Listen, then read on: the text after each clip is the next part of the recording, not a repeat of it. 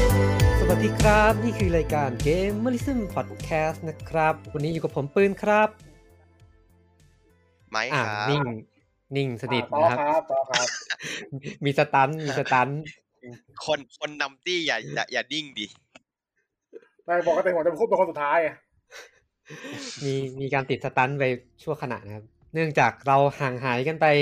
โอ้โห หลายสัปดาห์ทีเดียว สอง เกือบ สอง สอง เดือนได้ ใช่ เกือบสองเดือนอืม เออ จริงๆ อ่ะ เอพิโซดที่เรากำลังจะพูดเนี่ยต้องเป็น อะไรนะเกมเมอริซึมอัพคัมมิ่ง อืม แต่เนื่องจาก เก็บออกเก็บออกหมดแล้ว เออ แต่เนื่องจากว่าผมขี้เกียจนะครับ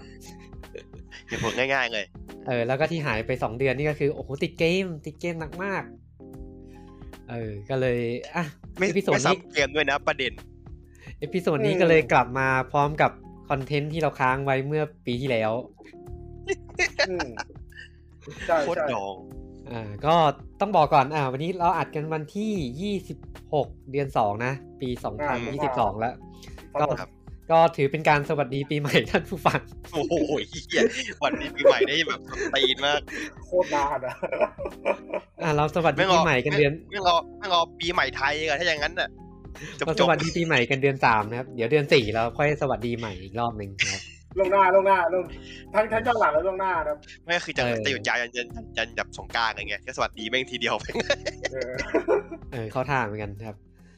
ก็เป็นเอพิโซดนี้เราลัดคิวกันมาเนาะกับเกมม e ริซึมฟีเจอร์นะ ก็ปีที่ เป็นฟิลเตอร์ ปีที่แล้วเราพูดคุยกันไปแล้วเกี่ยวกับเกม Elder Scroll ครับผม อ่าก็จะเป็นประวัติคร่าวๆนะว่าเกมมีภาคอะไรบ้างที่มาเป็นยังไงอย่างไรนะครับ อืมอืม มา ก็ เอพิโซดนี้เราก็มาจะมาเล่าเกี่ยวกับเนื้อหาใช่ไหม ใช่เป็นไทม์ไลน์ของเอลเดอร์สโครตั้งแต่ยุคกำเนิดจักรวาลจนถึงภาคสกายริมนะครับ อืมผมชงมาเข้มๆขนาดนี้ก็ไม่ใช่ผมเป็นคนเล่านะครับ ครับ อืม ก็เป็นโต๊ะนะครับ เล่าเลยแหละ เป็นคน วั เล่า นนี้ อ่า พวกเราจะทำหน้าที่เป็นอ่า เป็นคู่ฟังที่ดีนะครับ เออแล้วเราก็ลืมบอกไปวันนี้วันนี้หายไปคนนึงด้วย ใช่พี่มิก อ่า พี่มิกติดภารกิจครับ น่าจะติดสาว เนื่องจกแกแกไปเป็นคนใน tinder แล้วก็เลยนั่นแหละ ทำไมเป็นคนแบบนี้วะแฉเขาทำไมเนี่ย ไม่ผมก็มี ผมก็มี น่าจะติดสาวนะครับ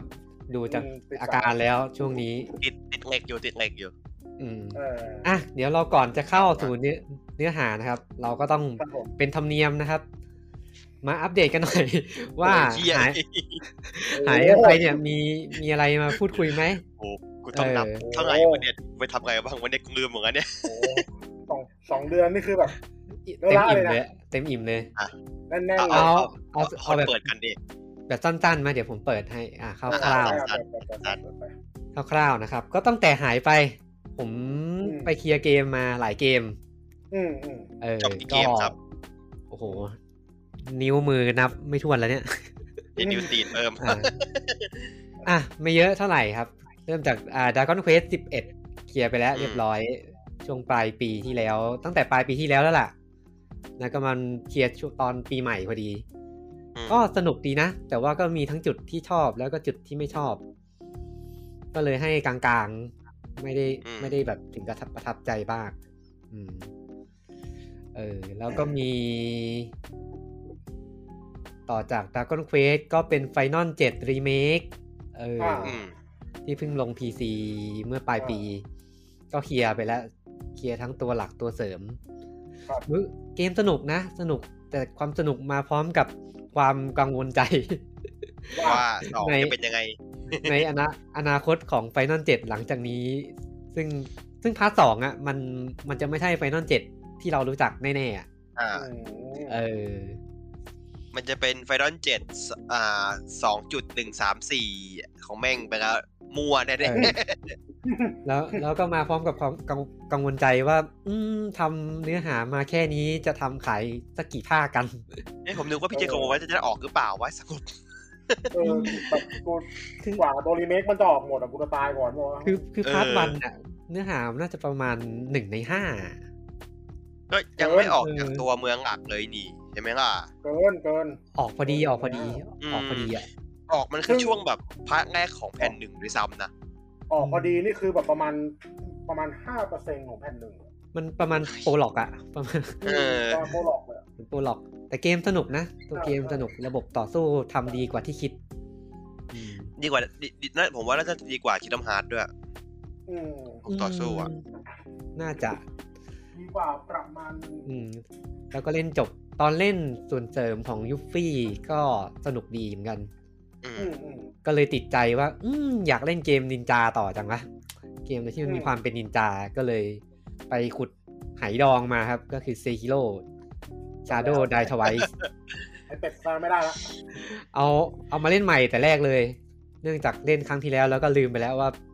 เล่นถึงไหน เออ เออ ก็เคลียร์โอ้ชอบมากเซฮิโร่แบบไอ้เหี้ยสนุกชิบหายเลยแบบ เป็นเกมอะไรไม่ ซื้อ รู้ที่แบบเล่น งั้นงั้นต้องซื้ออีกเกมหนึ่งนะครับ ถ้าอย่างนั้นน่ะ อืม คือคือถ้าให้ว่าเป็นถ้าปีนี้เรามีเกมออฟเด e ยก็คงติดหนึ่งในเกมออฟเด e ย อืม สนุกมาก ระบบต่อสู้คิดว่าไม่มีใครสู้ได้แล้วซีฮิโร่ อืม เราใจตื่นเต้น เล่นไปนี่แบบเหงื่อออกมือไป เออ เออ นี่ผมก็เออผมก็แบบเล่นเรวเล่นลิงก็โอ้ อืม เหี้ย โอ้ยขิงนะขิงขิงขิง แต่ ขิง ไม่ใช่ แต่ซีฮิโร่ระบบต่อสู้มันมันเล้าใจกว่า กว่าแบบความเป็นโซลกว่าเดิมเยอะอะ โซมันกิ้งกิ้งกิ้งกิ้งอย่างเดียวะคือไนี่ คือ มั ด้วยการที่เกมมันบังคับให้เราเล่นสไตล์เดียวด้วยอ่ะ มองว่ามันเลยมีผลเยอะ อืม รู้สึกว่าเซคิโร่มันมีวิธีในการรับมือศัตรูที่หลากหลาย แล้วแบบ อืม มันสนุกอะ่ะอืม อืมอืม ก็เลยชอบมาก พอจบจากเซคิโร่ครับ ก็ไปต่อกับเกม PC ที่เพิ่งออกอีกอีกเกมหนึ่ง ก็คือ God of War อ่า โห เกมพีซีที่เพิ่งออกแต่ของเก่า แต่ของ เก่า God of War ก็จริง ๆ ดองมาตั้งแต่ตอนเล่น p 4แล้วแล้วก็มาเล่น เอา PC พี่เล่นไม่จบเหรอ ใช่เล่นไม่จบของ ตายห่า PC เออแล้วก็มาเล่นของ PC ก็อืมตอนเล่นครั้งแรกสนุกอะแต่พอมาเล่นอีกทีรู้สึกกลางๆ รู้สึกกลางๆนะไม่ไม่ค่อยสนุกเท่าไหร่ อาจจะพอเล่นซีคิโร่มาหมาดๆด้วย โหจะเอาไปสู้ได้ อืม ผมผมมองว่าอย่างหนึ่งคือแบบเนื่องจากว่าเพซซิ่งของมันคือแบบคือเพซซิ่งหนังอะ อื มันจะไม่พีคแบบพีคตลอดอ่ะ จุดจุดเบรกมันจะเยอะ รู้สึกว่าถ้าถ้าเล่นเนื้อเรื่องไปยาวๆเลย โดยที่ไม่แวะไซด์เควสจะสนุกเต็มที่กว่า อ่าอ่าอ่าใช่ พอการไปแบบเก็บนู่นเก็บนี่ ทำทุก เพ อย่า ราะ ง พี่เล่นพี่ชอบชอบเก็บนู่นเก็บนี่ไงมันเลยแบบ อ๋อถ้างั้นมันก็จะ ช่วง ไหลไปเรื่อยอ่า เออ มีช่วงเปื่อย ช่วงที่แบบอืมมันทำมาทำไม เป็น วะ ช่วงแบบ อะไร นะ เงี้ย ช่วงระหว่างระหว่างตอน ช่วงพักช่วงพักตอน มแต่ถ้าถ้าเล่นแบบยิงยาวเนื้อเรื่องไปเลยน่าจะน่าจะสนุกกว่า อืมใช่เขาเข้าใจแหละถ้ามันแบบเงินเหมือนหนังอะไปเลยรวดเดียวน่า เอ จะ อ โอ เอ เค อเออเออเพราะคอนเทนต์ส่วนใหญ่ที่มันแบบเป็นส่วนเสริมมันเหมือนเป็นแบบมาเล่นหลังเกมจบอ่ะ มันคือเอ็นเกมคอนเทนต์ใช่ใช่ อืม อืม แต่ก็ไม่ได้แย่นะ แต่ก็ไม่ได้ว้าวมาก อืม อ่า เล่นครั้งแรกว้าวกว่า เออ มาเล่นครั้ง เอาแน่อยู่แล้วมันมันเหมือนด้วยความที่มันอยู่ในเพย์ีด้วยอะ อืม แล้วมันก็มันใหม่อะแบบมันใหม่ในมันใหม่ในในมุมมองของว่าใหม่ในซีรีส์การ์ดวอลอะแต่ไม่ได้ใหม่ในแบบวงการเกม อืม ก็งอภาคสองไป ปีนี้ก็ ร ดิ ออะไรนะแร็กนาล็อก ไง ใช่ไหม ก็จะงอกก็อ่า เออ เตรียมใส่ชุดสวอตแมนไปปะเทง่า ไม่ใช่คนละคนละอะไรกันแล้วกันไม่ใช่ ขอบคุณ ไม่ใช่ ครับ อันนั้นมีหลายภาคด้วย มันเปิดทุกเปิดทุกสามชั่วโมงได้เซิร์ฟเวอร์เกมเฮียอะไร เออปีปีนี้ได้ข่าวแล้วก็เปิดใหม่สองสองสามตัวแล้วอะไรวะ แล้วนี่คือเพิ่งสองเดือนแรกอะในของปี ใช่เออใช่อะไรก็ไม่รู้ แล้วก็จบ God of War ก็ไปติดเกมซีรีส์ Total War ครับ ไปเรื่อยเลย เออ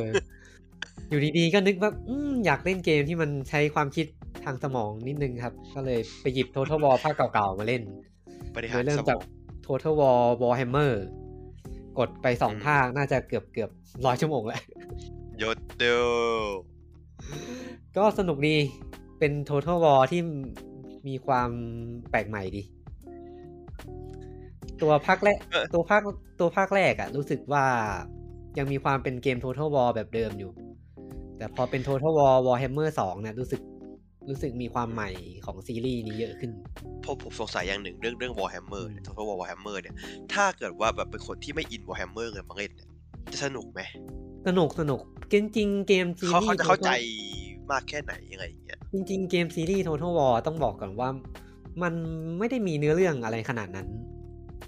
คือแบบอย่างผมอะผมมาชอบโชกุนตัวโชกุน อืมอืมอืม กับตัวโรมภาคแรกอะไรอย่างเงี้ย ผมเห็นทอร์วอลแบบรู้สึกว่าน่าไงแต่ว่าผมไม่ได้เป็นคนที่อินจากวานวอร์แฮมเมอร์ขนาดนั้นไง อืม คืออย่างอย่างโชกุนอย่างไรก็ยังมีแบบเงินฟังเงินจากชีวิตจริงอะ อืมฮึ แบบมันจะอินไหม่วางอะไรเงี้ยแต่มันดูน่าเงินมากเลยนะ เออต้องบอกว่ามันมันด้วยความที่มันไม่ค่อยมีเนื้อเรื่องจริง ๆ จังๆอ่ะมันก็ทำให้แบบเล่นได้อ่ะ แล้วก็ อืม ไอผู้ด้วยการที่มันเป็น Warhammer ด้วย มันทำให้ยูนิตของเราอ่ะมันมีความหลากหลายขึ้น คือถ้าใครเล่น Total War ภาคเก่าๆอะครับ มันภาคที่เป็นประวัติศาสตร์อะเนาะยูนิต อืม มันก็จะอยู่กับพื้นฐานก็จะมีอัธนู ดาบห ธนู อก ดาบม้า เออม้าหอกที่มันก็แพ้ทางกันไปแพ้ทางกันมาแต่ อ่า ว่า ปล่อยให้ฉุบเนาะ อืม เออแต่ว่าพอเป็น Warhammer มันจะมีความหลากหลาย อย่างเช่นมี มีแบบสัตว์ประหลาดตัวใหญ่ๆมียูนิตบิน มีเผ่านี้เก่งด้านนี้ เผ่านี้เก่งอีกด้านหนึ่งที่มันมีความแบบชัดเจนอะแต่ละฝั่งมันก็จะเล่นแบบแตกต่างกันไปเลย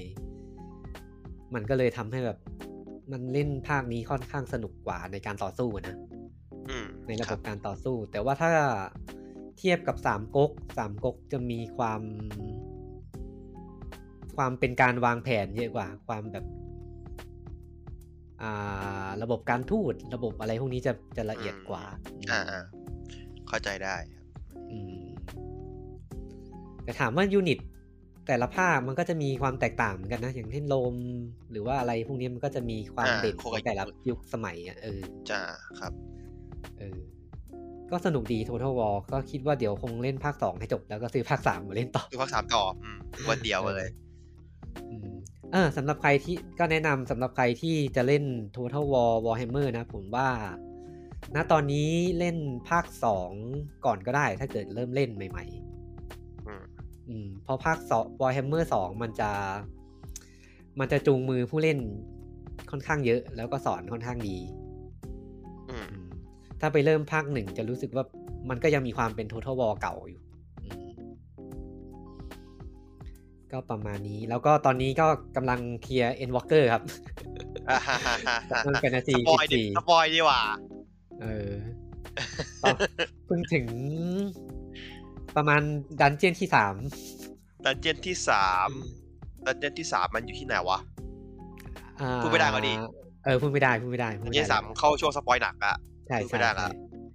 ช่วงนี้คือพูดอะไรไม่ได้เลยสปอยหมด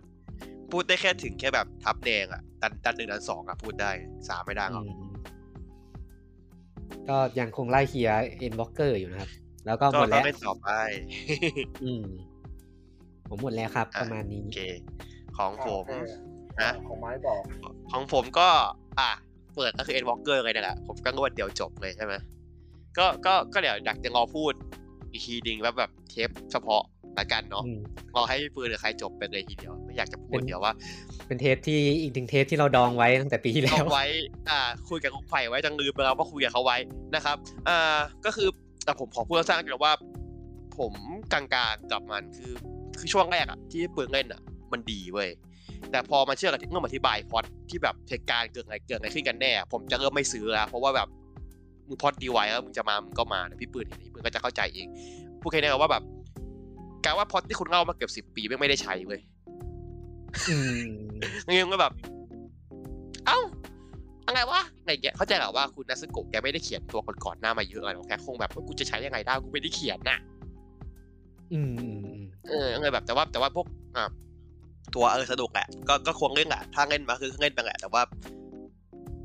ก็ไม่ขนาดนั้นเออ ผมว่า Shadow b i n g e r ยังคงดีกว่า ในวันผมพูดแค่นี้ แล้วก็อ่าที่ผมเล่น อ่า ผมได้เข้าสู่โลกใบใหม่ ที่ชื่อว่า VR เมื่อตอนต้นปีที่ผ่านมานะครับ อ่า เล่นมาเล่นก็จะสองเดือนละก็แบบ เออ มันมันดีอะคือผมซื้อไอ้นี่มา ซื้อโบนเวิร์กใช่ไหม ผมซื้อ Pistol Whip ผมซื้อ อ่า อะไรวะ b ีเซเบอร์เออ มาผมซื้อ Super Hot มา 4 เกมหลักที่ผมอยากเล่น อ่ะบนเวิร์กเนี่ยผมเล่นไปประมาณแบบ 20%ของเกมปะบนเวิร์กไม่คือ Half Life เว้ย อืม มันคือฮาร์ฟไลที่แบบตีเป็นโลก VR คือแบบมันคือโลก VR ใช่ป่ะแต่แบบทุกอย่างไม่งแบบมันมันมันแปลกมันแปลกมันเวียดไปหมดอะคือแบบมันคือโลก VR ที่แบบคอรับปะโลกที่มันใกล้โลก VR ที่มันใกล้จะใกล้จะพังอะอะไรอย่างเงี้ย อ่า คือผมพูดไม่ถูกว่ะเนื้อเรื่องเป็นไงแต่ว่าแบบบรรยากาศมันคือแบบซิตี้เซเว่นทีนอะ อ๋อแต่เกมมันก็คือเกม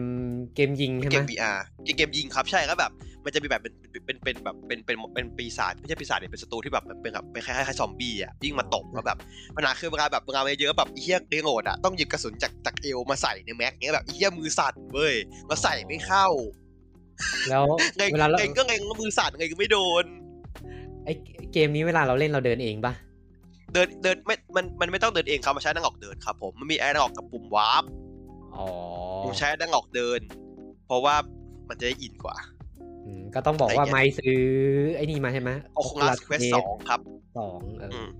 อ ม ก็ก็ก็คือแบบผมว่ามันมันเปลี่ยนที่ว่าแบบอย่างที่ว่าเอ้ยเราเคยคิดว่าการยิงปืนแม่งแบบยังไงยิงนี้แบบว่าผมว่าผมเล็งตรงเลยนะแต่แบบมือผมอาจจะสั่นตอนที่ผมกดไกลอย่างนั้นมันก็แบบกระสุนเบี้ยวเว้ยแล้วแบบ ไอ้เหี้ย อย่างเงี้ยเฮ้ยคือมันเป็นเอ็กซ์เพรียที่แบบเจ๋งมากเออเจ๋งเลยอ่ะแล้วก็อ่าผมก็เล่นพิสโตวิปพิสโตวิปมันจะเป็นเกมแบบคล้ายๆแบบเกมตู้อ่ะ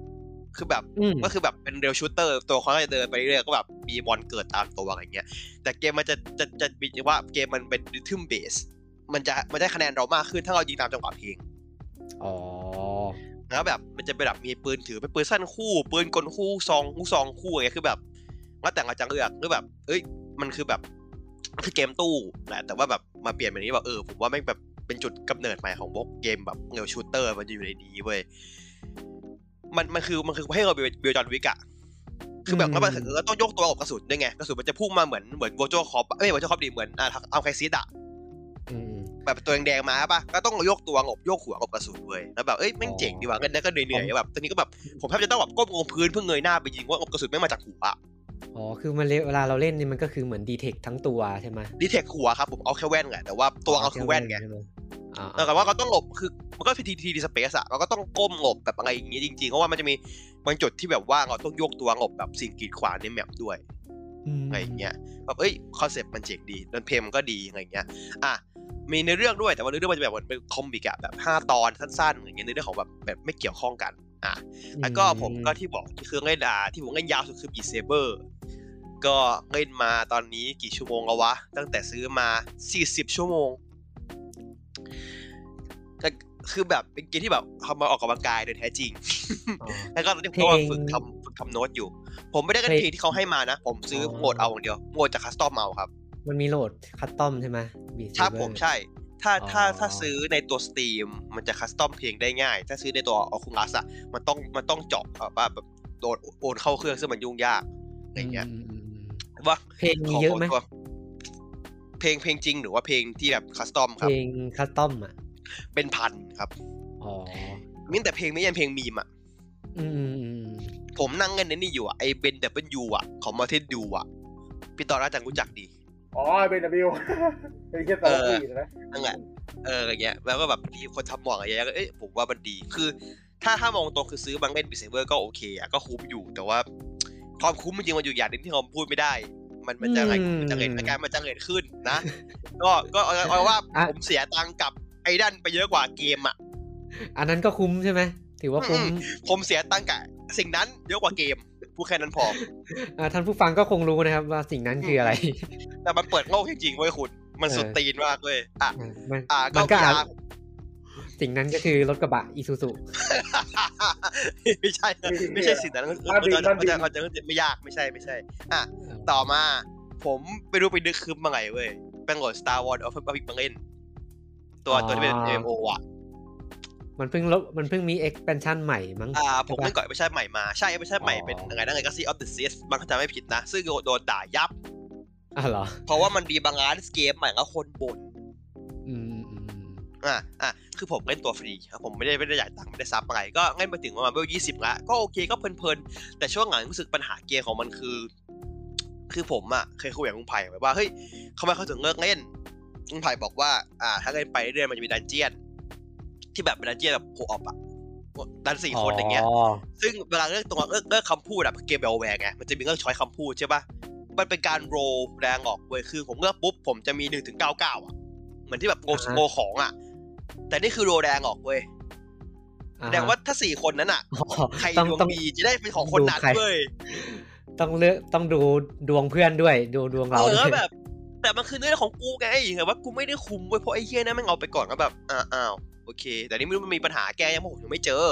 ผมมันยังไม่ได้เจอแต่ว่า ผมมีปัญหาคือว่า เกมแม่งคือแมปมันดูยากเออผมมองแบบแมปเกมมันดูยากก็แบบ มันเนวเกตยากอะไรเงี้ย แต่ว่าเข้าใจแหละว่าเกมมันก็ไม่ได้แบบใหม่มากแต่เกมมันสนุกนะเงินเพลินๆเพราะมันฟรีเงินเพลินๆเรื่อยๆอย่างเงี้ย ตอนนี้ก็เลยเล่นเงินอันนี้นิดหน่อยๆก็ออกคือของเงินเป็นคอนเทนต์สตรีมในยูทูบอย่างเงี้ยคือแบบเปิดทวิชเงินเนี่ยแบบเงินไปเงินอย่างเงี้ยเอาแล้วก็เกมหนึ่งที่พูดถึงไม่ได้ไม่พูดถึงไม่ได้เลยเรดิโอนอต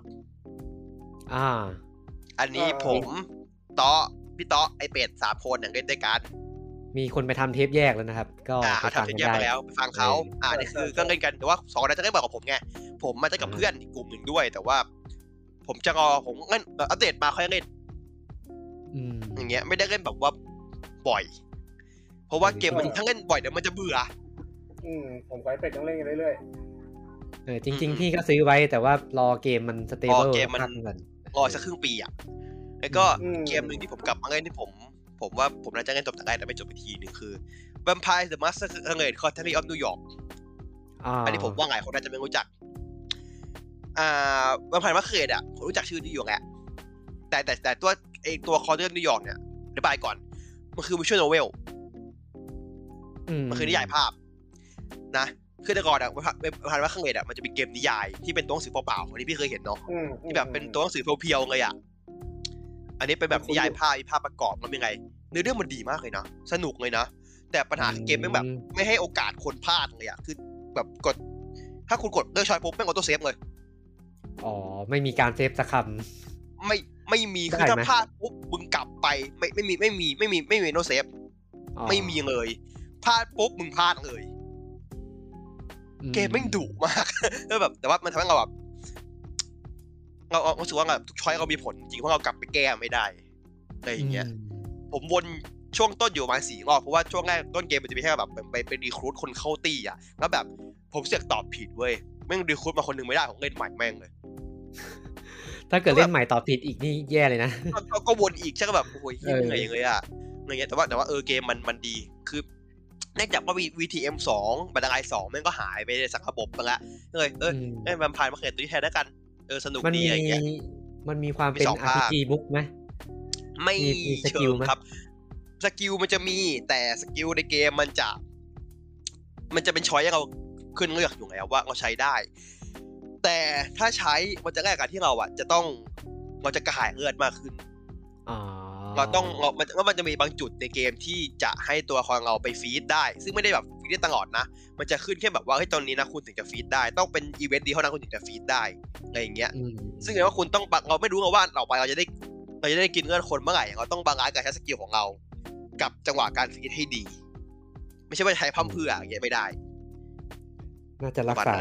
คอนเซปต์ของแวมไพ อ่า ร์ การการมัสเกเลตใช่ เออ แล้วก็อีกเกมหนึ่งที่ผมเล่นอยู่สุดท้ายแล้วก็คือ Horizon Forbidden West อ่า อ่าๆ นี่เกมใหญ่นะเนี่ย เล่มใหญ่ คือเหตุผลที่ต้องเล่นก็คือ มันเป็นเกมที่ผม อ่าต้องศึกษา ในในการทำงานของผมตอนเนี้ยเนาะ อ่าโอเคโอเค เออ ต้องศึกษาด้วย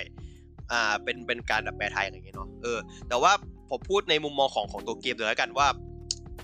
ไอ้เหี้ยสนุกว่ะ คือคือตอนที่ผมเล่นน่ะ ผมเคยบอกกับพวกพี่ทุกคนแล้วว่าเฮ้ยผมผมเล่นผมเล่นฟอร์บิดเดนเออฮอริซอนเนี่ยผมไม่ได้เล่นเพราะว่าเกมเพลย์หรืออะไรนะ เพราะว่าสตอรี่ในโลกโอเวอร์อะโลกเก่ามันอะน่าสนใจมากไอ้ดราม่าของอลิซาเบธกับกลุ่มไอ้เทสอะ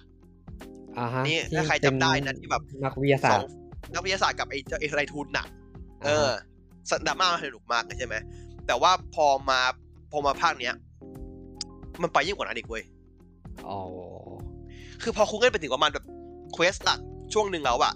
คุณจะแบบคุณจะได้เจอพล็อตทวิสต์หนึ่งที่แบบแบบ ผมร้องเย็ดเคเอางี้เลยนะ อืม แล้วแบบ ถูกใจแบบเฮียแบบ คือมันกลายคือเอาเอาโอเวอร์มาเล่นแบบตรงๆอ่ะ ตรงๆเลยอ่ะ ม อันนั้นคนที่ชอบแบบแนวแบบว่าเฮ้ยเรื่องของโลกเก่าอ่ะแบบอาจจะไม่ได้คุณอาจจะไม่ได้อยู่เรื่องของโลกเก่ามากขึ้น แต่คุณจะได้เห็นผลคุณจะได้เห็นผลกระทบของโลกเก่า ที่มันเปิดปัจจุบันนี้มากขึ้น คือไม่ได้เข้าเป็นดักสตอรี่ละเป็นเคอร์เรนสตอรี่ที่โลกเก่าส่งผลกับตอนนี้ อืมอืมอืมอืม มันคือการเดินหน้าไปก้าวหนึ่งอะไรอย่างเงี้ยพูดอย่างนี้แล้วกันคือมันคือภาคต่อที่สมควรเป็นภาคต่อเพราะว่าภาคหนึ่งมันก็ทิ้งไว้เฮี้ยมาก อ๋อ ที่ไอ้แซงเรนมันถือถือถือไม้ไปหาไอ้ไอ้ดีสะก็แบบจบอย่างนี้ก็โอเค ก็เลยเออพันนึงก็ต่อได้ดี เกมเพลย์ก็เงินง่ายขึ้น ผมว่าเกมเพลย์สนุกขึ้น หรอสนุกขึ้นกว่าเดิมใช่ไหม ถือว่าสนุกขึ้น รู้สึก กว่าเดิมไหม ภาคแรกรู้สึกช่วงแรกๆ จะไม่ค่อยสนุกเท่าไหร่ จะไปสนุก อ่า ช่วงที่แบบของเยอะแล้วอะสนุก คือคือภาคนี้มันมีการเพิ่มศัตรูที่เป็นคนมามากขึ้นด้วยครับ อ๋อ คือมันจะมีมันจะมีเผ่าหนึ่งที่เราต้องตีกับมันตลอดเวลาโดยไม่มีช้อยส์อะคือเราเราจะตี อืม ดีมันไม่ได้เลย มันมาเพื่อเป็นกับศัตรูของเราอย่างเดียวอะ อืมอืมอืม แล้วบางทีมันชอบมาดักอยู่ตรงจุดจุดจุดแบบจุดเซฟอะคือเวลาผมพระเท้าเอวไปอะไปปุ๊บแม่งแม่งยืนดักอยู่อยู่ในอยู่ในพุ่มอยู่ในอยู่ในกองไฟแม่งก็ยิงผมเลยเว้ยแบบเอ้ามีงี้ด้วยเหรอวะ ไม่คิดว่าเออเกมเกมสนุกเกมสนุกเกมโอเคเลย แต่ว่าผมแนะนำว่า ถ้าจะเล่นอยากเล่นใน PC เพราะคุณจะไม่รู้สึกว่ามันต่างจากภาคแรกเลย อ๋อ ก็ต้องก็เกมขายเครื่องเขาอะเนาะ เออ ข้ามข้ามมาเลยดีกว่า เออ จริงๆ เพราะว่าผมลองเปิดตัว PS4 ดูละกับตัว PS5 ต่างกัน พอสมต่างกันเยอะเลยอะขนาดฉากของพิทนิ่งมันอะ PS4 เป็นวิดีโอ PS5 เป็นเรียลไทม์นะนี่ความแตกต่างอย่างแรกเลย ไอ้ก็เฟรมเรท60เฟรมแต่ PS5 นี่คือ คือเล่นเกมออนไลน์ซ่อน60เฟรมไม่ได้แล้วอะเพราะว่าบางไอ้ธนูไม่งหงุดหงิดมาก อื เกมธ นูแต่ให้สาสิเฟรมไม่ก็หงุดหงิดปะเออ ก็สุดท้ายเกมหนึ่งครับสุดท้ายไซเบอร์พังตัว PS5 โอ้โหเป็นลิสไซเพื่อพังอีก ก็ก็ก็แหมมันดูสาว อ่ะอัปเดตแพทใหญ่ เนอะ เอ เอ อ อ เกมเดิมอ่ะ จบแค่นั้นแหละครับ เออ ม ถือว่า เกมเดิม เพราะถือว่าเล่นได้แล้ว เงิน ณ ได้ จังหวะ แล้ว นี้ เออ อืมคือเงินเงินดีเงินดีกว่า PC อ่ะงงปังอ่ะ อืมอืมอืมอืม เงินดีกว่า PC แค่นั้นแหละ แต่ว่าถามว่าซื้อไปห้าแล้วพัง ถ้าไม่เคยเล่นหนังเล่นได้แต่ถ้าเล่นแล้วก็ก็ก็ก็จบจบไปรอ DLC เหอะผมแค่นั้นแหละจบนะครับ ครับ เหลือ โอเค เตาะ ของผม ผมน่าจะไม่ไม่เยอะมากสั้นๆ ก็ ผมไปเล่นช่วงนี้ผมเล่นมาเฟีย มาเฟีย อ๋อ ไททาตัว Definitive Edition ครับเพราะว่าเพิ่งเอ่อผมได้มาเฟียภาคแรกมาจากไอ้นั่นไง Humble Humble Humble Monthly อ่ะเออ เออ ก็เลยเพราะผมมีภาคสองตัวหลักอยู่แล้ว มันอัปเกรดเป็น Definitive Edition ได้ฟรีก็เลยเล่นรันยาวเลย ตอนนี้ขึ้นภาคสามละ ภาคสามยังไม่จบใช่ไหม ยังไม่จบที่ประมาณมันเกือบเกือบครึ่งเรื่องแล้ว ตอนนี้ไปเคลียร์ DLC อยู่ อืม คือ ภาค DLC สาม ไม่งทำดีมากเลยอะภาคสามอะ DLC ทำดีมาก ภาคสามเสียดายตรงบั๊กเยอะอะ มันเปิด ย ตัว อะ ไม่ดี อืม บั๊กมัน แต่ เย มันแก้ก็อะดี เจอบั๊ ใช่ไหม แก้ไปบ้าง แต่ว่าไอ้บั๊กไอ้บั๊กที่ว่าคุยกับ NPC แล้วมันกดกดคุยกับ NPC แล้วมันขึ้นหน้าโหลดค้างอะไรยังอยู่ เอ้า ยังอยู่ เป็นไง เป็นเยอะด้วย แล้วก็มีบั๊กว่าแบบมันสปอน NPC มาเป็นกระจกกระจกอะที่ที่โพสต์รูปในเฟซอะ อืม อื อืม ม เออแบบมันจะสปอนอินพิซีเป็นกระจกกระจกเลยแบบเห็นตำรวจอยู่ในร้านขายของประมาณแบบยี่สิบ20กว่าตัวอยู่ ข้างใน เออ แต่เนื้อเรื่องก็เนื้อเรื่องภาคแรกกับภาคสองมันทำดี สามก็ อืม ดีมั้งก็ดีปะ ดีดี เออ แต่ ดี แต่ผมชอบอ่ะผมชอบสามการที่มันในนี่เว้ย มันทำเหมือนสารคดีอ่ะ ม อ่าใช่ใช่ชอบชอบเหมือนกัน จะสบ มันแบบมี talking head มาพูดถึงเหตุการณ์นั้นนะเออ มันเจ๋งดีว่ะ ใช่ใช่สนุกสนุกเออมันทำมันทำดีมากเลย แต่ว่า DLC แม่งดีกว่า คือเนื้อเรื่อง เยอะ ตัวหลักมันดีอะแต่ว่า DLC แม่ง เออ ดีกว่ามาก DLC ที่มีตัวละครเก่ามาใช่ป่ะ เอ่อไมาเดียวซีมันจะของพี่ที่พี่เล่นตอนนี้มันจะผ่านไปสองตัวแล้วครับตัวแรกมันจะเป็น ตัวแรกมันจะเป็นเกี่ยวกับเอ่อคูคาแคน อ๋อ โอ้ อ๋อ เฮียแล้วตัวละครแล้วตัวเอกผิวสีไอสัตว์ เออคูคาแคนแต่ว่า แล้วก็ไอเดียวซีตัวหน้ามันจะมีระบบใหม่เข้ามาคือปลูกกัญ ชา เออปลูกกัญชา อันนี้ทันสมัยเหมือนกันนะเนี่ย เออปลูกไอปลูกกัญชาเนี่ยเราไม่ได้แค่ปลูกนะเราไปหาเมล็ดพันธุ์มาแล้วเราแล้วเราต้องผสมมันอ่ะแล้วเราต้องคิดชื่อให้มันด้วย เอ้ยเกม เออ เกมเกมเกมเกมเกมปลูกยาที่แท้จริง เออมาเป็นมาเป็นแมคานิกฟาร์มตังเว้ยมันกลายเป็นแมคานิกฟาร์มตัง อ๋อ เออแล้ว เอ ก็ อเจ๋งดีนะ ตัวที่สองเป็นคือคือในในอเมริกายุคประมาณ 60นะยุคพวกพวกยุคสงครามเวียดนามอะไรพวกเนี้ย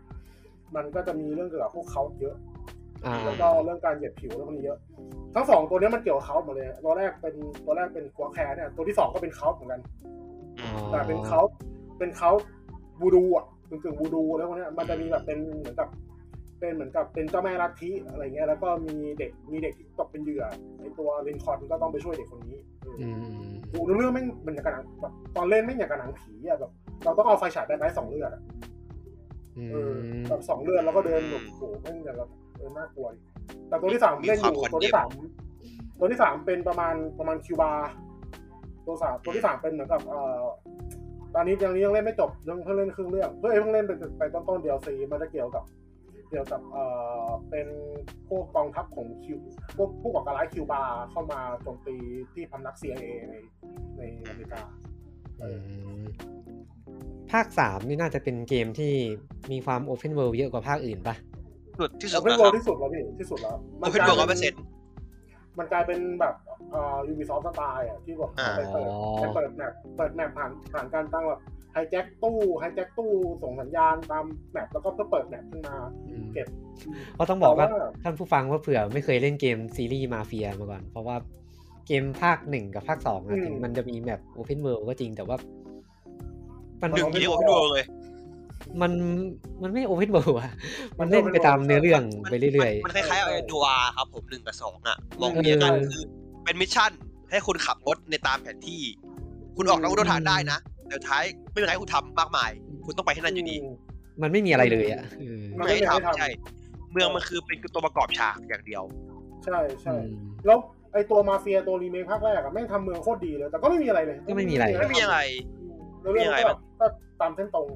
มันเพิ่มคอนเทนต์ไม่ได้ มันตัดออกด้วยบางส่วนอ่ะ มันตัดให้สั้นลงด้วยนี่เกมอ่ะ ถ้าจำไม่ผิดน่าจะใช่ มันตัดได้สั้นลงแต่ว่า อืม คาซีนมันดีจริง มันก็จะเล่า มัน เป็น ทำแบอะไร บ ลงเลย เป็นชัปเตอร์ชัปเตอร์อ่ะชัปเตอร์หนึ่ง ใช่ ประมาณยี่สิบนา ตัว ที รีมาส มั้ง เตอร์อ่ะแม่งเป็นมิชชั่นเลยนะ อืม เออ ใช่ แต่ถามว่าเกมดีไหมเกมซีรีส์นี้สนุกสนุก เอา ไหม ดี ดี ดี เออดี หนึ่งสองได้ดีอยู่แล้วหนึ่งสองนี่สองนี่สองนี่คุณภาพเลย แต่ภาคสองตัว DLC นี่ข้ามๆไปแล้วนะ ตัว DLC แม่งไม่สนุกเลย ไม่สนุกทั้งตัวเลย เดียวซีไม่ดีใช่แต่สองตัวเดียวได้ เออ ดี มัน มาก ตัว DLC มันเป็นมันกลายเป็นอาเขตแล้วแบบรับมิชชั่นหนึ่งแล้วดันมีเวลามากำหนดอย่างเงี้ยแล้วแบบไม่มีไม่มี dialogue พูด ไม่มีคัดซีนมีแค่เป็นเทคขึ้นโง่ๆกดรับกดรับมิชชั่นแล้วก็ไปก็มันไม่หนุกอะ ก็เลยเรื่องมันจบแล้วว่า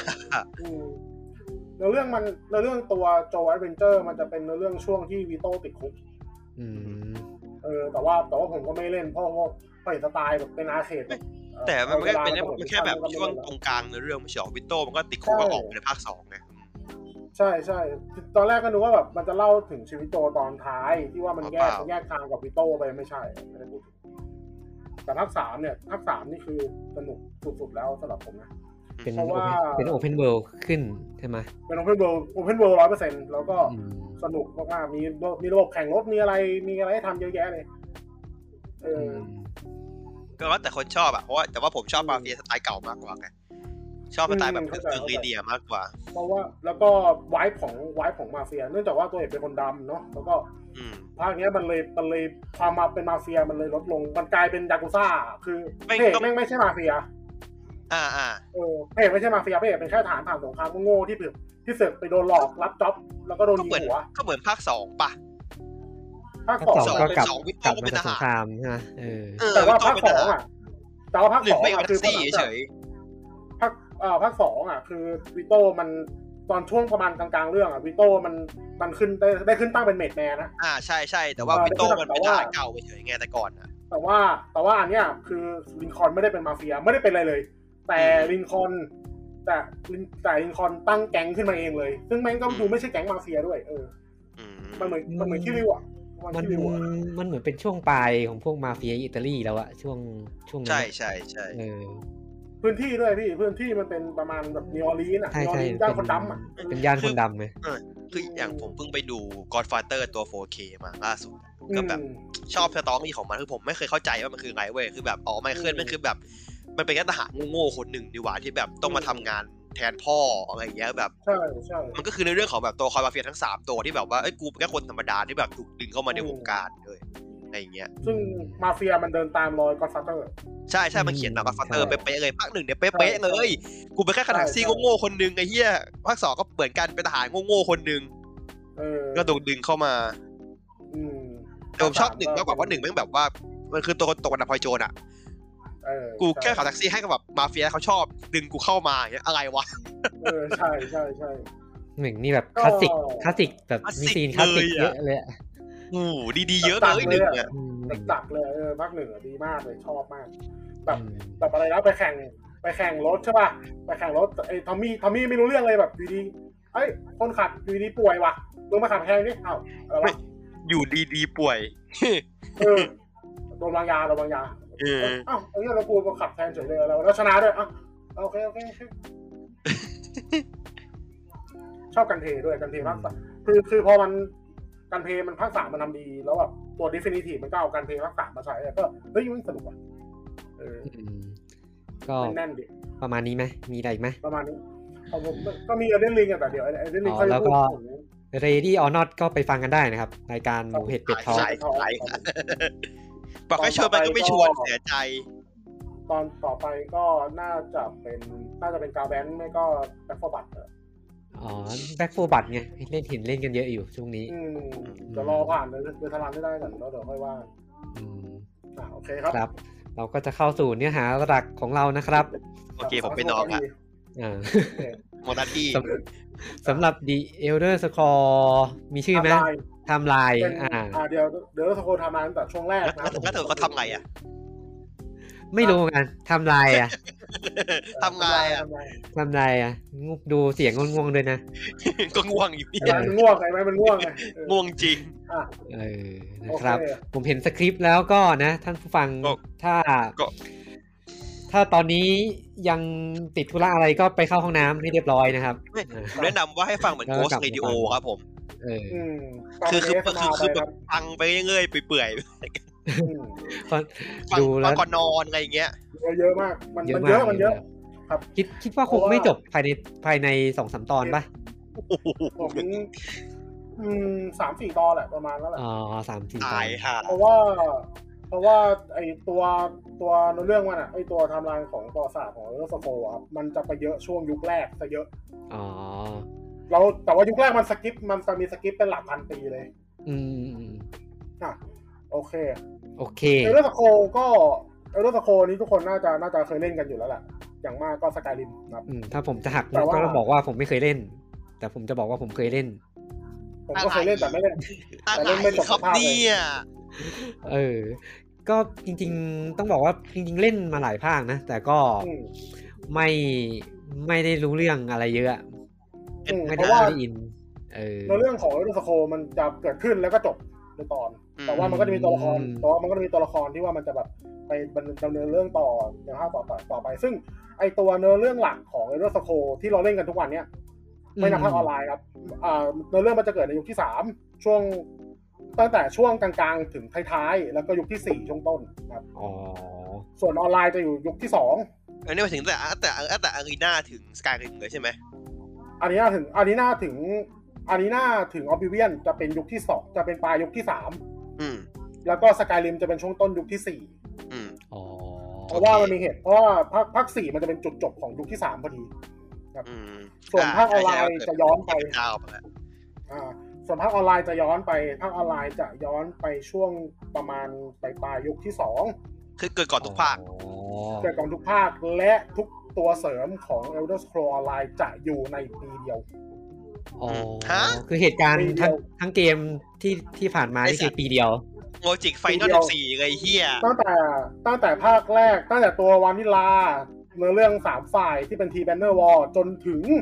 ช่วงเอ่อตอนนี้ล่าสุดที่การต่อคือ High Isles จะอยู่ในยุคจะอยู่ในปีเดียว อุ้ย โอ้ยตกใจเสียง โทรศัพท์ดังโทรศัพท์ดังใครโทรมาไม่รู้ช่างมันอ่ะ อ้าว ไม่รับโทรศัพท์ด้วย โอ้โหยิงด้วย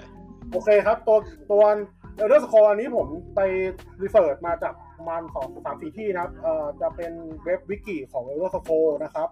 เว็บไซต์ unofficial page under เอ่อ unofficial elder scroll page อ่ะแล้วก็ อืม channel ใน YouTube ก็จะมีที่ไปดูมาคือ f a s h m a page นะครับ อืม เอ่อดับเบิลเนกาทีฟแล้วก็ Imperial Knowledge ครับ แล้วก็เอ่อไปไปดูในเพจ Facebook อีกเพจหนึ่งชื่อเล่นสกาลินแล้วเหรอ อ๋อ นี่เพจคนไทยใช่ไหม ใช่เพจคนไทยเพจคนไทย ก็ตัวตัวเนื้อเรื่องของเรื่องสโครวมๆนะครับ จะแบ่งเป็นทั้งหมด 5 ยุคนะครับ แต่ว่ายุค อ่าจะเป็นดอนนีล่ามิติกีล่าแล้วก็ยุคหนึ่งสองสามแล้วก็สี่อ่ะมันมีหก อ๋อตอน แต่ เป็น ว่า ห ด ก อน หกยุค อ่า ใช่ไหม แต่ว่าแต่ว่าดอนนีล่ากับกับอ่าเมเลติกีล่าเนี่ยมันจะมันจะไม่เยอะมากนะ อืม อ่ะโอเค ผมจะเทปนี้น่าจะตั้งแต่ดอนนิล่าจนถึงประมาณช่วงกลางๆยุคที่หนึ่งแล้วกัน เพราะว่าเพราะว่ามันจะไปช่วงทำสคริปต์ตรงนั้นนะเราจะไปหยุดตรงนั้นครับ อืมอืม อ่ะโอเคครับ เริ่มต้นที่ดอนนิล่านะครับดอนนิล่าจะไม่มีจะไม่มีปีบอก เพราะมันเป็นช่วงกำเนิดจักรวาลทุกอย่างนะครับ อ๋อเหมือนเป็นยุคหินประมาณนั้นไหมแบบยุค ยุคกำเนิดจักรวาล เออก ำเนิดจักรวาลเป็นเทปของเราก็เป็น กำเนิดจักรวาลเลยเหรอ ใช่ครับ บิ๊กแบงเลยเหรอ ใช่บิ๊กแบงใช่ครับ โหนี่เราไปย้อนไปขนาดนั้น อ่าเริ่มต้นนะครับเอ่ออานูกับพาโดเมเข้ามาในเดอะวอยครับเดอะวอยเป็นพื้นที่เปล่าๆเหมือนอวกาศเราเนี่ยนะครับอานูนะครับจะเอ่อมีชื่อเรียกมีชื่อเรียกชื่อหนึ่งว่าอานูเดียบิลิติงครับเป็นตัวแทนของแสงสว่างความมั่นคง แล้วก็ความเป็นระเบียบนะครับ ส่วนพาโดเมพาโดเมเปรียบเสมือนอีกตัวตนอีกด้านหนึ่งของอานู อันนี้ก็คือเหมือนเทพเจ้าอะไรอย่างนี้ใช่ไหมสองตัว เป็น นี้ เทพกับปีศาจใช่ใช่ อ่า อานูกับพาโดเมเนี่ยถือว่าเป็นเป็นตัวตั้งตัวตีเลยนะครับเพราะว่าเป็นเหมือนกับต้นกำเนิดของเทพเจ้าทั้งหมดที่คนในบนแถบเดียวนับถือครับ อืม อ่าพาโดเมเป็นตัวแทนของการเปลี่ยนแปลงและความวุ่นวายนะครับ อ๋อ แล้วก็มีชื่อเรียกอีกอย่างหนึ่งว่า ฮะ พาโดเมพาโดเมมีชื่อเรียกอีกชื่อหนึ่งว่า ฮะ อะไร นะ อันนี้มุ อะ ก ไร ปะเนี่ย จริงๆจริงๆจริงๆจริง จิบจิบจิบผีนี่นะ ๆใช่ ฮะ คือ สะกดยังไง มันวะเป็นมันเป็นภาษามันเป็นภาษาเอโรเฟกมันเป็นภาษาเอโรเฟกของของเทพยุคเก่า มันมันจะเขียนว่า P อ่ะมันจะเขียนว่า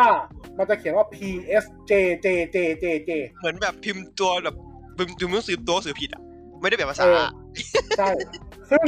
พาโนเมเนี่ย ไอเนี่ยมันเป็นมันเลยเพียนมันเลยแผงมาเป็นชื่อตั้งของกลุ่มซิจิ i ออเดอร์ซึ่งกลุ่มซิจิ i ออเดอร์เป็นกลุ่มที่ตั้งขึ้นเพื่อบูชาพาโนเม อ๋อ ใช่ อะอานูนี่คือเหมือนเป็นตัวดีพาโดเมนี่คือเหมือนเป็นตัวร้ายประมาณ ประ นี้ไหม มาณนั้นครับประมาณ อ๋อ นั้นประมาณนั้น เหมือนไฮเดรินกับโซดิอาร์ค ผมว่าออกจาก ประมาณนั้น ไม่ได้จริง ๆ ว่ะ เออ ไอ้เหี้ย กูปอนไม่ แต่ ได้ ว่าแต่ว่าจริงๆอานุกับพาโนเมเขามีชื่อเรียกหลายชื่อนะครับอ่ะอานุกับพาโนเมก็สร้างดวงวิญญาณขึ้นมากันคนละดวง ของอานูจะชื่ออานูเอลครับ ส่วนของพาโดเมชื่อซิติสซิติสเนี่ย เป็นซิติสเนี่ย ถ้าถ้าคนเล่นตัวเสริมบาเอ่อดับปัตตวูดของภาคสี่น่าจะคุ้นๆเพราะว่าดับโทษดับปัตตวูดมันกับเดอะแฮนเนี่ยมันจะบูชาซิติสนะครับ อืม อืม ซึ่งดวงวิญญาณทั้งสองตัวเนี่ย ก็ได้มาเกิดปฏิสัมพันธ์กันประมาณเหมือนมาตะเยียนอ่ะมาตะเยียนอะแล้วก็เกิดเป็นเออร์บิส อืม พูดมาปฏิสัมพันธ์เราก็นึกว่า มันนี่ก็ไปเย เอ กัน อ เออ จริงๆมัน ครับ จริงๆมันตามทฤษฎีเออมันมีหลายทฤษฎีมากบางบางที่บอกว่าตีกันบางที่ก็บอกมาเอากัน อ๋อ ก็แล้วแต่ แต่แต่สุดท้ายจะเกิดมาเป็นอีกตัวหนึ่ง ก็ก่อเกิดเป็นเออร์บิสขึ้นมา ซึ่งเออร์บิสเนี่ยก็เป็นประมาณว่าจักรวาล อ๋อ ของเราทั้งหมด มันก็ต้องไป ที่เดียวอยู่ มันก็ต้องไปเยกันปะวะเพื่อให้เกิดมาเป็นของเป็นตัวใหม่อ่ะ อันนี้ก็ไม่แน่ใจกัน พี่อย่าเอาตะกาเองอ เอาไปคิดดิ อันนี้ มั แล้ว ตี แต่ครับ มันตีกันแล้วมันจะเกิดของใหม่ได้ยังไงอะ เอ้า พี่อย่าเอาตะกางเอาไปคิด อ๋อมันเป็นเทพเจ้าที่แบบล้อนอยู่เหนือเหนือความเข้าใจของเรา เออ ขนาดไอเดรินทีสวดีอากยังได้เลยสิบสี่เข้าอกเลย เออ โอเค โอเค ซึ่งเออร์บิสเนี่ยครับ มันแปลว่าอารีนา อื อ๋ ม อ โอเค อารีนา ง่าย อัน เนาะ นี่คือที่มาที่มาใช่ไหม ใช่ใช่ครับ ซึ่งในเออร์บิสก็จะมีก็จะมีเทพหลายๆองค์เกิดขึ้นนะครับ หนึ่งในนั้นคือลอคานกับออริเอล อืม ซึ่งเออริเอลเนี่ย สร้างสิ่งที่เรียกว่าการเวลาขึ้นมา เพื่อทำให้เออร์บิสมีเสถียรภาพนะครับ ส่วนรอคารก็ล่องรออยู่ในเออร์บิสเรื่อย อืมมันไม่มีหน้าที่เลยเหรอ ๆรอเอารอคาร เป็น รอคารจะมีบทตอนหลังรอคารจะมีบทเยอะมา อ๋ ก อ เออ ตอนนี้ยังเป็น ใน นิดอยู่ว่างงานอยู่ ในในภาคสามอะครับภาคสามรอคารมันจะมีอาร์ติแฟกต์หนึ่งของรอคารที่สำคัญมาก อืม เดี๋ยวเดี๋ยวจะเล่าให้ฟัง รอคารอ่ะรอคารเป็นเทพเจ้าของมนุษย์นะครับ อ๋อ ส่วนออริเอลออริเอลในบางความเชื่อจะเรียกว่าอาคาทอช ซึ่งอาคาทอช อ๋อ เนี่ยเป็นมังกรแห่งการเวลา อืมอืมอืมอืมอืม อ่ะโอเคครับ อีกสิ่งหนึ่งที่ถือกำเนิดมาก็คือเอตตาดาเอตตาดาเนี่ยเป็นมันเอ่อถูกมนุษย์เรียกว่าเทพหรือปีศาจนะครับ อะไรก็ได้ แล้วก็มีอีกชื่อเรียกว่าออริจิน l ลสปิริต อืม อ่าซึ่งเอตาดาได้เข้าร่วมกับเออร์บิสแล้วก็กลายเป็นอนุอิกหรือพาโดเมกสปิริตก็คืออยู่ที่ว่าฝั่งไหน ถ้าเป็นฝั่งดีก็เป็นอานุอีก ถ้าเป็นฝั่งชั่วก็เป็นพาโดมีครับ อืมถ้าฝั่งทนนะครับ อ่าฝั่งทนก็เป็นก็ถัง เกือบเกือบไม่ทัน แล้ว เกื เกื อ อ บบ ไม่ ไม่ ทันทันไรเนี่ยเกือบไม่ทันไรเนี่ยอ่ะรอคานแต่รอคานก็เริ่มมีบทละรอคานที่ตอนนี้ก็ลังรออยู่ทั่วๆโรบิสเออเอยแถวๆเออร์บิสเนี่ย ก็มีความคิดว่าเรากูควรจะสร้างมุนดุสขึ้นมานะ มุนดุสคือ เอ่อมุนดุสเนี่ย มันเราขอค้นหากันผมก็ลืมละ เอาเอา หน้างานอีก นี่นี่คือแบบผ่อนคลายกับเราที่แท้จริงไม่ต้องมีการหน้างาน ถ้าเปรียบมุนดุสเป็นของเราเนี่ย มันจะประมาณกาแล็กซี่ทางช้างเผือก อ่า อืมๆ อ่ะซึ่งมุนดุสก็จะมีเนิน มีเนิน มีเอ่ออบิเวียน มีเอเทเรียส อื เอเทรูส ม อ่ะซึ่งมันก็คือเป็นเป็นเหมือนกับกาแล็กซี่ทางช้างเผือกที่เราอยู่เนี่ย อืมอืม อ่ะซึ่งรอคารก็ทำการล่อลวง ประมาณแบบกล่อมพวกเอตาด้าเนี่ย ลอกดูว่า เออเข้ามาเข้ามาสร้างมุนดุสกับตัวเองนะครับ ซึ่งพวกที่มาร่วมกับรอคารสร้างมุนดุสเนี่ยจะถูกเรียกว่าเอตราอันนี้อันนี้จะเริ่มจะเริ่มคุ้น อ๋อ ๆแล้วนะ ก็ ส่วน คือ พวกที่อ่ะครับพี่ เดต้าก็คือเดต้าที่ที่อยู่ในในเกมใช่ไหมที่เริ่มอยู่ในเกม มันจะมีสองฝั่งเอตราเอตราสะกดด้วยตัวเอนะครับ อ่า จะเป็น กับ อันนี้กับส่วนที่ที่ไม่มาร่วมกับรอคารก็จะถูกเรียกว่าเดตรา อ๋อ อ่าเอตราสร้างโลกแห่งการรังสรรค์ 12 ใบนะครับในบางความเชื่อก็กล่าวว่าโลก 12 ใบเนี่ยคือแต่คือตัวแทนของพระเจ้า 12 องค์ อ่า อ่าแต่ว่า 12 องค์เนี่ยผมไม่แน่ใจว่ามีอะไรบ้างนะซึ่งโลก 12 ใบเนี่ยถูกรวมควบด้วยกันกลายเป็นเนิน เป็นเนิน เนินเนินคือโลก อ๋อ ครับ เนินเนินคือไม่ใช่เนินภาษาไทย โน้นเนิน ไม่ใช่เนิน ไม่ใช่เนินไม่ใช่ ไม่ใช่ ไม่ใช่เนินปทุมถังน้องอะไรไม่ใช่ไม่ ไม่ ใช่ เออ ไม่ได้มุกด้วยนะ คือไม่ได้อ่านสคริปต์ว่าแบบเนินฮะ เออ อ๋อเห็นภาษาอังกฤษอ๋อเอไอเอ็นอ๋อเฮียเนินดี อ่ะมันมันอ่ะมันเรียกว่าเนินอ่ะซึ่งเนินเนี่ยก็คือโลกมนุษย์ อ๋อ แล้วก็ เก็ตแล้ว อ่า เนินก็คือเหนือโลกทองทำเรียว ใช่ ใช่ไหม ใช่ อ่า ใช่ครับ ซึ่งเอ่อตอนเนี้ยในมุนดุสเนี่ยมันจะมีเออเออร์บิสเนี่ยมันจะแบ่งเป็นสามชั้น ชั้นนอกสุดคือเอเทริอุสชั้นกลางคือออบิเวียน แล้วชั้นในสุดคือมุนดุสนะครับ อ๋อ ตอนเนี้ย ตอนนี้ก็คือมุนดุสจากทั้งหมดเนี่ยยังไม่มียังไม่มีอะไรทะลุเข้ามาได้ครับ ออฟลิเวียนนี่คือชั้นกลาง ใช่ใช่ เดี๋ยวก่อนนะเอาภาพใหญ่ก่อน ภาพใหญ่คือจักรวาลคือเออร์บิสใช่ไหม อ่าใช่ใช่ อ๋อ แล้วก็มีอะไรนะ มีเอเทริอุสเอเทริสเอเทริส อ่า ยังภาพไม่ออกว่ะ เออมันจะ มันจะเป็นยังไง เดี๋ยว วะ เดี๋ยว เดี๋ยวก่ ฟั อง น ไป นะ เรื่อยเดี๋ยวเดี๋ยวฟังไปเรื่อยน่าจะน่าจะพอเก็บภาพน่าจะพอเก็บภาพ อืมอืมอืม คือตอนเนี้ยคือไอไอเนินไอ้ไอตัวเนินเนี่ย มันอยู่ตรงกลาง เนินเนี่ยคือเหมือนเป็นดาวปะ ใช่ใช่ อ๋อ อ่ะ อ๋อคือมี อ่าแต่ มีเนินมีเนินเป็นดาว แล้วใน ใช่ เนินแล้วออฟลิเวียนกับมุนดุสนี่เนินนี่คืออยู่ระหว่างออฟลิเวียนกับมุนดุส เป็นภพบเป็นภูมิประมาณ อ๋อเป็นภพเป็นภูมิอ๋อก็ ใช่ อ่า ใช่ ผมรู้ว่ามันคือแบบชั้นบรรยากาศเว้ย อ๋อ เป็นภพภู อ๋อ มิ ถ้า เหมื เป็ อน น แบบเป็นแบบเป็นแบบถ้าเป็นแบบอีกมิติของภพภูมิหนึ่งอ่ะโอเคเข้าใจเพราะว่า เอ ออฟเนเวียนมัน ประาณ คือแบบเหมือนเป็นอีกโลกหนึ่งอีกมิติ ประ หนึ่ มางณนั้นอ่าประมาณนั้นประมาณนั้นอ่ะถัดมาครับเอราที่มีส่วนในการสร้างเนินก็ตายไปนะครับบางส่วนก็เกิดเป็น ตายคาเนินไป ป็เป็นสิ่งมีชีวิตบนเนินขึ้นมาแล้วก็ดำรงชีวิตอยู่ มันเดิน แต่บางส่วนก็เออแต่บางส่วนมันก็จะกลายเป็นเอลโนเฟ บางส่วนก็จะกลายเป็นเอลโนเฟ ซึ่งเอลโนเฟเนี่ย มันจะเรียกอีกอย่างว่าเอิร์ธโบน เอิร์ธโบนก็คือประมาณเป็นจิตวิญญาณของพวกเอดาเนี่ยที่เสียสละตัวเองก่อให้เกิดสิ่งต่างๆบนบนเนินก็คือ เป็นท้องฟ้า เป็นป่าไม้ แม่น้ำลำธารอะไรพวกเนี้ย เป็นเสือกระต่ายมีเจ้าของบนน้ำมันใหญ่ด้วยปะ ไม่ใช่อะไรนั่นนะ ไม่ไม่ต่อให้ผมสักสักท่อนวะ เหมือนเป็นธรรมชาติตัวนี้ไหม มีนะมันไม่ใช่แบบไม้ที่ห่างเลยนะ ใช่ใช่ใช่อ่ะ ซึ่งหนึ่งในเอราคนหนึ่งชื่อมักนุสนะครับ เป็นหนึ่งในเอราที่มีส่วนในการอ่าในการช่วยรอคานสร้างเนินเนี่ยมันเขามารู้ทันอีกทีว่าโดนรอคานหลอกใช้ เพราะว่าคนที่เพราะว่าเอดาตัวไหนที่สร้างที่แบบร่วมกันสร้างเลยเนี่ยมันใช้พลังเยอะมาก อ๋อ มันก็ตายไป ก็ตายฟรี มักรู้รู้ตัว อ่ามันมันรู้ตัวว่าโดนรอคาหลอกใช้ ก็เลยพยายามจะหนีออกจากมุนดุส แล้วทะลุ พยายามจะทะลุไปยังมิติแอร์เทริอุส อืม ดังนั้นซึ่งซึ่งไอซิลิอุสมันอยู่ข้างนอกไปเลย มันจะต้องผ่านมิติออบิเวียนอีกที ก็คือต้องทางรู้ มันเลยกลายเป็นว่า ใช่มักนุสเลยเอานิ้วชัย แล้วแหย่แล้วแหย่มิติออบิเวียนให้เกิดรูกว้าง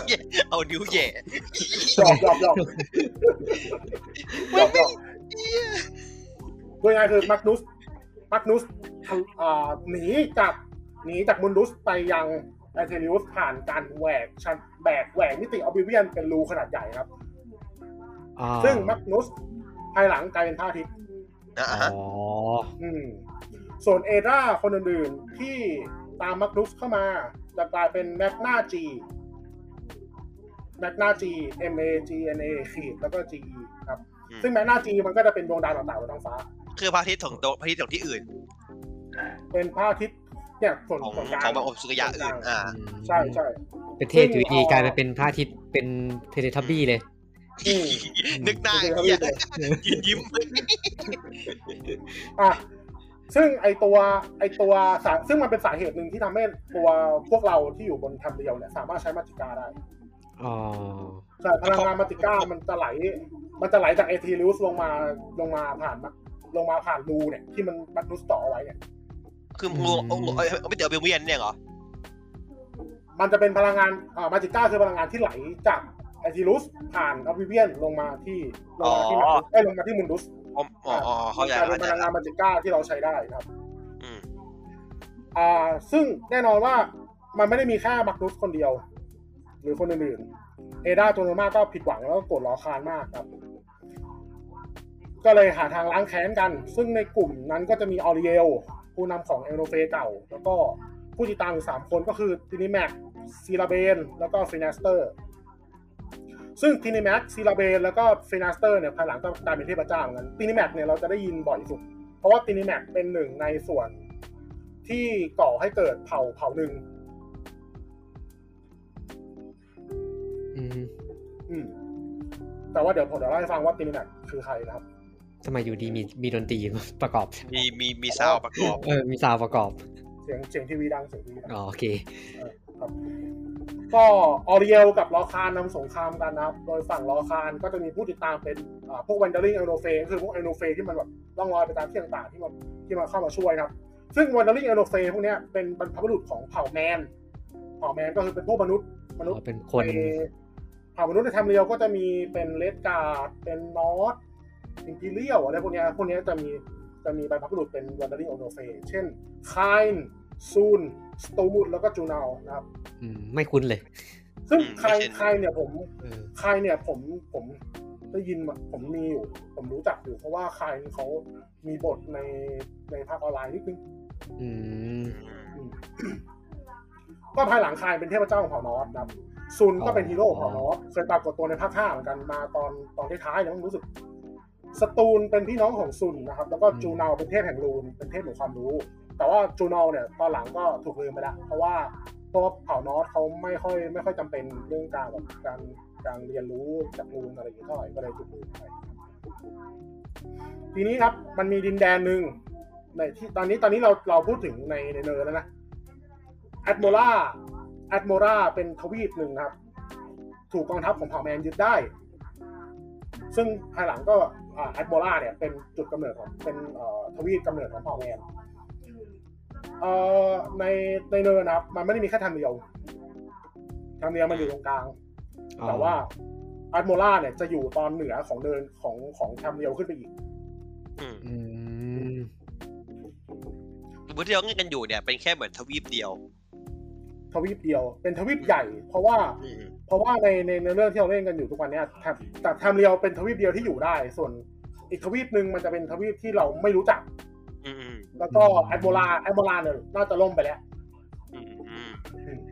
สงครามอ่าสงครามครั้งนี้ก็จบลงที่ว่าตรีนีแม็กนะครับ ดึงหัวใจของลอคานออกมา แล้วออริเอลก็เอาธนูเนี่ย ยิงหัวใจของลอคานลงไปในมหาสมุทร นี่กูอ่ะดูกรรมเกียนอยู่ปะเนี่ย ไอ้นะ มีความค ฝา ล้าก ย มาเกียร์อยู่วะเนี่ย อ่ะ ซึ่งไอ้ตรงเนี้ยมันเป็นจุดสำคัญของเนื้อเรื่องหนึ่ง คือตีนีแม็กนะครับพยายามจะทำลายหัวใจทำพยายามจะทำลายหัวใจทิ้ง แต่ว่ารอคารก็เหมือนกับส่งเสียงมาจากหัวใจของตัวเองว่าแบบหัวใจเนี้ยคือหัวใจของโลก มันถูกสร้างขึ้นมาเพื่อกันและกัน ถ้ามึงทำลายหัวใจเนี้ยโลกที่มึงสร้างขึ้นมาก็จะหายไปด้วย อืม เป็น ทีนี้แม็กก็เลยตัดสินใจ ที่แท้จริงเนี่ย อ่ะทีนี้แมทก็เลยตัดสินใจให้ออริเอลเนี่ย เอาธนูยิงส่งหัวใจของลอคารลงไปในท้องมหาสมุทรครับ อ๋อ ซึ่งไอหัวใจของลอคารนันเนี่ย เป็นหนึ่งในอาร์ติแฟกต์สำคัญของภาคสาม อ๋อ แล้วก็หัวใจของลอคารนันเนี่ยทำให้เกิดภูเขาหนึ่งขึ้นมาก็คือเลดเมลเทน อ๋อ ซึ่งเลดเมลเทนเป็น ซึ่งเลดเมลเทนเนี่ยเป็นแกนกลางของเกาะวาเลนเซลซึ่งเป็นโลเคชันของภาคสาม อ่าอ่า อืม มอลวิน อ่าใช่ใช่ อ๋อ ผมเรื่องก่อนนะผมไม่ได้เล่น เหมือนรามเกียรติ์เลย แต่ถึงบอกว่าแม่งเอามาเกียร์ชิบหายเลย ต้อง หัวใจนี่คือจริง ๆ เอาไปซ่อนไว้ที่ที่ที่ได้ยิงไปนี่ของปลอม ไม่ใช่ของจริงของ จริงของจริง อ๋ออันนั้นอะไรนะโทษกันปะ ตัวสกัดตัวสกัดอ่าใส่ใส่เกลือเอาหัวใจอันนั้ เอาดนวงเอาดวงใจไง กล่องดวงใจ แล้วก็เอาตอนหัวใจไปสาวไว้กับหึ่งเออ อ๋อ เออ ตอนนี้กซึ่ง ลายเป็นคำเรียกคำมันก็เรียบร้อยก่อนดวงใจกู ไอ้เหี้ยเออว่ะซึ่งผลกระทบของไอ้ผลกระทบของสงครามครั้งเนี้ย มันกลายไปนว่าน้ำมันท่วมน้ำมันท่วมแผ่นดินส่วนหนึ่งของเนิน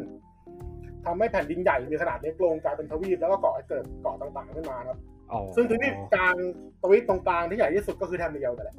อืมอืมอืม ทีนี้ครับไอ้ดินแดนที่มันมีวันเดอริงเอลโนเฟอาศัยอยู่เนี่ย ก็จะกระจายกระจายกระจายกระจายไปตามที่ต่างๆแล้วก็จะมีอาคาเวีย อาคาเวียจะอยู่ฝั่งตะวันออกของแทมเบียก็คือฝั่งขวาแอดโมล่าจะอยู่ข้างบนฝั่งตอนเหนือนะครับ โยคูด้าจะอยู่ฝั่งตะวันตกฝั่งซ้าย โยคูด้าคือบ้านเกิดของเลดการ์ด อ่า ถูกแยกออกจากกันครับอาคาเวียเนี่ย เป็นบ้านเกิดของไซซี่เผ่าเป็นประมาณเขาบอกว่าไซซี่เป็นเผ่าลูกครึ่งงูอาคาอ่าแต่ว่าอาคาเวียเนี่ย ไม่เคยมีใครขึ้นไปเหยียบทวีปแล้วอยู่ได้นาน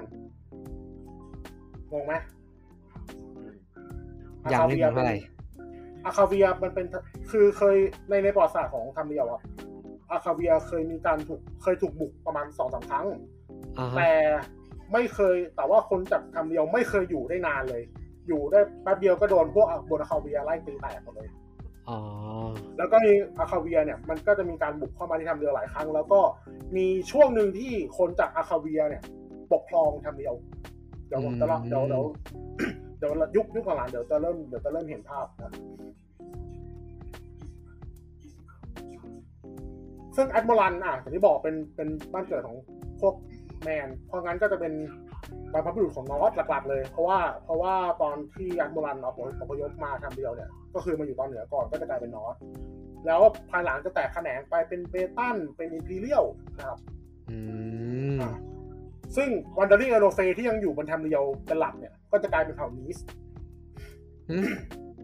นีส N E D E S อ่าฮะ เป็นเผ่าเป็นเผ่าที่หน้าตาคล้ายกับพวกอิมพีเรียลเลยนะครับ อืมอืม แต่ว่าเผ่าอิมพีเรียลมันก็น่าจะประมาณอิมพีเรียลมันจะประมาณพวกแบบโนเบิลมาก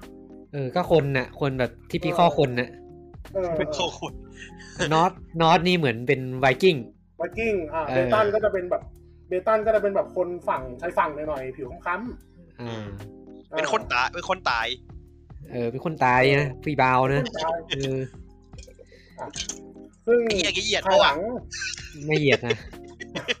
ซึ่งซึ่งเผ่านีสเนี่ย ภายหลังสูญพันธุ์ไปแล้วนะครับ อื อืมมอืมอ่ะทีนี้มันจะมีอีกทวีปหนึ่งที่อยู่ฝั่งเอ่อฝั่งตอนใต้เยื้องๆไปทางตอนตกของทางเดียว เป็นทวีปที่ชื่อว่าอัลเมริส ซึ่งอัลเมริสเนี่ย เป็นซึ่งอัลเมริสเนี่ย พวกเอลโนเฟที่อยู่บนเนี้ย ก็กลายเป็นอัลเมอร์อัลเมอร์อ่ะเริ่มคุ้นๆแล้วไหมอัลเมอร์ ไม่ไม่คุณ นั่นแหละวะ ฮา อัพมือถ้าผมพูดว่า ถ้าผมพูดว่าเอ่อดันเมอร์เอาท์เมอร์บอสเมอร์คุณไหม อันนี้คุณละเอออันนี้คุณละเริ่มเริ่มคุณชื่อ เอาท์เมอร์เป็นต้นกำเนิดของพวกเอลนะ อ๋อ ม กินน้ำแป๊บพอแห้งอ่ะโอเคครับ ทีนี้ก็จะมีพวกเทพบางส่วนที่พอจะพาตัวเองออกไปจากเนินได้นะครับ แต่ว่าก็ก็ยังวนๆอยู่แค่แถวอบิเวียนเนี่ยออกไปแอทเทเลียสไม่ได้นะครับ อืม ก็จะล่องก็เลยล่องลอยอยู่ในบุนดัส ซึ่งเทพบางส่วนก็ได้แก่ออริเอล ก็คืออาคาทอช อ่าฮะ เทพอาเทพอาเคดิเบล่า จูเลียนอส คินาเรส มาล่า สเตนดา เซนิทา อันเนี้ยอันเนี้ยถ้าถ้าใครดูเทปอ่าประวัติของซีรีส์เอลเดอร์สโคตอนนู้นอะจะคุ้น อืม เพราะ มี ว่าพว กาก ร นี้คือดิ พูดพูดถึงไปแล้วเนาะเทพ ใช่ เทพต่าง ใช่ เพราะว่าพวกนี้คือ DSDY นะครับ ๆอืม เป็นเทพที่พวก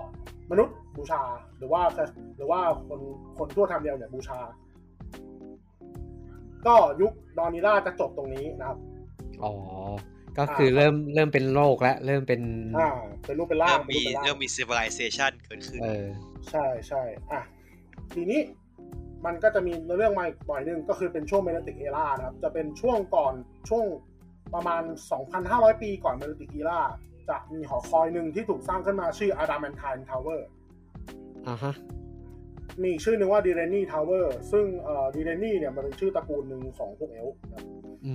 ม ซึ่งอาดามันทานทาวเวอร์ถูกสร้างบนเกาะเบลฟิล่าในเขตไฮล็อก เป็นสิ่งก่อการเป็นสิ่งก่อสร้างที่เก่าแก่ที่สุดในทวีปทางเดียวที่ทุกคนรู้จักนะ อืมยังอยู่ไหมในเกมยังอยู่ไหม เอ่ออาดามันทานทาวเวอร์เนี่ยเป็นเป็นโซนหนึ่งในตูตอเรียลของเอโอนะ อ๋อ เราคือเราอยู่คือในตัวตัวเรียกของ ESO ครับเราจะอยู่บนเกาะบอลฟิล่าแล้วเราจะเห็นเราจะเห็นอาดาเป็นทานทาวเวอร์ แต่ว่าเราเข้าไปไม่ได้ อ๋อ อืม ซึ่งอ่ะทำไมทำไมถึงทำไมถึงคิดว่าเป็นราวๆ2,500 ปีก่อนมาติกีล่า มันมีหนังสือเล่มหนึ่งชื่อว่า Elvish Chronicle มันจะมีบันทึกอันเนี้ยเขียนไว้ว่าอาดามันทานทาวเวอร์ถูกสร้างขึ้นมา แต่ว่าไอ Elvish Chronicle เนี่ย ไม่ได้ถูกตีพิมพ์นะ มีคนไปเจอครับ อ่าช่วงก่อนเป็นติกีล่าก็จะมีอีกอันนึงก็คือพวก Beast Beast People หรือ Beast Folk เนี่ย อาศัยอยู่ทั่วไปในทางเดียว อือฮึ อ่ะบีโฟกคืออะไรคาจีดอัลโปเนียน อ๋อ พวกคนไม่ใช่คน อ่า พวกพวกจะพูดจะพูดก็ดูเฮี้ยเลยจะบอกว่าพวกเฟอร์รี่ก็ กำลังกำลังจะบอกเลย แต่มันก็ใช่จ คา ริ จี ง ดคาจีดก็เฟอร์รี่จริงเพราะว่า เฟอร์ คา รี่ จีดมัน เออ มันเป็นมันเป็นเผ่าแมวแล้วเป็นแล้วเป็นคาจีดที่เอ้ยคาจีดมันจะมีหลายไทป์มาก มันจะมีทั้งแบบพูดได้และพูดไม่ได้ เป็ เอา น เหรอ ฐา นี่ นะ พูด ก็มี นี่พูดไม่ได้ ๆ เนี่ พูด ย ไม่ได้ด้วยเหรอ ใช่มีคาจีดซึ่งคาจีดที่พูดไม่ได้ มันผมจำชื่อไม่ได้แล้ว มันจะเป็นมันจะเป็นคาคาจีดที่เป็นแบบเป็นเสือเป็นแมวตัวใหญ่ แล้วมัน เป็น ก็ ตัว ต้อ ตั ง วพูดใหญ่เลย ได้ดีคำนึงอ่ะกระจิตแฮ แล้ ช วเรา แม่ดูแฮมคอย แล้วเราก็เราเราก็เอามันไปขี่เป็นสัตว์ได้ด้วยเป็นสัตว์พาหนะก็ได้ โอ้ยขี่กระจิต แล้วมันแล้วมันจะมีเป็นคาจิจิ๋วคาจิตัวเล็ก ๆ ที่มันจะเป็นแบบเป็นเป็นเป็น ก็เป็นแมว คาเป็จินหนู ที่พูด ชาวบ้าน อ่าเป็นแมวบ้านหนูบ้าน แต่แต่ก็จะมีคาจิตัวเล็กที่พูดได้เหมือนกัน อ๋อ ซึ่งที่เราเห็นตัวอย่างก็คือเป็นพวกอ่าในในตัวเสริมในตัวเสริม elsewhere ของ ESO จะเจอ แล้วก็มันจะมีที่เป็นเป็นเหมือนกับตัวไอเทมช่วยเราอ่ะมันจะเป็นมันเราสามารถเรียกตัวคาจิที่เป็นพ่อค้า หรือเป็นนายธนาคารอ่ะมาให้เราใช้งานได้ อืม เรียกมาเลยเหรอ เรียกมาเลยเป็นคาจิตัวเล็กๆที่เราแบบที่เราแบบมันจะพูดมันจะพูดกับเราอะอ่ะ เนี่ยเป็น ซึ่ง มินเนี่ยนกระจิตเออ อ่ะอันนี้ก็มาถึงมาเลติกอีล่าแล้วครับ ช่วง ไอย มาเลติก เดี๋ยวก่อนนะ ล่า ไอไอพวกบีทพีเพิลเนี่ยมันบอกไหมว่ามาจากไหน อยู่ดีก็เกิดขึ้นมาเอง อ๋อ เอาเอา เหมื เอา อนกั เอา บว่า อย่างนี้เลยนะ เหมือนกับว่าเกิดเกิดขึ้นมาตามธรรมชาติ ชีวิตดำรง ไม่ใช่ อ๋อ โปรโมชั่นของสัตว์หรือเปล่า ใช่ประมาณนั้นประมาณนั้น อาจจะมีคนพึ่งองค์พิงเอน แต่ว่าแต่ว่าคาจิกับอาโกเนียนตอนนั้นเนี่ยเขาพูดภาษาคนไม่ได้นะ อ๋ออากูเนียนก็คือกิ้งก่า ไอ้กิ้งก่า กิ้งก่า คืออ่า ใช่ อัสติ เป็น ยังวเนียนเมดนะครับ อ่า อ่ะมนติกอีล่ายกกลางนะครับ อันนี้ก็จะเป็นก็จะมามีหลายส่วน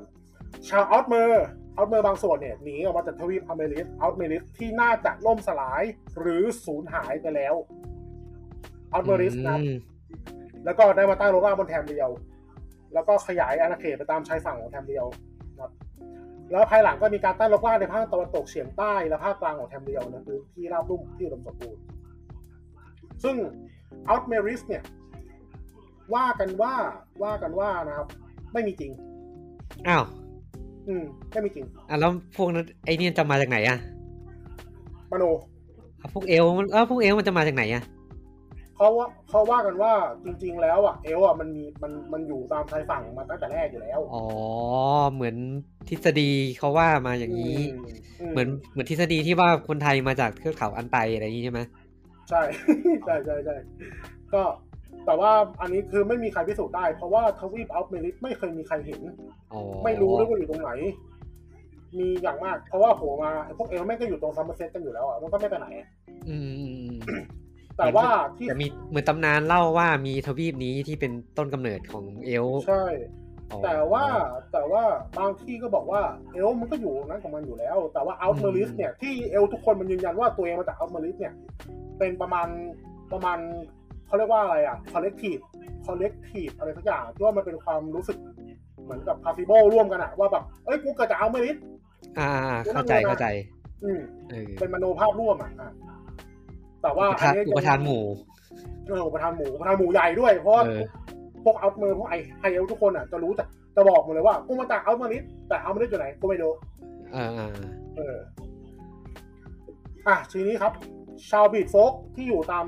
ทุกเอ่อพวกทำเรียวทั้งหมดนะครับโดนพวกอัลเมอรีลุกลาน อ๋อ อ่า พวกอัลเมอรีพวกอัลเมอรีลุกลานแล้วก็ขับไล่ให้ไปอยู่ในป่าในเขามั่งแล้วแม่ก็อยู่ในพื้นที่รกร้าง เพราะงั้นเราก็จะได้เห็นว่าพวกบีดโฟกส่วนใหญ่ก็จะอยู่บนในป่า อ๋อ อืม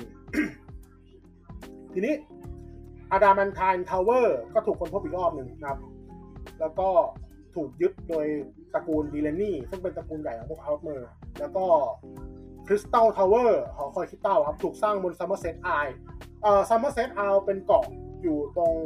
ตะวันตกเฉียงใต้ของทัมเดียวนะครับ เป็นเกาะเล็กเป็นเกาะขนาดประมาณนึงอะ อืม ประมาณประมาณหนึ่งในสี่ของทำเดียวนะแต่เป็นเกาะแยกออกมาต่างหากซึ่งเกาะเนี้ยจะเป็นอ่าจุดจะเป็นเกาะที่พวกไฮเอลฟ์อยู่ แล้วก็จะมีคาจีดกับอากูเนียนอยู่เป็นทาส อ๋อก็คือพวกเอลฟ์จับเป็นทาสเลย ใช่ใช่แล้วก็ภายหลังเอ่อหอคอยทองคำขาวไบโกทาวเวอร์ก็ถูกสร้างโดยเอลฟ์เผ่าเอลีดที่เขตซีโรดิว อืม เอลีดเป็นเอลีดเป็นเอลฟ์อีกฝั่งหนึ่งเป็นเอลฟ์อีกพวกหนึ่งที่เป็นเอลฟ์โบราณ ปัจจุบันสูญพันธุ์ไปแล้วนะครับ สโตรดิวก็เป็นเอ่อทวีปที่เอ่อเป็นประเทศที่ตั้งอยู่ตรงกลางของแทมเรียวเลย ก็คือ ก็คือใครที่เล่นภาคสี่ก็จะรู้ว่าตัวเองอยู่ในสโตรดิวครับ เหมือนเป็นเมืองหลวงประมาณนี้ไหม เอ่อ เป็น ส หั โต บ รดิวเป็นสโตรดิวเป็นชื่อประเทศเป็นชื่อเป็นชื่อเฉยๆแต่ว่าไอเมืองหลวงของมันคืออิมพีเรียลซิตี้ อ่า อ่า ซึ่งไอไอไวท์โกทาวเวอร์หอคอยทางคำขาวเนี่ยก็ตั้งอยู่ตรงกลางอิมพีเรียลซิตี้ อ๋อ อืม เริ่มคุณแล้วเริ่มคุณแล้ว อ่ะทีนี้มันก็จะมีเหตุการณ์อีกเหตุการณ์หนึ่งเอ่อเป็นนักสำรวจชาวอัลเมอร์นะครับ ชื่อโทฟาวเดอะไพลอตหรือโทปาวเดอะไพลอตออกสำรวจท้องทะเลรอบๆทำเดียว คือจริงๆปัญหาประประสงค์ของโทวาวจริงๆคือพยายามจะหาทางกลับอัลเมอริส อ๋อเป็น แต่ เอลก็หาทาง ฟ์ กลับไม่ได้ ใช่ อ๋อ เป็นอัลเมอร์อ่าเป็นอัลเมอร์ที่พยายามหาทางกลับอัลเมอร์พยายามพยายามหาทางกลับอัลเมอริสแต่ก็หาไม่เจอก็ล่องเรือไปเรื่อยล่องเรือไปเรื่อยเขียนแล้วก็เขียนแผนที่เดินเรือขึ้นมา อ๋อ ระหว่างนั้นโทเปาก็สำรวจพบแม่น้ำนีเบนที่ตั้งอยู่ฝั่งใต้ของแทมเรียวครับ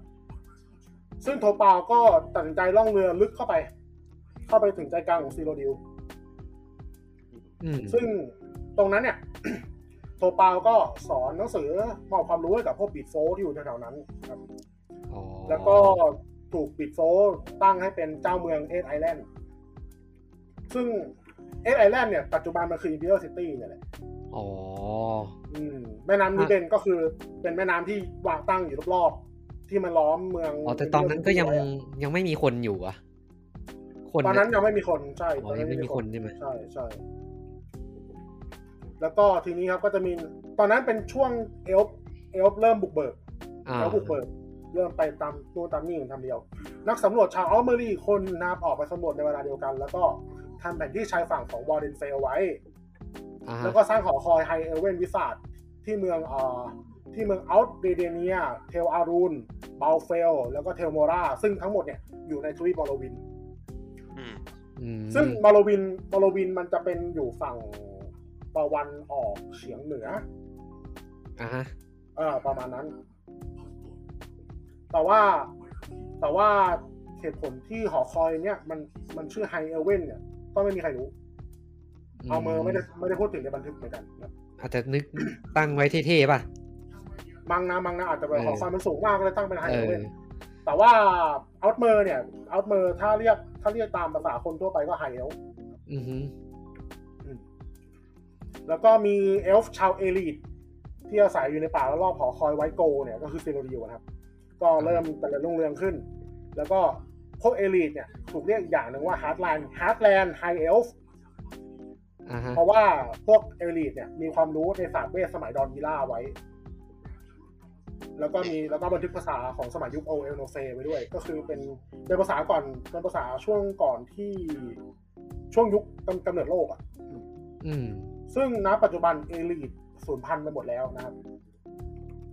มีคนหนึ่งที่รอดมาได้และมีเนื้อและมีตัวตนอยู่ใน Elder Scrolls Online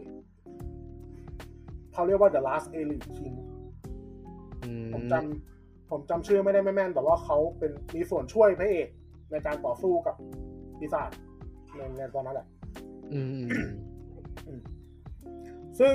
ซิโรดิลเนี่ยครับตอนนั้นเนี่ยกลายอ่าเป็นรัฐบรรณาธิการเอ้ยเป็นรัฐบรรณาการของกษัตริย์แห่งเอรินอร์อารินอร์อยู่ในซัมเมอร์เซลในซัมเมอร์เซตนะครับ อืม อืม แต่ว่าซิโรดิลเนี่ยก็มีอำนาจอธิปไตยเป็นของตัวเองแล้วก็ปกครองกันเอง ไม่ได้ไม่ได้ไม่ได้มีคนจากซัมเมอร์เซตเข้ามายุ่งครับ อืม อ่ะทีนี้มาที่เมเนติกยุคกลางเกือบเกือบๆปลายยุคกลางเกือบเกือบๆปลายแล้วก็มีเอลฟ์โผล่มาอีกชุดหนึ่งเอลฟ์พวกนั้นชื่อเดวีเมอร์เดวีเมอร์มีชื่ออีกอย่างว่าดีฟเอลฟ์หรือว่าดีฟโฟกนะครับ ก็คือเป็นประมาณคนแค่แหละอาศัยอยู่ใน อ๋อ อาศัยอยู่ในถ้ำในเขาอะไรพวกเนี้ย ครับตวีเมอร์นะครับ เป็นพวกหัวขี้เสรีรักสันโดษแล้วก็อุทิศตัวเองต่อหลักวิทยาศาสตร์ วิศวกรรม การปรุงยาครับ อ๋อ อ๋อเป็น ซึ่ง เป็นอาร์ติสเป็นอาร์ติส อ่า เป็นพวกติดติดแตกติดแตกครับติดแตกติดแตกสูญพันธุ์เลย ก็ก็คือคนแคะในจักรวาลนี้ใช่ไหม ใช่ เข้าไป ครับ แต่ว่าคนแต่ว่าที่เราที่เราไม่เห็นตอนที่เราเล่นเกม เราไม่เห็นคนแค้เลย มันมีเหตุผล อ่า ก็ แต่เราแต่เราจะเห็นพวกไอ้นี่ใช่ไหมสถาปัตยกรรมของคนแคะที่เป็นแบบเป็นหุ่นยนต์เป็นอะไรอย่างนี้คือพวกนี้ปะ ในสกายริมในสกายริมกับในออนไลน์จะเจอเยอะมาก อ๋อ ก็ในช่วงนั้นครับดวีเมอร์ก็เริ่มตั้งโลกลาดอยู่แถวๆตอนเหนือของทัมเบียว อ่าอ่าอ่า อ่า ก็เป็นอ่าซึ่งตอนเหนือของทัมเบียวนะครับ มันจะมีเทือกเขาที่เป็นแนวยาวกั้นชายแดนระหว่างสกายริมกับมอลโลวินไว้นะครับ ซึ่งภายหลังเนี่ยภูเขาเนี่ยมีชื่อว่าเวโรทีม u ลเทน อืม อืมซึ่งในยุคนั้นน่ะในยุคม a นติกอีล่ายุคกลางๆไปปลายๆเนี่ยมันเขาเรียกว่าเป็นยุคของ High Velocity Culture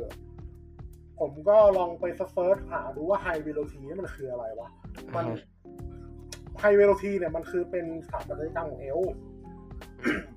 อ่า ก็คือเป็นเน้นแต่งตัวชั้นสูง ชั้นสูงแบบใส่ใส่โลบอะใส่เสื้อใส่เสื้อคลุม อ่า เหมือนเป็น ยาวๆอะ เป็นโนเบล อ่าเป็นโมเดลแล้วก็ เออ แล้วก็สถาปัตยกรรมมันจะเป็นบ้านทรงโค้ง ซึ่ง อ่า ถ้าใคร ซึ่งไอสถาปัตยกรรมเนี้ยมันยังเหลืออยู่ในมอร์วิน อ่าฮะ อ่า คน ถ้าคน ถ้าคนที่เล่นมอร์วินอ่ะจะเห็น จะเห็นบ้านทรงแบบเอลอ่ะแบบแบบบ้านทรงโค้งๆแหลมๆอ่ะ นั่นแหละ นั่นแหละคือ คือสิ่งที่เหลือมาจากวัฒนธรรมของไฮเวโรที อืม ทีนี้มันก็จะมีเอลฟ์อีกฝั่งหนึ่งเอลฟ์อีกเผ่าหนึ่งชื่อว่าไคเมอร์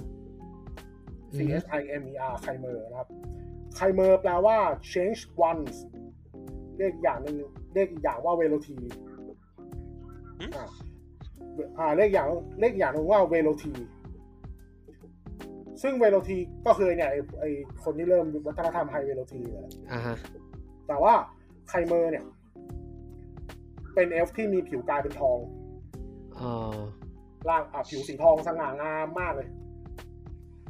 ปัจจุบันสูญพันธุ์ไปแล้วเหมือนกันนะครับ อ๋อ ชอบกันที่พี่สร้างงออยู่บ้างแต่กูไม่เคยเห็นที่มึงพูดสักอย่างเลยเนี่ย อืม สร้างได้เยอะแยะเคยเห็นบ้างไหมเนี่ย เก็บไปใช้เก็บไปใช้ ไคเมอร์เนี่ย ที่เขาเรียกว่า change ones เนี่ย มันมีเหตุผล เดี๋ยวเล่าให้ฟังเอ่อปัจจุบันไคเมอร์สูญพันธุ์ไปแล้วนะครับ แต่กลายเป็นอีกเผ่าหนึ่ง อ๋อ ซึ่งถ้าใครเล่นมอร์วินมาก็จะรู้เหมือนกัน อืม ก็จะรู้เหมือนกัน ส่วนมอร์วินนะครับมอร์วินตอนนั้นจริงๆ มันยังไม่ได้ชื่อมอร์วิน แต่เดิมมันชื่อ Rest d a n อืม R E S D E Y N ครับ มาเปลี่ยนตอนหลัง อ่ะ ซึ่งไอไคเมอร์กับเดวีเมอร์เนี่ย ก็ไม่ถูกกัน อ่า เพราะว่าความเชื่อทางศาสนาไคเมอร์เนี่ยบูชาเทพเจ้า จะเอดาจะเอดาหรือเดดาอะไรก็แล้วแต่ อืม แต่เดวีเมอร์เป็นไอทีส เป็นแบบเชื่อในวิทยาศาสตร์ อืม อ่า ซึ่งไคเมอร์ก็จะดูถูกดูแคลนวิถีของชาวเดวีเมอร์อยู่เสมอนะครับ อ่า แต่ว่าดังนั้นเนี่ยไคเมอร์ก็ยังพยายามจะบูลลี่ อ่าฮะ บูลลี่เดวีเมอร์ตลอดด้วยการไม่ปล้นทรัพยากรก็ยึดดินแดนบ้างอะไรบ้างใครเดวีเมอร์ก็ไม่ยอมก็ต้านตลอด นึกว่าเขาแซะ ก็ของ แซะกันตามเว็บบอร์ด อืม เดี๋ยวเดี๋ยวเดี๋ยวเดี๋ยวเดี๋ยว เออ แซนในบอร์ดโมง เออ อะไร นี่ อะไร นี่อะไรนะไม่นับถือศาสนาแล้วจะเอา อะไรเป็นที่ยึดเหนี่ยวจิตใจ ไม่เสือกดิ เออ อ่ะไปต่อ ซึ่งจริง ๆ แล้วอ่ะไอเดวีเมอร์มันก็ มันก็เป็นเผ่าที่พยายามทำอะไรอันตรายๆหลายรอบ ขอแจ็คแอดเหรอ อืมจากแอดวันนี้วันนี้ผมเดวีเมอร์นี่คือจากแอดนะครับอ่ะซึ่งสองเผ่าเนี้ยสองเผ่าเนี้ยมีปัญหากันเป็นร่วมศตวรรษเลย อ่าฮะ คือตีกันตลอดไม่ไม่เคยหยุดนะครับ เพราะว่าสองสองเผ่าเนี้ยมันอยู่ใกล้กัน ไอสัตว์ที่ไม่โฟ อ้ คิงไม่ในยไอ้เฮีย เอออ่ะทีนี้ ที่ผมบอกตรีนิแม็กตรีนิแม็กมีบทแล้วนะครับตรีตรีนิแม็กเนี่ย ตอนนั้นเป็นเทพที่แข็งแกร่งที่สุดของชาวเอาท์เมอร์แล้ว พยายามจะหยุดการอพยพจากของพวกเวโรทีที่อพยพจากซัมเมอร์เซตเนี่ยขึ้นไปแผ่นดินใหญ่ อืม แต่ว่าตอนนั้นเนี่ยตีนีแม็กก็โดนโบเอลทียาโบเอลทียาเป็นอีกหนึ่งในเดอ่าในเดดิกตินเป็นเป็นเทพเดดิกอ่ะ อ่าฮะ อ่า ซึ่งตัวตัวโบเอลทียาเนี่ย เป็นผู้นำอพยพเป็นผู้นำการอพยพครั้งเนี้ย คือคือแบบบางทีเราเอ้ยแบบเราอยู่บนซัมเมอร์เซตไม่ได้แล้วต้องไปแผ่นดินใหญ่แล้วตีนีแม็กก็พยายามหยุดไว้นะครับ อ่า ซึ่งโบเอลทียาสามารถหยุดตีนีแม็กไว้ได้ ด้วยการแดกเข้าไป ฮะ อ่ะอ่ะไอเฮียไม่ได้ไม่ได้หยุดไอสั ตว์ไม่ใช่หยุดมึงเข้าใจผิด อืมแดกเข้าไปโบโยเทียแดกตินีแม็กเข้าไป แล้วขี้ออกมา เอ้า โคตรแบบ จริ โค ง ต ๆ รบุงอีเลยที่ขั้นสุดเลย จริงๆจริงๆขี้ตินีแม็กออกมาตินีแม็กที่กลายเป็นขี้ของเบลทีโบโยเทียเกิดใหม่เป็นเดดิกปินที่ชื่อว่ามาราคัส โอ้โห อืมซึ่งผู้ติดตามทรีนีแม็กทุกคนนะครับ พอพ้นเหตุการณ์นี้ไปปั๊บผู้ติดตามของทรีนีแม็กถูกเปลี่ยนสภาพ จากอัลเมอร์กลายเป็นออซิเมอร์หรือที่เราเรียกอย่างนึงว่าออก อ๋อ ขี้ออกมากลายเป็นออกเลย ใช่เพราะเพราะงั้นนะครับพวกออก สมองผมตามไม่ทัน เออ ผมช็อตเลยตั้งแต่ได้คำว่าขี้ที่ผมช็อตเลยอ่ะ เออ อ๋อ เป็นเอลที่โดนหัวหน้าเอลคนหนึ่งโดนแดกแล้วก็ขี้ออกมากลายเป็นเป็นออก ใช่ พวกก็เลยกลายเป็นออกมาด้วย ใช่ออซิเมอร์นะครับ มีเป็นเป็นภาษาอเมรีนะอัลเมรีนะครับ ชื่อว่าพวกต้องสาบ อ๋อ หรือพวกชั้นต่ำหรือพว ก็ ชั้ คือนต่ำ เป็นก็มึงกากเดนไงมึงเป็นเดนกากจริงๆอะกากกากอาหารไอสัตว์ เอ่อเพราะงั้นเพราะงั้นนะครับพวกออซิเมอร์เขาจะบูชามาราคัสกันมากครับเพราะมาราคัสเป็นผู้นำของตน แล้วก็ อ่าฮะ ออซิเมอร์เนี่ยเป็นเผ่าที่น่าสงสาร เพราะว่าออซิเมอร์ไม่มีบ้านเป็นของตัวเองชัดเจนนะครับ อืม บางคนบอกว่าเอ้าบ้านบ้านของออกบ้านของพวกออกก็ลอตกาไงลอตกาเปลี่ยนที่หลายรอบแล้วนะ อ๋อ ลอตกาเปลี่ยนเมืองหลวงหลายรอบมาก บางทีก็ไปอยู่ตรงนั้นเขาสกายลิมมั่งบางทีก็ไปอยู่ไฮล็อกมั่งบางทีก็ไปนู่นไปนี่ เป็น มั่ง ชนเผ่าเล่ร่อนไปแล้ว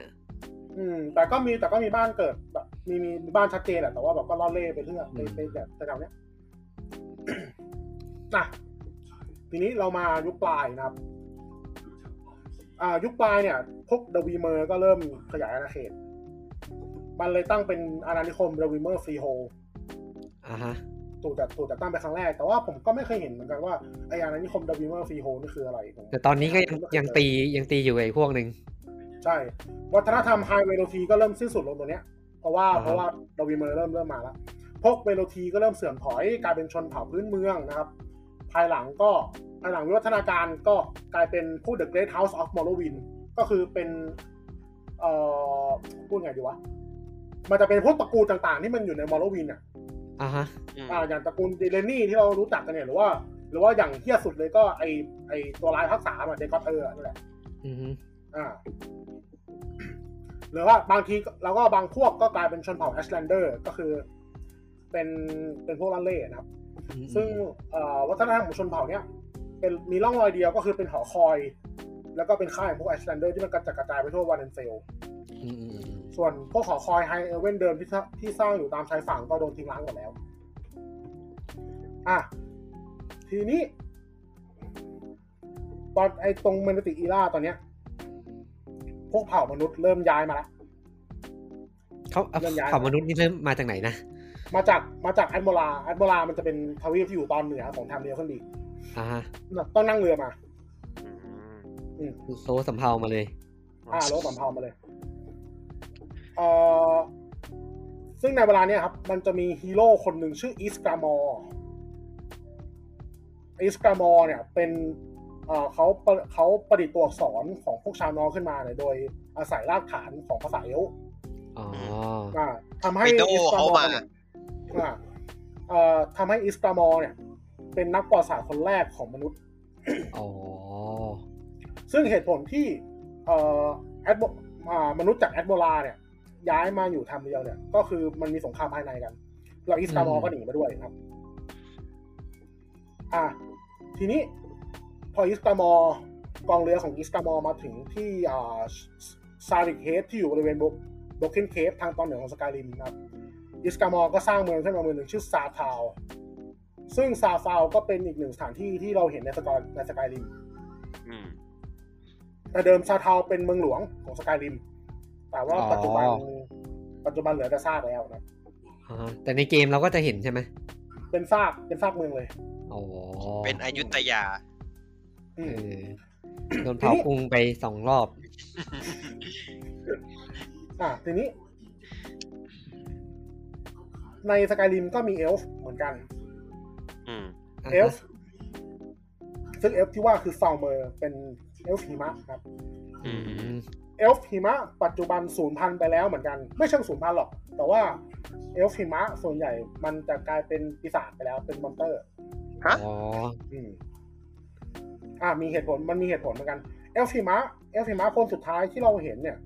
มีอยู่ในสกายริมนะครับ อันนั้นคือเป็นเอลฟิมะที่โดนที่โดนจัดเป็นแวมไพร์ไปแล้ว อืม อ่าฮะ อืมอืมมันมีอยู่คนนึง แต่ว่าผมจำชื่อไม่ได้ อ่ะ ในเมลติอีล่ายุคปลายตอนนี้ก็คือมีเหตุการณ์หนึ่งชื่อว่า Night of Tear นะครับ พวกเอลฟิมะบุกเข้ามาในซาทาวแล้วก็ไล่ฆ่าคนในเมืองทำให้พวกมนุษย์รวมไปถึงตัวอิสตามอร์เนี่ยหนีต้องหลบหนีออกไปนะครับ หนีกลับไปไหนหนีกลับไปอันโมลา อ๋อ ทีนี้ภายหลังอิสกามอร์ยกทัพกลับเข้ามาตีคืน โดยทัพของอิสกามอร์มีชื่อว่า The 500 Companion นะก็ตามชื่อเลยก็คือเป็น ห้าร้อยคน เป็นกองทัพ500 คน มีมี ะ 500คน คนรองประหลัดชูนั่นเองไม่ใช่ อ่า ไอ้ก็มาถีบคนลงเขาไป ตีกันที่อะไรนะเทือกเขาเทอร์โมปิเล่ เอ เอ อ อไอ้สามร้อยไอ้สามร้อย ไปเรื่อยอย่างไงเนี่ย เออ ทีนี้พวกเอฟฟิมาก็โดนกองทัพสายพันธุ์คอมเบเนียเนี่ยไล่ไปอย่างเงี้ยกระจายกระจายไปทั่วสกายริมครับเอ่อโมทีฟของพวกจริงๆ แต่เดิมเนี่ย พวกเอลฟิมากับมันกับพวกนอสเนี่ยอยู่ด้วยกันได้ปกติ แต่ว่ามันกลายเป็นว่าพวกเอลฟ์มันมองว่ามนุษย์มันเริ่มขยายประชากรเยอะ อ๋ ขึ้ อ น เฮ้ย มึงจะมาเก่าตรงนี้ไม่ได้นะเว้ย ต้องต้องคุมกำเนิด เออ อืมก็พวกเอลฟ์ก็เลยกังวลว่าแบบเอ้ยวัฒนธรรมมนุษย์มันจะเกินกินลูก โอ้ เไปหรอวะ กลัวเสียอำนาจไอ้สัตว์ ซึ่งเหตุการณ์ซึ่งเหตุการณ์เนี่ยมีชื่อหนึ่งว่ารีเทิร์นเดอะรีเทิร์น อ่าฮะ มิทูปัตติคิง ง่ายดี โอเค อ่ะทีนี้ อ่า มันมีอีกมันมีอีกเรื่องหนึ่งก็คือ ไอ้ใต้เมืองซาทาวเนี่ย มันจะมีอาร์ติแฟกต์ เป็นอาร์ติแฟกต์ที่มีพลังเวทมนต์สูงมาก ชื่อว่าดวงตาแห่งมักนุส อ่าฮะ อ่า ซึ่ง เออพลังเนี่ยผมคงไม่ขอพูดถึงแล้วกัน อ๋อ ใครอยากรู้ก็เดี๋ยวไปหาเอาเองหรือว่าหรือว่าเม้นต์มาก็ได้นะครับ ว่าเนื้ออยากรู้เรื่องของอาร์ติแฟกต์พวกเนี้ยว่าเออทำอะไรได้มั่งเดี๋ยวผมจะหามาเล่าให้ฟังครับ เอาแต่คนตอนที่กลับมาตีกับเอลฮิมะนี่คือชนะใช่ไหมตอนนี้คือชนะ ชนะชนะ อ๋ ชนะ อ อ่ะทีนี้ครับ พวกมังกรมันมันตอนนั้นมันจะมีมังกรมีพวกมังกรด้วยนะแต่ว่ามังกรจะมีผู้ปกครองอยู่อยู่ตัวหนึ่งก็คืออัลดูอิน อ่า อื ฮะ ม อ่ะ พี่เอา ซึ่ง ตีขอัลดู อง อิ เรา น นี่ เนี่ย เอง อ่ะอัลดูอินเนี่ย มีชื่ออีกเรียกมีชื่อเรียกอีกอย่างหนึงว่าเวลวิเตอร์ ก็คือตัวเขมือบโลก อืม มีชื่อเรื่องหลายชื่อเลยอัลดูอิน มี The w a l l e t e r มี The First Dragon หรือว่าอีกชื่อหนึงก็คือ Twilight God พระเจ้าอสดง อ่าฮะ อืม อัลดูอินก็มีอำนาจปกครองปกครองมังกรทั่วทั้งมันมุนดุสนะครับ แล้วก็ปกครองเผ่ามนุษย์ด้วยนะครับเอ่อซึ่งในตอนนั้นอ่ะ คนที่เผยแพร่ศาสนามังกรก็คืออิสกามอร์ อืม มังกรศาสนามังกรมีเป็นศาสนาจริงๆ ชื่อว่าดากอนเทานะครับ พวกมนุษย์ก็บูชามังกรเป็นพระเจ้า สร้างวิหารกับลัทธิบูชามังกรขึ้นมานะครับ อ๋อ แต่เวลานั้นน่ะ อ่าพวกนักบวชมังกรเรียกหรือว่าในในเกมก็เรียกว่าดากอนพรีสนะครับ อ่า ก็เริ่มแบบกำเริบเสบสารละทำ เริ่มให้พวก คุ้ มัน น ๆ ต่อต้านอืม ไอ้พวกที่มันอยู่บนบนเขานั่นปะ อืม ไม่เชิง ใช่ไหมที่มันจะมีที่มันจะมีวิหารบนเขามันอ่ะอันนั้นปะ อ่าใช่ใช่มันมันจะมีวิหารของพวกดักกอนพีตั้งทั่วสกายริมเลย เออเออ ก็คือก็คือที่มาที่ที่ทำให้เราได้พลังไอ้นั่นใช่ไหม อาดาดักอาดา ใช่ อาดาก เชารอะเอใช่อ ใช่ อ่ะทีนี้ก็เกิดสงครามระหว่างระหว่างคนปกติทั่วๆไปกับพวกเผ่ามังกับพวกเอ่อดักกอนเขาขึ้นนะครับพ เอ้าว กมนุษย์ก็ตายไปจำนวนเป็นจำนวนมากเลย แล้วก็มีมังกรบางบางคนเอ้ยมังกรบางตัวเนี่ย ต้องการปกป้องมนุษย์ แล้วก็เข้าร่วมสงครามนี้ด้วยนะครับ ซึ่งมังกรหนึ่งในนั้นก็คือพาเทเนต อ่าอ่า อ่าพาเทเนตที่คนภาคมาริโอภาค โอ้ยพูดซะเฮี้ย เออชาวมาร์ติเน่อะผมจำได้เลยจำได้เลยว่าแบบชาวมาร์ติเน่ภาพพาตาแนกด้วย อิสบีอ่าตะเลย เออซึ่งการที่พาตาแนกหรือว่าบางกรบางส่วนเนี่ยเขาร่วมกับมนุษย์เนี่ยเพราะว่าเทพเจ้าคาอ่าคายพระมารดาแห่งวายุเนี่ยขอร้องให้มังกรเข้ามาช่วย ภายหลังฝั่งมนุษย์ก็กลับมาเอาชนะแล้วก็ปรับเอาดูวินลงไปได้นะครับแล้วก็พวกมังกรที่พ่ายแพ้สงครามก็หนีหนีไปตามที่ต่างๆ ที่เราเห็นในสกายริมมาแหละครับ อืมอืม แล้วก็ลัทธิดักกอนเขาก็ล่มสลาย ซึ่งจากเหตุการณ์เนี้ยครับพาเทเนกสอนมนุษย์ให้สร้างเชา อืม อ๋อ อ่าแล้วก็มีกลุ่มมังกรเอ่อกลุ่มมนุษย์ที่พูดภาษามังกรเป็นเนี่ยเกิดขึ้น ก็คือดักกันถัง อืมอืม อืม เมเนติกยุคเมเนติกกีล่ายุคปลายจนถึงประมาณเอ่อยุคที่หนึ่งปีหกร้อยหกสิบนะครับ มีผู้ชายคนหนึ่งเกิดขึ้นมาระดับไปแล้วก็เกิดขึ้นมาอีกรอบหนึ่ง อืม เขาเป็นวีรบุรุษ อ่าฟังก่อนเป็นวีรบุรุษ เป็นนักรบเป็นจอมเวทเป็นแล้วก็เป็นกษัตริย์ที่เป็นอมตะนะครับ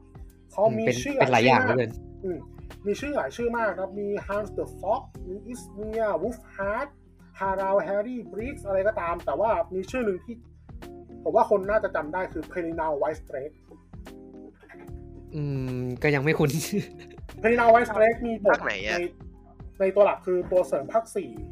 อ๋อ อ๋อ อ ภาค Night สี่ไปเลย Night of the Nine อ่า Night of the Nine เป็นตัวเสริมที่เราต้องไปตามหาต่อของ p e r i n a l เพื่อเอามาสู้ อ๋ออ๋ออันนี้เริ่มคุ้นแล้ว เพรินาวไวสเตรกมีตำนานหลาย ๆ อย่างที่เกี่ยวกับเพรินาวนะครับอาจจะเป็นรอคันกับชาติมาเกิดก็ได้ เขาเรียกอย่างเขาเรียกคนพวกนี้ว่าเชซารีน เป็นคนที่มี potential ว่าเป็นรอคันกับชาติมาเกิด อ๋อเขาเขา ก็ ทำไมเขาถึงเขาถึงเชื่ออย่างนั้นนะเก่งเหรอคือเก่งมากใช่ไหม เก่งเก่งเก่ง อ๋ มา อก เอ่อเพรินาวมีส่วนในการทำให้เอลิสูญพันธุ์ อ๋อฮะ เป็นเป็นเหตุการณ์ที่พวกมนุษย์ปลดแอกตัวเองออกจากการเป็นทาสครับ อ๋อคือตอนนั้นมมีรอบ นุษย์เป็นธาตุเป็นธาตุพวกพวก เอลเอลฟ์ฟ์อยู่า พวกเอลิทใช่ในแถบในตอนนั้นมันเป็นเหตุการณ์อยู่ในซิโรในเหตุการณ์ในซิโรดิวเออซิโรดิว อ๋อ อ่ะมันก็มีรอแปลกๆอันนึง ว่าเพรีนาวเนี่ย จริงๆ ไม่ใช่คน อ๋ อ่า อฮะ เป็นไซบอร์ก อ่าใช่ใช่ ถ้าถามจริง อ่ามันเคยมีพูดอยู่ว่าจริง ๆ แล้วจักรวาลของเอเดอร์สกอร์ไม่ได้เป็นจักรวาลที่เก่าขนาดที่เราคิด อ๋อ คือโลกเราก็ของเราอีกทีหนึ่งด้วยซ้ เอ่ออันนี้เป็นประมาณว่ามันเป็นเพรีนาวเนี่ย เป็นไซบอร์กที่ย้อนเวลากลับมา ำอ่า จาก มีสอง ไท มี ไล สองไอ น์ เดี ที่ ยที่ผมเห็นน่ะ เป็นจากเอ่อย้อนเวลาจากไทม์ไลน์ที่เอลฟ์ เรื่องอำนาจสุดๆ แล้วปกครองทุกอย่างทุกสิ่งบน อ่า โลก อ่าที่นึกว่ายีไปไกลใช่ไหม แล้วทุกคนต้องหนีออกไปใช้ชีวิตบนยานอวกาศ เทนาวก็เลย อ๋อ ถูกสร้างขึ้นมา โอ้ยแล้วก็ย้อนกลับมา เอาทูมินเตอร์ เทอร์มินเตอร์ แล้วก็ไปเจอใน Starfield นะครับ ทุกคน ไม่แต่ผมเคยได้ยินจากจักรวาลหนึ่งว่ามันคือนี่เว้ย มันคือซินจาก Fallout 4เว้ย เออ อ๋อเหรอ ที่ถูกส่งกลับมาเว้ย เออมันเคยมีคนเขียนว่ามันคือซินจาก Fallout 4ที่ส่งกลับมาเว้ย เออเออ มันก็เป็นแบบ มโนไปได้หลากหลายใช่ไหม เพราะว่าคนพยายามจะเชื่อม Fallout กับ Elder Scrolls เข้าด้วย กั กับ น เอร์กอ ใช่เออ จริงๆ ผมมีทฤษฎีหนึ่งคือ จริงๆแล้วอ่ะ ไอไอเนี่ยไอทวีปของฟอ l เอากับของกับของเอลเดอร์สโคอ่ะ มันอยู่คนละฝั่งกัน อืม โอ้โห ๆคนแบบว่า มันก็เป็นไปได้ จริงๆไม่ได้ร่มสลายเว้ย แต่แบบแม่งอันวานไปไกลกัน เออ อ่ะ ทีนี้ครับอ่าในยุคในยุคที่หนึ่งเนี่ย ตอนนี้วันนี้เป็นจุดเริ่มต้นยุคที่หนึ่งแล้ว แต่ว่าตอนเนี้ยตรงพอยเนี่ยมันผมไม่ทราบเวลา อ่ะฮะ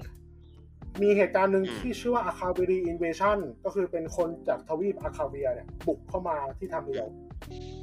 อืม แต่ว่าตอนนั้นอ่ะ คนจากฝั่งเดกเกอร์ฟอลอ่ะ สามารถตีพวกอาคาเบียหนีกลับไปได้ครับ อืม ซึ่งเดกเกอร์ฟอลเดกเกอร์ฟอลเป็นเมืองที่ตั้งอยู่ทางที่ต้นตกเฉียงเหนือของทำเดียว ก็คืออยู่ในไฮล็อก อือฮึ อ่ะทีนี้ครับยุคที่หนึ่งเริ่มต้นขึ้นจากตรงไหนครับ อ่า ยุคที่หนึ่งปีที่ศูนย์นะครับ กษัตริย์อีเกลียก่อตั้งคาโมรันไดนาสตี้ขึ้นนะครับ ก็เลยเป็นจุดเริ่มต้นของยุคที่หนึ่ง อืม เป็นอันนี้จะเขาเรียกเป็นโมเดิร์นอีราละนะค อั รับ นนี้คือมึงตามันก็แต่งตั้งตัวเองขึ้นมาเลยในยุคที่หนึ่ง อืมอ่าอีเกลียเป็นกษัตริย์เป็นกษัตริย์ชาวบอสเมอร์บอสเมอร์ก็คืออูบูดเอลฟ์นะครับเป็นเอลฟ์ป่า อืมอืม อ่ะฮะ คาโมรันซึ่งคาโมรันไดนาสตี้ก็ตั้งอยู่ในวาเลนวูดวาเลนวูดก็คือ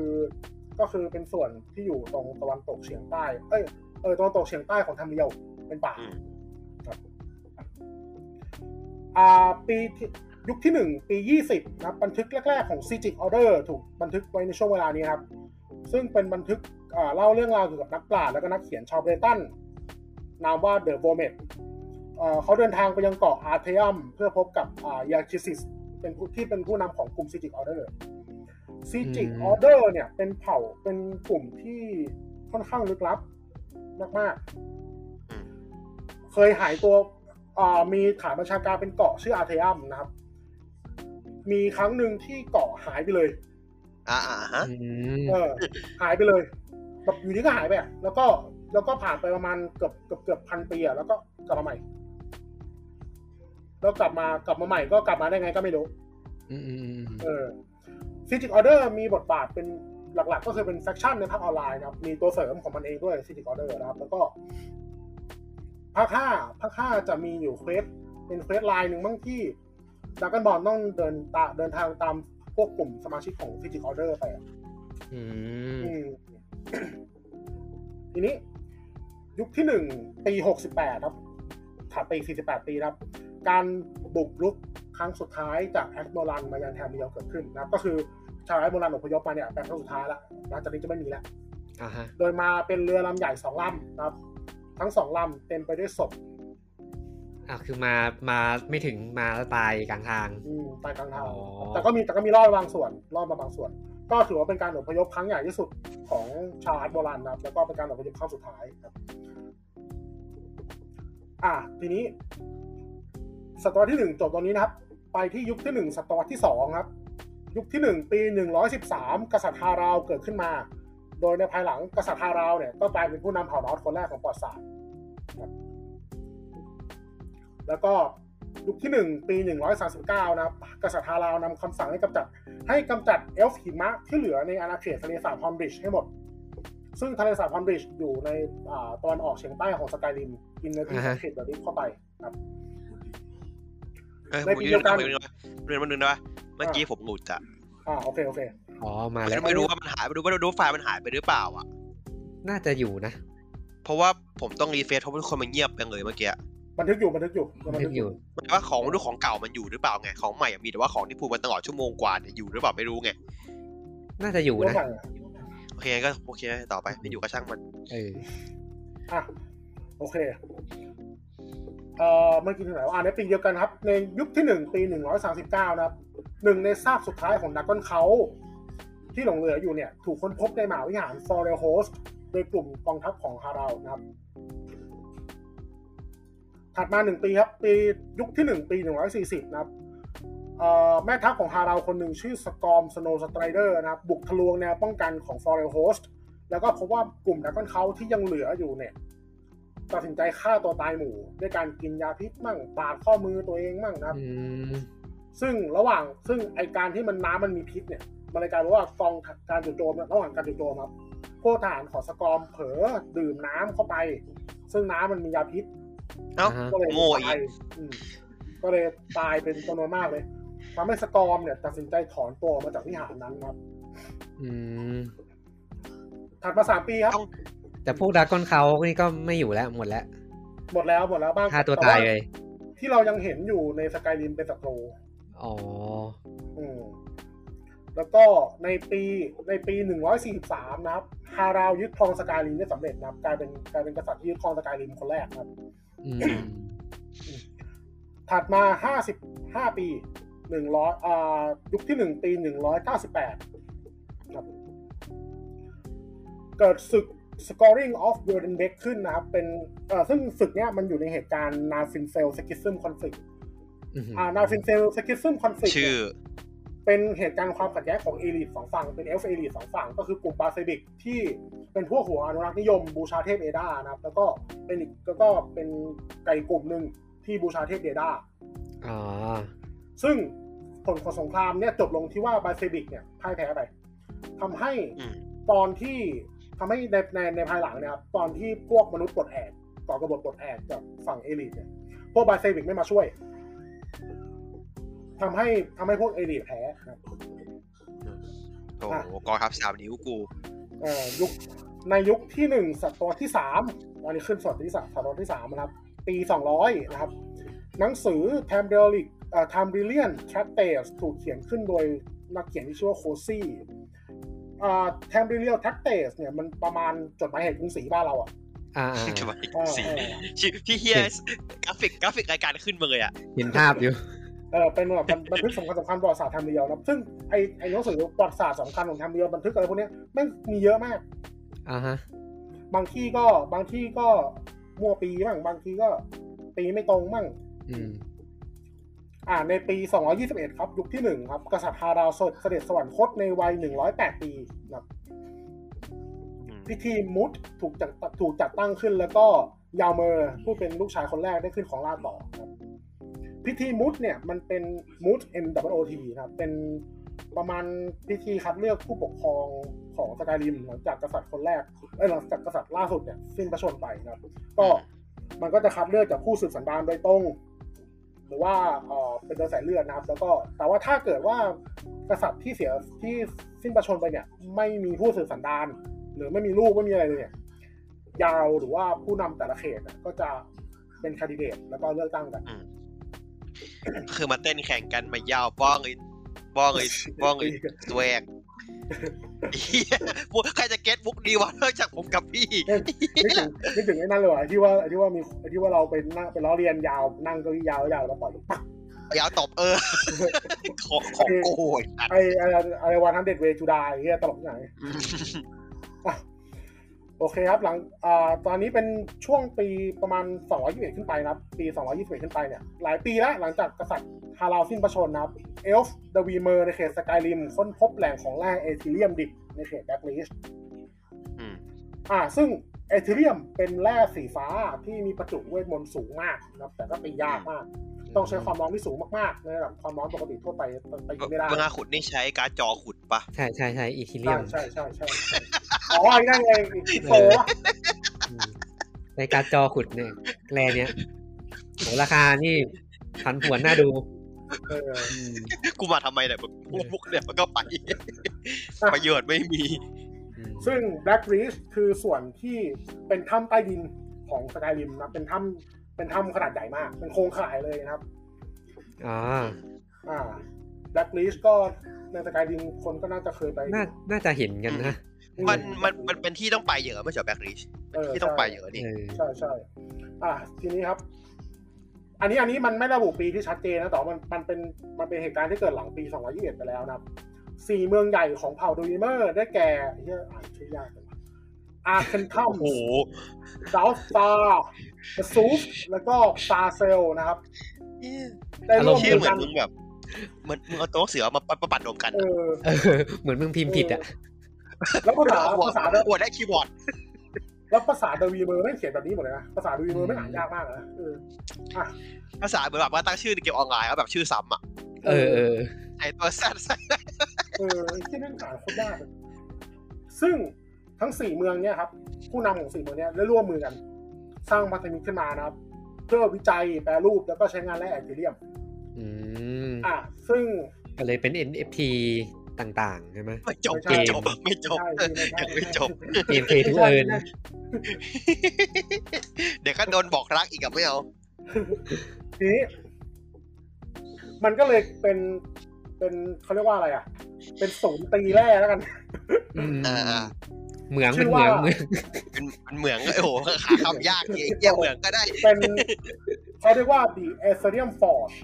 อ่าฮะ เป็น อ่า เป็น เป็น เตา เป็น หเป็นลอม โรงหลอมอืม อ่าเป็นโรงหลอมขนาดใหญ่นะครับ ถูกสร้างขึ้นมาข้างใต้ของเมือง South ชื่อชื่ออ่านได้ปะอ่านยากใช่ไหม ชื่อไงนะ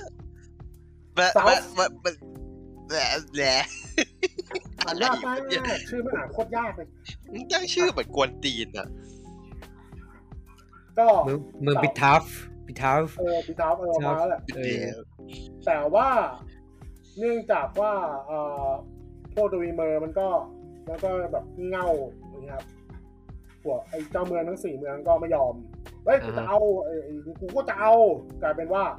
พันธมิตรดวีเมอร์ทั้งสี่แตกคอกันครับ ก็เลยเกิดสงครามเอเธเรียมวอร์ขึ้น อ๋อเลยไปเกิดเป็นเหรียญใหม่แทน เยี่ยเหมืองแตกไอ้สัตว์ เหมืองแตก เหมือนแตกเหมือนแตกติดรักติดรัก กูกูปิดเกมแล้วไอสัตว์ เออหอบหอบหนีไปเลยหอบหอบตังค์หนีไปเลยเฮีย หอบ โคตรเฮียเลย หอบตังค์หนี เลย อันนี้อินเนอร์ไปะเนี่ย เออ ซึ่งสงครามเอเธเรียมบอลนะเป็นสงครามแย่งชิงทรัพยากรก็อย่างที่บอกเลยจากตามชื่อเลยก็คือ มันจะต้องการฮุบแร่เอเธเรียมเอเธเรียมอาร์ติแฟกต์แล้วก็ คุยคิดเป็น อย่างอื่นไม่ได้จริง เออเนี่ยไม่ผู้คุยอ่านคือแม่งก็กลับมาคริปโตจริงๆไง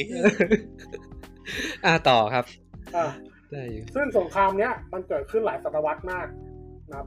อ่าฮะ จริงๆก็ก็ก็ไม่ก็ไม่ได้ขนาดหรอกเพราะเดี๋ยวอีกไม่นานแหละ อ่า เอ้า สุขอะไรแน่วะพี่เอาสักอย่างที่ ไม่รู้ อ่ะทีนี้กลับมากลับมาที่เส้นเรื่องหลักนะครับ ในยุคที่หนึ่งปีสองยี่สิบสองครับกษัตริย์ยาเมอร์สวรรคตนะครับวราชจะกิสเต็ขึ้นลงขึ้นของล่างต่อ เอ้ยเดี๋ยวก็เมื่อกี้ไอเอทีเรียมวอลนี่คือจบยังไงนะ จบตรงที่ ยั เด งไม่ วิ จบ เมอร์แตกแตกคอกันแล้วก็ยังสงครามอยู่ใช่ไหม ใช่ แต่ว่าอันเนี้ยมัน ยังไม่จบไม่ได้ ครับ มันไม่ได้ระบุปีที่ชัดเจน ว่าว่าเกิดช่วงไหน อ๋อ เพราะมันก็ตีกันไปเรื่อยๆครับบราชเดอะกิฟเตดเอ่อราชเดอะกิฟเตดนะครับ เป็นบุตรชายคนที่สองของฮาราว แต่ว่าบางที่ในบันทึกบางเล่มบอกว่าเป็นลูกของยาเมอร์ เอ้า มีชื่อเอ่อมีชื่อเรียกอีกอย่างหนึงว่าวราชเดอะบุชเชอร์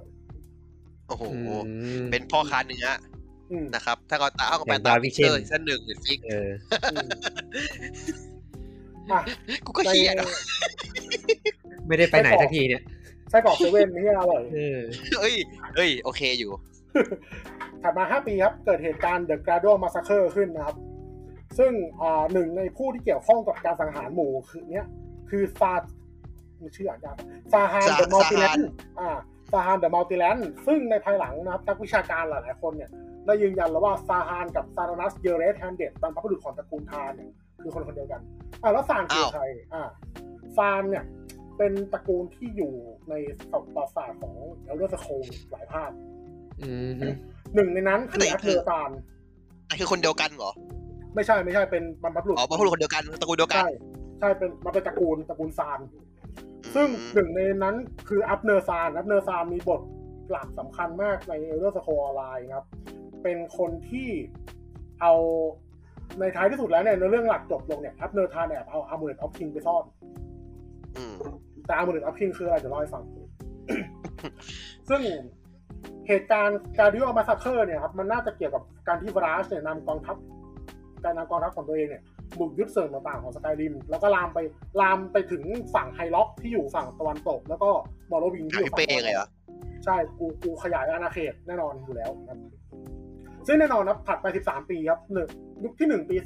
240 กษัตริย์วราชนะครับเริ่มการบุกยึดพื้นที่ส่วนไฮล็อกกับมอร์โรวิง แล้วก็พื้นที่ส่วนใหญ่ในเอ่อในเทือกเขานิเบเน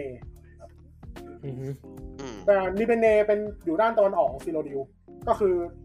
ก็คือออกไปหน่อยก็ออกไปหน่อยก็มอลลวินแล้วอะ อ่าฮะ อื อื ม ม เป็นเรื่อยยังไงมึงเนี่ย เหตุการณ์เนี้ยครับ เหตุการณ์ที่ที่วารัสเริ่มบุกยึดพื้นที่ต่างๆเนี่ยเขาเรียกว่า The Scarlet Conquest อ๋ออ ม มันก็เหมือนเอฟเฟอร์เรนพวกไวกิ้งอะเนาะ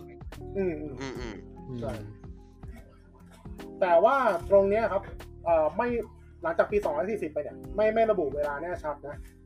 มันมีคนหนึ่งชื่อกาเลอร์ ขึ้นของราชย์เป็นกษัตริย์ของสกายริม แล้วก็เริ่มบุกยึดหัวเมืองของพวกโดเวเมอร์ที่อ่อนกำลังลงด้วยสกายริม เพราะว่าช่วงนั้นมันเป็นช่วงที่เอธิเลนวอร์มันเกิดแล้วอะพวกโดเวเมอร์ก็เริ่มอ่อนกำลังลงละพ เออวก มึงตีกันเองจนเหนื่อยแล้ว อ่าพวกนอน กู ที่ ว่าตี ได้ ต่อ เออ พวกนอนที่ได้จังหวะก็จังหวะนี้แหละก็ปรับเข้าไปเลย เออ อ่ะ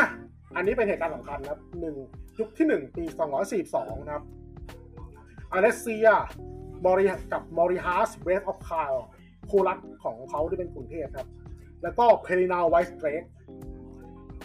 อ่าเพรินาวมีหมดละ อืมมาแล้วชื่อนี้มาละ อ่า อ่า เริ่มทำการก่อกบฏปลดแอกฆาตจากพวกเอลีทในซีโรดิว อ่าฮะ อืม เอาอย่างละมึงสามนิ้วดิละ อ่า ซึ่ง ไอ้ชื่อโปรเจกต์อิงลีดเนี่ย ถัดไปหนึ่งปีครับ ปีสองร้อยสี่สามหอคอยทองคำขาวล่มสลาย ซึ่งตัวนี้เป็นเป็นหนึ่งในจุด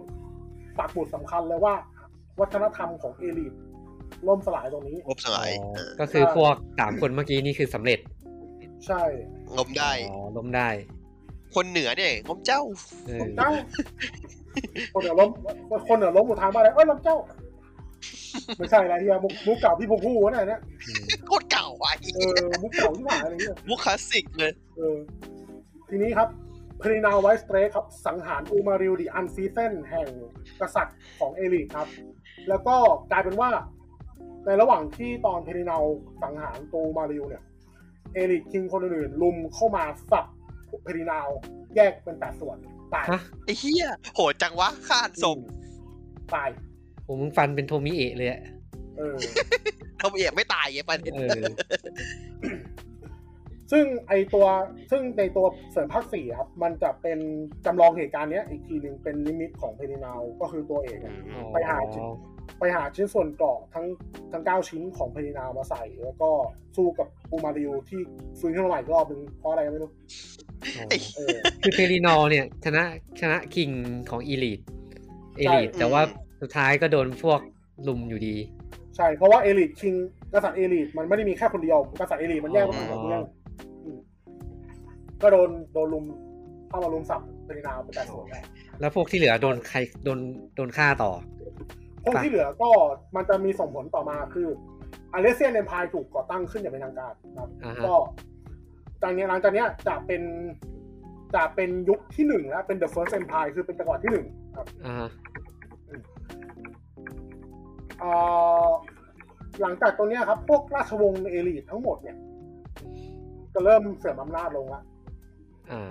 อ่าได้ครับอ่าถัดมาจากเหตุการณ์ปลดแอกสามปีครับ ปียุคที่หนึ่งปีสองร้อยสี่สิบหกดักเกอร์ฟอลถูกตั้งเป็นเมืองหลวงตรงอ่าวอิเลียด อืม อ่าอิเลียดเบย์อันนี้อันนี้ทุกคนอันนี้คนที่ได้ในเรื่องสโคน่าจะรู้จักนะครับ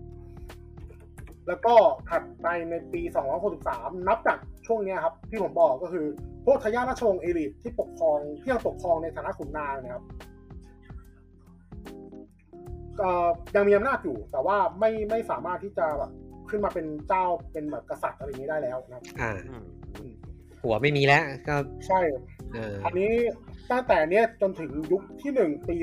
498 จะเรียกว่าเป็นเลดเอลิทเอ็มพายก็คือเอลิทเริ่มเสื่อมอำนาจลงแล้ว ก็คืออเลเซียปกครองเป็นก็คือมนุษย์ปกครองครับ อ่าฮะ อืม ถัดไป 3 ปีครับ ปี 266ครับอเลเซียเสียชีวิตครับอาคาทอชแต่งตั้งให้เป็นเซนต์อเลเซีย อ๋อกลายเป็นเทพเลย อืมกลายเป็นเทพ อ๋อ แล้วก็ลัทธิที่ชื่ออเลเชียนออเดอร์ถือกำเนิดขึ้นครับ อืมอืม เดี๋ยวนั่นคือเทพจริง ๆ หรือว่าเป็นสมมติเทพ เป็นเป็นเทพจริงๆ เป็นเซนต์เลย เป็นเทงเอาเทพเลยใช่ไหม ใช่เป็นเทพ แล้วก็จริงๆแล้วมันจะมีอีกอันนึงก็คือเอ่ออาคาทอสได้สร้างอืมถ้าจำไม่ผิดน่าจะกรีดเลือดตัวเองให้มั้งแล้วก็ใส่ไว้ในเป็นเป็นจี้ เป็นจี้ห้อยคอ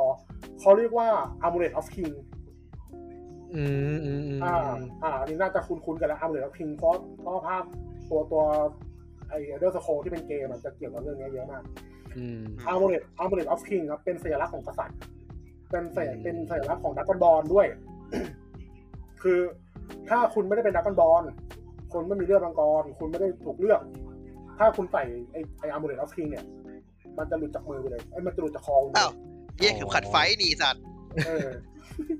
เออมันกลายเป็นผงไหมเหรอเออมันกลายเป็นผงเลย ไม่ได้เป็นออฟเฟนด็อกไอ้เหี้ยใส่ไม่ได้ ก็คืออาร์มเลตออฟทีมจะหลุดจากมือไปเลยครับซึ่งมันเป็นเครื่องหมายบ่งบอกว่าคนนั้นน่ะคือตัวตัวแทนของกษัตริย์ คือคนที่สามารถที่จะขึ้นมาเป็นกษัตริย์ได้ เป็นเป็นเป็นโชเซนวัน อ๋อ เป็นอัลฟินอ ซึ่ ก ง ก็มันหลายก็เพิ่งเคยเห็นเมื่อกี้ ซึ่งอาเดเซียก็ถือว่าเป็นเซนต์คนแรกของพวกมนุษย์ครับแล้วก็พอหลังจากที่ลัทธิอาเดเซียออเดอร์ขึ้นเนี่ย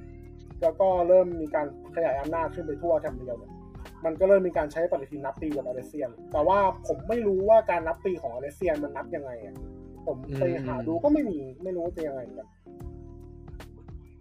อ่ะ อ่ะ ที ฮะ นี้ถัด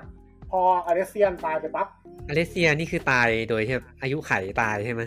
ใช่สิ้นอายุไขเพราะว่า อ๋อ พวกแมนพวกแมนอายุไขเท่ามนุษย์ประมาณหกสิบแปดสิบ อ่า ปีครับอ่า ทีนี้พอหลังจากอาเดเซียตายไปปั๊บก็มีคนขึ้นมาครองราชย์ต่อก็คือเบลฮาซาเดอะแมนบูครับเอ่อเบลฮาซาเดอะแมนบูเป็นลูกของอาเดเซียกับมอริฮัสเบลฮาซาเนี่ย เป็นลูกครึ่งวัวคน อืม อืมเพราะว่า มีมีมีลูกครึ่งนี้ด้วยเหรอในสกายริม มีในในจักรวาลในจักรวาลอาเดเซียมีเป็น บริฮาร์สเนี่ยเป็นลูกครึ่งเทพ แต่ผมจำไม่ได้ว่าบริฮาร์สเป็นลูกครึ่งอะไร แต่ว่าแบบไม่ใช่คนอ่ะ เป็นครึ่งเทพครึ่งสัตว์เอ้ยเป็นครึ่งคนครึ่งสัตว์ อ๋อ อ่า อืมแต่ว่าไม่ใช่วัว สไตล์เทพฮินดูปะ ประมาณนั้นมั้ง ประมาณนั้นมั้ง คือคือบริฮาร์สไม่ได้มีส่วนไหนที่เป็นวัวเลย แต่พอมีลูกกับเลเซียลูกออกมาเป็นครึ่งวัว อ่า ม อืม มียีนยีนด้อยเป็นวัวนี่เอง อืม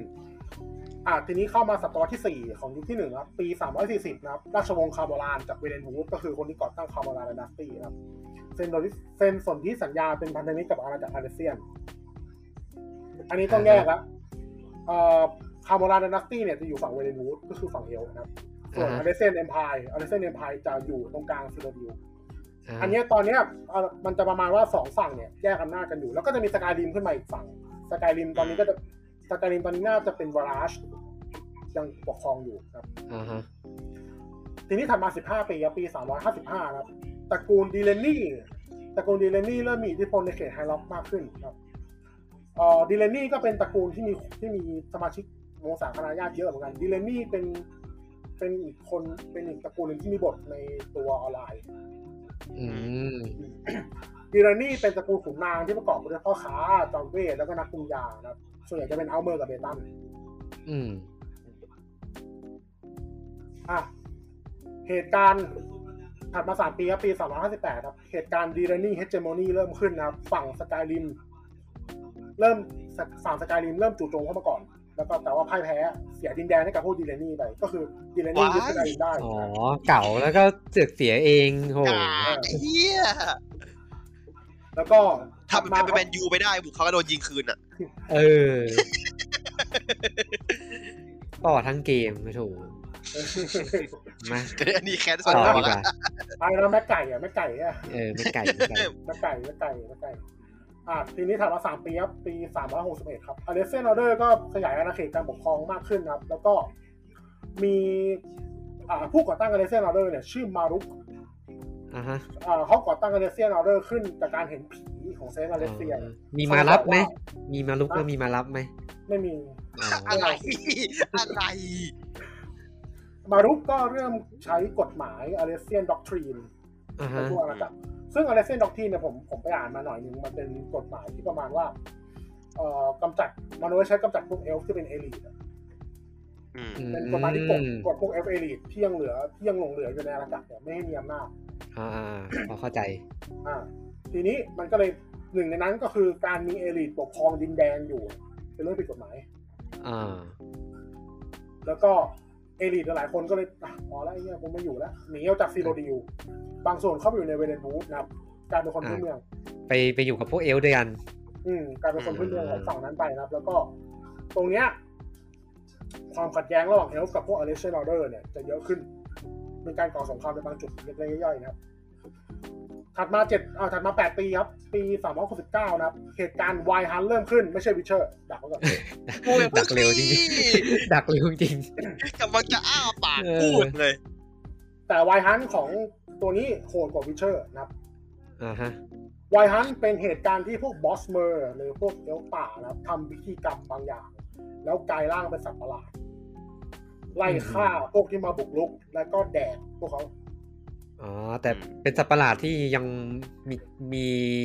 สติสัมปชัญญะป่ะ ความเป็นคนอยู่ป่ะเออ ไม่มี จริงแล้ว ไม่ อ๋อ มี เป็นสัตว์ประหลาดแบบ คือ โด ป็น ย สัตว์ เน ป็น เจอร์ พ เล วย งเลย อืม โอเค และถ้าหากว่าผู้บุกรุกถูกแดกหมดแล้วนะครับ พวกบอสเมอร์ที่ยังอยู่ในสภาพไวฮันจะแดกกันเอง เอ้า อ๋อ อืม ก็ไม่มีใครวินเลย แล้วมันทำ เอ พิ งอยู่ ธี ดี กรรมนี้ทำไมวะ ชื่ออะไรวะ เป็นเหมือนกับเป็นทาบูเป็นทาบูของฝั่งบอ อ๋ ส อ เมอร์ มันมันเหมือนแบบมีคนละเมิดใช่ไหม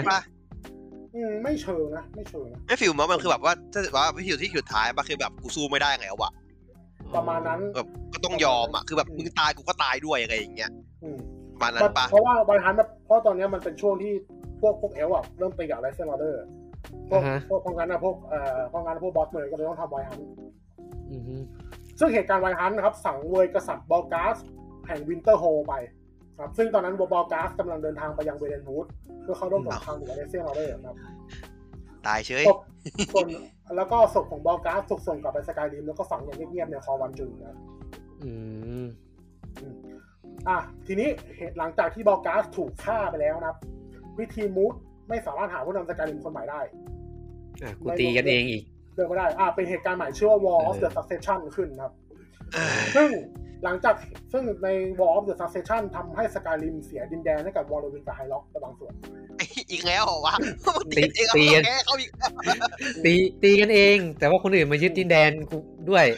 เออ คือไงยิงกัน เอ นะ อ เดนจักรวาลอีกที่แม่งแบบว่า มึงแค่งอจังหวะเขาตีเองแล้วมึงก็มาเนียนอ่ะ เอ อ แต่จังหวะไอ้ตอนนี้ มัน ก็คือพวก พวกเอลนี่คือตายหมดปะ แค่แม่งรัดช็อต ยัง ไอ้ ยัง สัตว์ เอลิทยัง ยังยังอยู่ใช่ไหม ยัง อ๋อ แต่ว่าก็ก็เริ่มก็เริ่มละก็เริ่มละทีนี้ครับ อ๋อ บนทีนี้ครับในเรื่อง อ่า ในปี 376 ครับจะไปเราจะไปอยู่กันที่เกาะโยกูด้านะครับ อ่าฮะ เกาะโยกูด้าก็เป็นทวีปที่อยู่ทางฝั่งตะวันตกของแทมเบียวครับ เป็นบ้านเกิดของเลกาดอ่ะ ระบอบการปกครองแบบดั้งเดิมของโยคูด้าซึ่งคืออะไรก็ไม่รู้ถูกล้มล้างนะครับทำให้กษัตริย์ที่ปกครองเมืองอยู่ทำให้กษัตริย์ที่ปกครองเมืองในโยคูด้าอยู่เนี่ยถูกลดทอนอำนาจลงไปเยอะนะครับ อืม นับจากจุดนี้ครับ ชาวเลสการ์ดจะต้องอยู่กับสงครามภายในระหว่างผู้ปกครองเมืองด้วยกันเองไปยาวนานกว่าสามร้อยปี โอ้โห อืม คือระบบเก่าหายก็เลยต้องต่อสู้เพื่อหาระบบใหม่ ใช่ให้นึกสภาพก็คือประเทศไทยตอนนี้นะ เออ อืม ถัดมาครับ อันนี้ข้ามไปเป็นสิบปีเลยนะครับ ยุคที่หนึ่งปีสามร้อยเก้าสิบสามกลุ่มภาคี The Brothers of Maruk ครับนำโดย Abbot Cosmas บุกลุกวิหารมาราดา แล้วก็ทำลายจนเหลือแต่ซากนะครับ วิหารมาเอ่อวิหารมาราดาตั้งอยู่บริเวณตะวันออกของซีโรดิว อืม อ่ะเข้ามาสัปดาห์ที่ 5 นะครับ ปี 401 นะครับ ก็สืบเนื่องจากเหตุการณ์ War of the Succession ทำให้สกายลีนเนี่ยสูญเสียดินแดนเป็นจำนวนมากนะครับแคมเปญถัดมาอีก14 ปี ยุคที่ 1 ปี 415 ครับ แคมเปญสกายลีนคอนเควสสิ้นสุดลงนะครับ อืม ม คือเลิก ก็สิ้นสุดง คือสรุปคือก็หาคนคนเป็นไอ้นี่ใหม่ได้ไหมคนเป็นเจ้าของสกายริมอะ อ่าถัดไปอีกประมันสิบกว่าปี อ๋อ โอ้โหโอ้โห คือตอนนี้ก็คือเลิกเลิกไอ้นี่แล้วเลิกลุกลามดินแดนอื่นแล้ว เดี๋ยวขอตัวแค่งอก่อน ตี เออ ตีกันเองก่อน ตีกันเองก่อน เออตีกันเองให้จบก่อน ก็ทีนี้ครับ อันนี้ก็เป็นก็มีตัวละครสำคัญเหมือนกันนะครับ ยุคที่หนึ่งปี 416 ครับ อินโดริวเนราวา และดูมักดวาฟคิง สร้าง The First Council นะครับ กลุ่มพัฒนิตที่มีไว้ป้องกันเลสเดน ก็คือมอร์วินในตอนนั้นนะครับ อืม อืม แต่อ่าเป็นกลุ่มที่ไว่าปกปกปกป้องตัวเลสเดนจากการบุกรุกของพวกนอร์สนะครับ อืม อ่าดูมักดูมักดวอฟคิงเป็นกษัตริย์ของพวกเดวีเมอร์นะส่วนอ่าเนราวาเนี่ย อันนี้น่าจะคนเล่นภาคสามมาน่าจะรู้จักชื่อนี้อยู่แล้วนะเป็นเป็นเอ่อฮีโร่ของมาโลวินนะครับ แล้วก็ อ่าฮะ แล้วก็กับชาติมาเกิดตอนภาคสาม อ่าถัดมาครับปียุคที่หนึ่งปี 420 นะครับเมากัญชา ปีนี้นี่น่าจะน่าจะเมากันได้ที่ เออ420 นะครับโมกุยเดวิเดโอลาฟสตาดิออฟโอลาฟวันอายขึ้นของราชเป็นกษัตริย์ของสกายริมหลังจากปราบมังปราบมังกรลูมิเนตได้นะครับ อืม แล้วก็ส่วนที่สัญญา The Pact of Chieftains ถูกเซ็นอย่างเป็นทางการนะครับ อืม แล้วก็มันจะมีเดวีเมอร์ตระกูลรอเคนนะครับ ไม่เห็นด้วยกับการจัดตั้ง The First Council ก็เลยอัปไปหีตัวเองออกมา แล้วก็เดินทางไปยังดินแดนอีกชื่อหนึงอีกที่หนึ่งที่ชื่อ Hammerfell อ่าฮะ อ่า Hammerfell เอ่อเขาเรียกอย่างว่าดินแดนมรณะนะครับ อืม แล้วก็ ชื่อดีมาก อืม น่าไปจริงๆไอ้เหี้ย ใช่ อืม เมืองแล้วก็ในปีเดียวกันนะครับ เมืองเมืองโวเลนเฟลถูกสร้างขึ้นจากการที่ผู้นำของตระกูลรอเคนเนี่ยครับโยนค้อนวอลเลนดักขึ้นฟ้า แล้วค้อนนั้นไปตกที่ Hammerfell ฮะ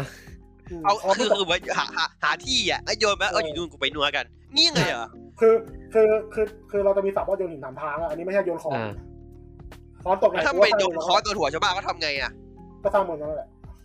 ไม่งั้นถ้ามึงโยนเดี๋ยวหัวชาวบ้านเขาจะเดี๋ยวพกหัวทิ่ม อ่ะไอ้ห่าทำความลำบากคนอื่นเขาอีกกันเนี่ย อ่ะซึ่งไอคอนวอร์เรนดักเนี่ย มันมีจุดหนึ่งที่แปลกคือคอนวอร์คอนวอร์เรนดักมันควรจะเป็นคอนที่เป็นของดวีเมอร์ถูกไหมเพราะมันเป็นของของฝั่งคนแท้ใช้ อ่าฮะ อืม แต่ว่าข้อมูลของวอร์เรนดักมันเป็นคอนที่เป็น Data Artifact อ๋อ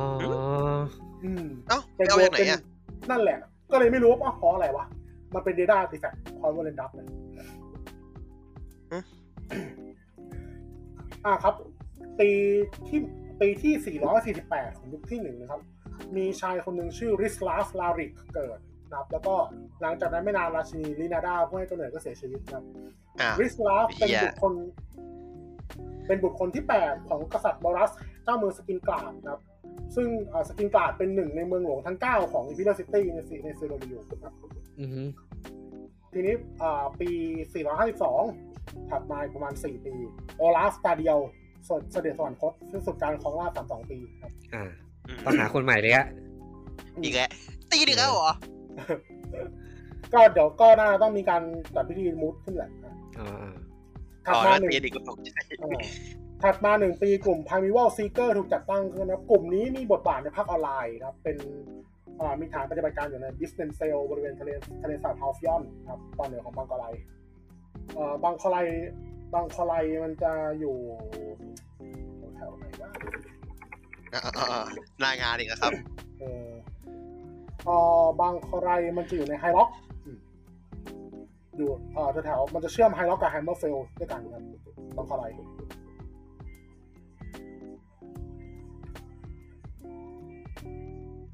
อ่ะทีนี้ถัดไปประมาณ 8 ปีครับ อ่ากอริอุสขึ้นเป็นกษัตริย์ครองราชย์เป็นกษัตริย์ของอเลเซียนเอ็มพายนะครับ ซึ่งซึ่งในผู้จัดพิธีกรรมการเอ่อเขาเรียกว่าสถาปนากอริอุสขึ้นเนี่ยริสลาฟลาริกก็อยู่ในนั้นด้วยนะครับ อือฮึ อ่าถัดมา 2 ปีครับหอจดหมายใหญ่ของเมืองคอรินธ์ถูกพวกข้างลัทธิเมรุนส์วางเพลิงครับเมรุนส์คือเอ่อเมรุนส์คือเมรุนส์เดกอนเป็นเทพเดดิกนะครับ อืม อ่าซึ่ง เยอะ อ่าผลจากการวางเพลิงก็คือทำให้บันทึกต่างๆ ในยุคเมลติกอีล่าเนี่ยสูญหายไปกับเพลิงทั้งหมดเลย อืม แล้วคอริน อ้าวไอ้เหี้ย อ่า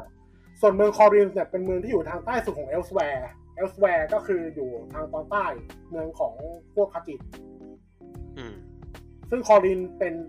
ชื่อหนึ่งว่าเป็นศูนย์กลางทางการค้าของยาสกูมาสกูมาคือสกูมาคือยาเสพติดที่แดกเข้าไป อ่า แล้ว ฮะอ่าฮะ เรื่องความเร็วอาหาร อ่า อ่าทีนี้ถัดมา 7 ปีครับ ปี 470ครับ Flash of r i l l a n d r i l ถูกค้นพบโดยเอลฟ์ในเมือง r i l l a n d r i l ครับ เห็นนะนั่นสกูมาคือใบท่อมมาดิ ไม่เชิงสกูมามันเป็น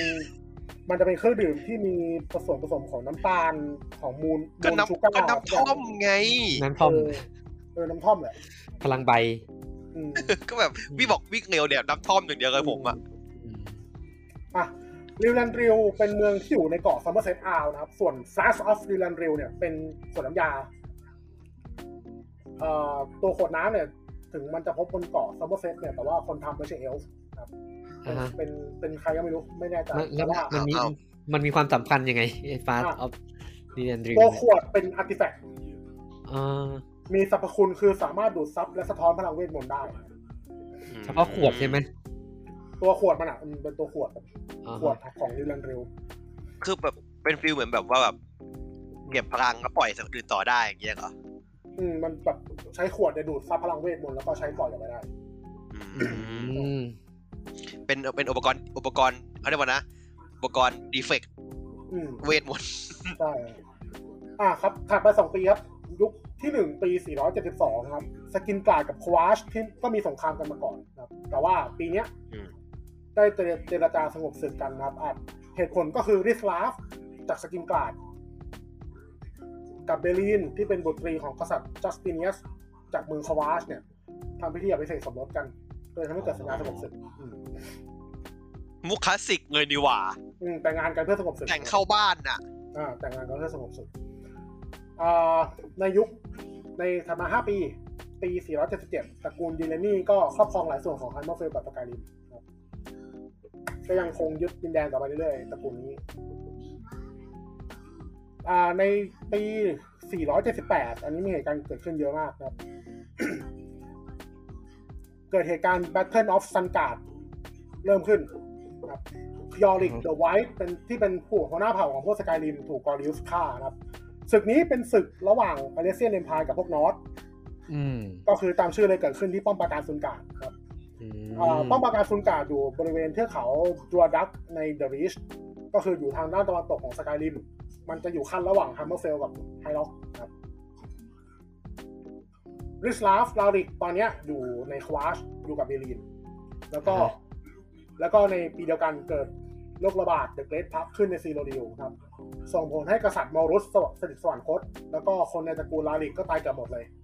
อ่าย กเว้นโดเรายกเว้นอีกคนหนึ่งที่ชื่อโดเราที่ยังรอดอยู่นะครับ ซึ่งในขณะนั้นเขาก็อยู่ในอิมพิเรียลซิตี้นี่แหละ แต่ว่าเป็นนักบวชของมารุก ก็คืออยู่ในอยู่ในกลุ่มบาทูดออฟมารุกอะไอกลุ่มบูชาเลเซียนเนี่ยทีนี้โดเราก็เลยต้องโดเราเนี่ยที่เป็นนักบวชอยู่เนี่ย ก็ต้องกลับไปที่สกินกลาสเพื่อขึ้นของราช อ่าฮะ แต่ด้วยความที่มันเป็นมันเป็นนักบวชของอเลเซียนออเดอร์ครับ โดเราก็เลยยกสกินกลาดให้กับอเลเซียนเอ็มพาย อ๋อ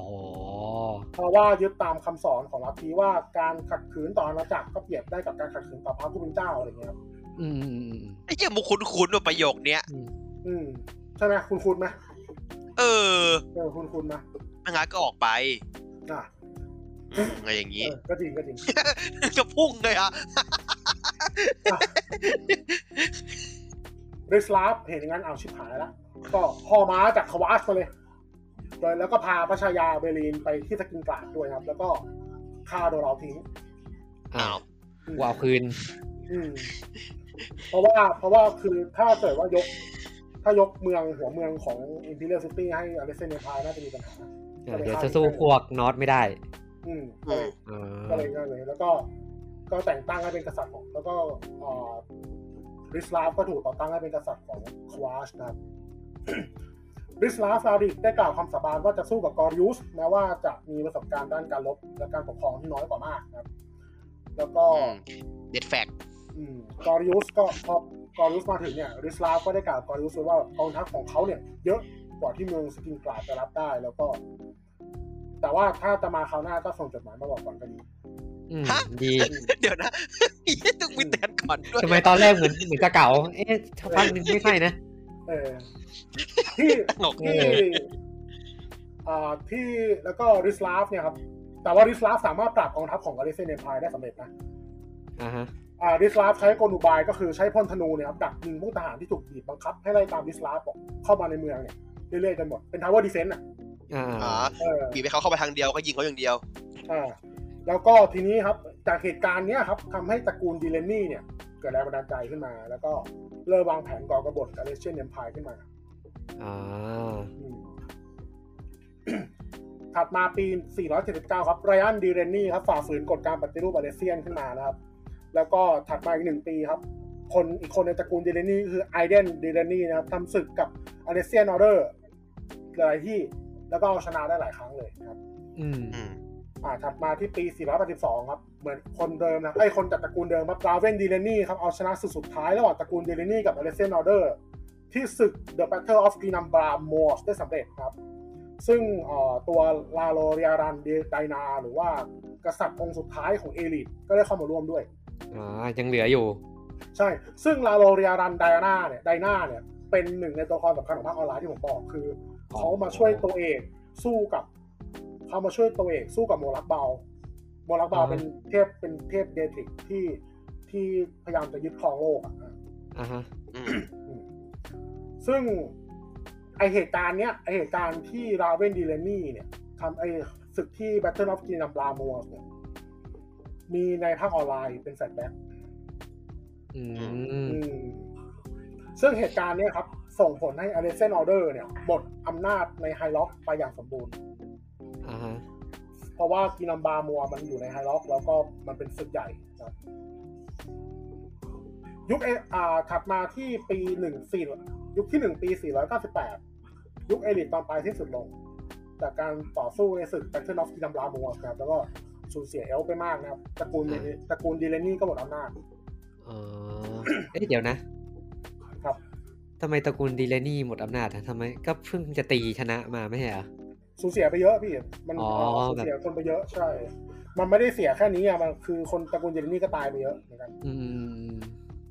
เหมือนชนะแต่ว่าก็ชนะแบบคือจับ อ่าใช่ใช่ เพราะว่าคน อ๋อ เพราะว่าฝั่งอเลเซนเดนบายก็มีคนเยอะครับ อืม ทีนี้อ่าเข้ามาที่ศตวรรษที่ 6 อันนี้ไม่อันนี้ไม่ค่อยมีอะไร ปี 500 นะครับ มีการแต่งเพลงเกี่ยวกับ Wolf Heart of a d m o r a ขึ้นมา สืบเนื่องจากการเสด็จสวรรคตของกษัตริย์ฮอร์คเมอร์คิเลอร์แห่งกองทัพอเลเซนออเดอร์ทำให้ Wolf Heart ได้ขึ้นปกครองสกายเลนตามสนธิสัญญาแพ็คออฟเดอะชิพเพนนะครับ ซึ่ง Wolf Heart ก็เป็นอีกหนึ่งชื่อของพารินาไวสเต็ก อืม แต่ก็ไม่แน่ใจว่าใช่ไหมไฮล็อกหลุดพ้นจากการปกครองของพวกอัลเบอรีได้สมบูรณ์ในช่วงเวลานี้ อืม อืมแล้วก็เอ่อเอ่อวิหารเกรซชาเปลแห่งเซนิทาก็ถูกสร้างขึ้นในเมืองเลยาวบีนในช่วงเวลานี้เหมือนกันอ่าถัดมาที่ปี 533 ครับบูฟฮาร์ดก็ตายในช่วงเวลานี้ครับ อืม มาแป๊บเดียวแล้วก็ตายเลย อืมมาแบบเดียวแล้วก็ตายอันนี้อันนี้ส่วนใหญ่มันจะเป็นพวกบันทึกในหนังสืออะไรพวกเนี้ย อืม อ่ามาที่ศตวรรษศตวรรษที่ 7 นะครับ ปี 609 นะครับ กษัตริย์ทากอแห่งดักเกอร์ฟอลชนะกองทัพของเมืองเตนพอยต์ได้ ก็น่าจะเป็นศึกข้างในเป็นศึกเล็กๆข้างในครับ อืม ณตอนเนี้ดักเกอร์ฟอลเป็นศูนย์กลางของเศรษฐกิจ วัฒนธรรม แล้วก็การทหารของของไฮล็อกฝั่งใต้ อืม ส่วนส่วนนี้ตั้งของอาณาจักรก็ยังอยู่ที่เดิมจนถึงทุกวันนี้ก็คือ ก็คือดักเกอร์ฟอลก็ยังอยู่ที่เดิม ไม่ได้ไม่ได้ อ่าฮะ ย้ายไปไหนครับ มันเซลเซสนิดเป็นกลายเป็นที่รู้จักของพวกเลกาดอ่ะเอ่อมันเซลเซสนิดเนี่ยครับ เป็น เป็นประมาณเป็นผู้นำเป็นฮีโร่ของชาวเลกาดครับ อ่า อืมณเวลานี้เลสกาก็ยังอยู่ในโยกูด้าแต่ว่ายังอยู่ในโยกูด้านะยังไม่ได้ออกมา ในปฏิทิน ซึ่งในปฏิทินของเลสกาตอนนี้คือปีสองสองสี่ห้า อ่าฮะ อันนี้คือปฏิทินของเลสกานะไม่ใช่ไม่ใช่ปฏิทินของฝั่งทางเดียวนะ อ่าฮะ เข้าใจ เสียอ่าถัดมาปี 617 ครับมันเซลเซสนิดถูกลอบสังหารนะประชาชนเข้ายึดอำนาจแทนรัฐบาลและดิบทอนเข้ามารับช่วงต่อจากมันเซล แล้วก็สารต่องานที่มันเซลทำไว้ก็คือการรวมโยกูดาเป็นปึกแผ่น อืม พรเป็นผู้ก่อตั้งกฎพรซอทันเป็นกฎของฝั่งเลกาดครับ ก็คือคนที่จะถือดาบได้เนี่ย ต้องเป็นพวกซอสซิงเกอร์เท่านั้น โคตรซอสซิงเกอร์คือ ซอสซิงเกอร์คือเป็นมันเป็นเรื่องชื่อเรียกซอสแมนของฝั่งโยกุดะ อ๋อ ของฝั่งเลกาดเขาอะพี่ แต่มันก็ใครก็เป็นก็ได้ปะ ไม่แน่ใจเหมือนกันนะมันประมาณน่าจะเป็นผู้ทหารรับจ้างอะไรพวกนี้ด้วย อ๋อ อืมอ่ะครับ ถัดมาอันนี้เยอะอันนี้ไปต่อเลยสี่สิบกว่าปีนะครับ ปีหกร้อยหกสิบมอล็อก หรือก็คือมาลาคัตนะครับ ถูกปราบในสงครามแบทเทิลออฟเดอะดากอนบอล อื มีตำนานแล้วก็มีตำนานเก่าไว้แปดปีให้หลังครับแปดปีให้หลังหลังจากปีเนี้ยนะภูเขาเลดเมลเทนระเบิด เพื่อเป็นการแสดงถึงความโกรธแค้นของมาลาคัตนะครับ อืม ปี 668 ครับ มีนักประวัติศาสตร์คนหนึ่งนามว่าบอกูซิลัส มาเรียนะครับ ได้ตั้งทฤษฎีขึ้นมาว่าพวกดูวีเมอร์เนี่ย พวกดูวีเมอร์นะครับ ถูกเรียกมาให้ร่วมกัน ถูกเรียกมาให้รวมกันโดยคาเกนักซึ่งเป็นจอมปราบของเผ่าพันธุ์คาเกนักนี่เป็นคี e พีเพิลของดูวีเมอร์นะครับ แล้วก็ อ่าฮะ ซึ่งการที่เขาเรียกดูรีเมอร์มารวมกันเนี่ย ก็คือเพื่อเริ่มการผจญภัยครั้งใหญ่ ซึ่งดูรีเมอร์ทุกคนจะต้องละทิ้งเมืองและแผ่นดินเกิดของตนเพื่อตามหาแผ่นดินใหม่ อ๋อ เพื่อเพื่ออะไรอ่ะ เพื่ออะไร อยาก ไม่ทราบ อ๋ออยากแต่อารมณ์อยากผจญภัยใช่ไหม ใช่ใช่ครับ อ๋อฮะ ปียุคที่หนึ่งปี 675 มีสองเหตุการณ์เกิดขึ้นก็คือภูเขาไฟเลดเมลเทนระเบิด อ้าว ไอ้นี่ปีปี 68เท่าปีปี 668ภูเขาไฟเลดเมลเทนระเบิด เกิดเหตุการณ์ซันสเดสนะครับอ่าภูเขาไฟเลดเมลเทนเนี่ย เวลามันระเบิดเนี่ย มันจะแบบเขม่าวมันจะเยอะมาก อืม ซันสเดสเป็นเหตุการณ์ที่เขม่าวควันจากของภูเขาไฟเลดเมลเทนเนี่ยปกบังพระอาทิตย์หมดเลย อ๋อ มันส่งผลค่อนข้างใหญ่ต่อระบบนิเวศในในมอร์วินนะครับ ก็คือ มันทำให้พืชบางชนิดที่แต่เดิมต้องการแสดงแสงแดดเพื่อเติบโตเนี่ย อ่าอ่า ก็ไม่จำเป็นต้องใช้แสงแดดแล้วอย่าง เช่นเนินรูท อืม เดินรูท เอ่อเนินรูทมันจะเป็นต้นไม้สีขาวๆต้นเล็กๆนะครับเนินรูทก็เอาไว้ใช้ทำยาหลายอย่าง อือฮึ เหตุการณ์เนี้ยมีชื่อเรียกอีกอย่างหนึ่งว่า the year of winter in summer ปีแห่งหน้าหนาวในหน้าร้อนนะครับ เพราะว่ามันเป็นหน้าร้อนแท้ๆแต่แม่งมืดสนิทเลย อ่าฮะ อืมอ่าถัดมาปี ถัดมาปีหกเจ็ดห้าครับ อันนี้เป็นเป็นเรื่องแต่งนะครับ ก็คือเอ่อ Poison Song เป็นหนังสือเป็นหนังสือนิยายเกี่ยวกับสงครามระหว่างดวีเมอร์กับบ้านเดกอตชื่อหนังสือ Poison Song นะครับไม่มีอะไรนะ อ๋อ ทีนี้ปีเจ็ดร้อยปีเจ็ดร้อยเป็นปีที่สำคัญมาก เพราะว่าเหตุการณ์ใหญ่ๆเยอะขึ้นมากครับ แล้วก็มีเหตุการณ์ที่ส่งผลต่อการสูญพันธุ์ของเผ่าหนึ่ง เอาเหตุการณ์แรกเหตุการณ์แรกก่อนครับ เหตุการณ์นี้ชื่อว่าดักกอนเบดนะครับซึ่งดักกอนเบดเนี่ย เป็นเทอมที่เบเทด้าใช้ เพื่ออธิบายว่าทำไมเกมเพลย์มีฉากจบเยอะ อ๋อ เออ เหตุการณ์ดักกอนเบดมันคือมันคือเหตุการณ์ที่ไทม์ไลน์จะถูกแบ่งออกเป็นหลายๆไทม์ไลน์เป็นบันชิ่งไปครับ อ่าฮะ ซึ่งดักกอนในที่เนี้ยหมายถึงอาคาทอช อืม อืมมันเพราะอากาทอชคือมังกรแห่งการเวลาคือมังกรที่เอ่อมีหน้าที่ในการรักษาเส้นไทม์ไลน์นะโดยบางบ้างก็ว่าไอ้ดักเกิลเบรกเกิดขึ้นเพราะอากาทอสสะอึก ฮะแค่นั้นเลยเหรอ เออบางบางเหตุบางที่นะบอกว่าดักเกิลเบรกเกิดขึ้นเพราะอากาทอสสะอึกมั่งอยู่ดีก็อินดี้มั่งโมโหมั่งเป็นโรคมั่งป่วยมั่งอะไรก็ไม่รู้ อืม แต่ว่าแต่ว่าทุกถามว่าถ้าเกิดอะไรผิดปกติกับอากาทอสนะครับเส้นเรื่องจะขยายออก อืม ไทำลายก็แตกอ่ะซึ่งไอทฤษฎีเนี้ย ซึ่งไอทฤษฎีเนี้ยมันเอาเขาเอามาไว้ใช้อธิบายตอนจบภาคสอง อ่าฮะ ด้วยการที่ตอนนั้นนะภาคสองมันมันมีฉากจบหลายรูปเนาะ อ่า เขาเลยบอกว่า อ้าวแล้วแล้วเนื้อเรื่องแล้วเนื้อเรื่องส่วนไหนคานอนน่ะ เออ ก็บอกไปเลยว่า อ๋อไม่มีหรอก มันเป็นดัก o n นเบด อืม เออ พอพอ แล้วพอหลังจบเหตุการณ์ดัก o n นเบดปั๊บไทม์ไลน์ที่แยกออกจากกันทั้งหมดเนี่ย ก็จะกลับมารวมกันที่เส้นเวลาหลักแล้วก็เดินต่อ อ๋อเอาเอางี้เลยเหรอ ใช่ใช่ อ๋อเหมือนแบบเบรกแตกไปชั่วคราวแล้วก็กลับมาใหม่ได้ ใช่ อืม อ่าทีนี้ครับ สงคราม The Battle of the Red Mountain เกิดขึ้นนะครับ เป็นสงครามระหว่างเดวีเมอร์เนี่ยแหละนำทัพโดยดูมักวอฟคิงกับพวกเดกอสซึ่งเดกอสเป็นบ้านใหญ่ของฝั่งไคเมอร์นะครับ ก็คือนำทัพเดกอสเนี่ยเป็นถ้าใครถ้าใครเล่นภาคสามจะรู้จักเดกอสเออร์นะครับซึ่งเดกอสเออร์ก็คือเป็นคนเป็นคนจากบ้านเดกอสนี่แหละ อืม เอ่อ อันอันนี้มันจะเป็นเหตุการณ์ที่เกิดขึ้นซ้อนๆกันคือมันมีสงครามเกิดขึ้นคือสงครามวอลเดอะคอนซิลซึ่งสงครามวอลเดอะเฟิร์สคอนซิลไม่แน่ชัดว่าเริ่มต้นเมื่อไหร่นะครับ แต่ว่าจบลงที่ปีนี้นะครับ อืม เป็นสงครามของความขัดแย้งระหว่างดูวีเมอร์กับบ้านเดกอสนี่แหละ แต่ว่าเอ่อเหตุผลมันเกิดจากการที่ว่าดูวีเมอร์เนี่ยมันไปเจอหัวใจของลอคาน ก็คือหัวใจของราคามันอยู่ใต้มันอยู่ใต้ภูเขาในมอเทนอะดูวีเมอร์ไปดูวีเมอร์มันก็ขุดขุดขุดขุดไปแล้วเจอเข้า อ๋อ ดวีเมอร์มันเลยตัดสินใจว่ากูจะใช้หัวใจรอคาน อ่า ใช้ทำอะไรอ่ะ เพื่อปกครองเลสเดน อ๋อ อืมซึ่ง ซึ่งเอ่อหนึ่งในเหตุผลของดวีเมอร์อีกอย่างหนึ่งก็คือ มันจะใช้สร้างมันจะสร้างพระเจ้าของมันขึ้นมา อืม อืม อ๋อ อ่า คือกูไม่เชื่อในพระเจ้า กูเลยสร้างพระเจ้าขึ้นมาเอง ใช่ใช่ อันเนี้ย อืม คือมันเหตุการณ์มันจะเกิดขึ้นหลายอย่างนะแบทเทิลออฟเดนมาเทนก็เกิด แล้วก็สงครามวอร์เดอร์เฟิร์สคาซิลก็จบลงนะครับตรงนี้ อืม เอ่อ ซึ่งไอหัวซึ่งไอตรงเนี้ยครับอินโดริวเนราวาอินโดริวเนราวาก็ตายระหว่างศึก Battle of the Red Mountain นะครับไม่ทราบ อืม สาเหตุการตายของของเนราวาเนี่ยเยอะมากหลายที่มากนะครับ ในบันทึกของแต่ละฝ่ายที่เข้าร่วมศึกนี้เนี่ยเขียนไว้ไม่เหมือนกันสักที่เลยครับ ทางฝั่งนอตบันทึกไว้ว่าตายเพราะว่าพยายามจะกำจัดหัวใจของลอคานทางวิเวกวิเวกเป็นหนึ่งในเอ่อตัวการสามหน้าไอ้ยตัวการสามองค์ทริบูนอลนะครับเอ่อได้ก็วิเวกก็บอกว่าเนราวาตายเพราะสู้กับดูมัสแล้วก็อาจจะโดนเนกอนเออร์ซ้ำไปอีกนะครับ ส่วนพวกแอชแลนเดอร์ที่เป็นที่เป็นเอลฟ์เฟรอนเนี่ยก็บอกว่า อ๋อเนราวาตายพวกตุลาการสามองค์วางยาพิษและลุมฆ่า อืมเป็นราโชมอนเลย ใช่ อืม เหตุการณ์ Battle of the Red Mountain จบในปีเดียวกันด้วยการสูญพันธุ์ของเผ่าดูอิเมอร์ครับ อืม เผ่าดูอิเมอร์หายไม่ได้สูญพันธุ์แบบตายหมดนะ อยู่ดีคือดูอิเมอร์หายไปหมดทั้งทวีป อ๋อ หายไปหมดเลยครับ หายหมดเลย หายหมดเลยทุกคนเลย อืมอืมอืม เอ่อว่ากันว่าเป็นผลจากการที่แคทเกนแนกนะครับใช้หัวใจของลอคาน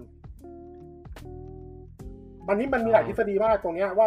ทุกวันเนี้ย ทุกวันนี้ก็ยังไม่มีใครหาสาเหตุได้นะครับโดวีเมอร์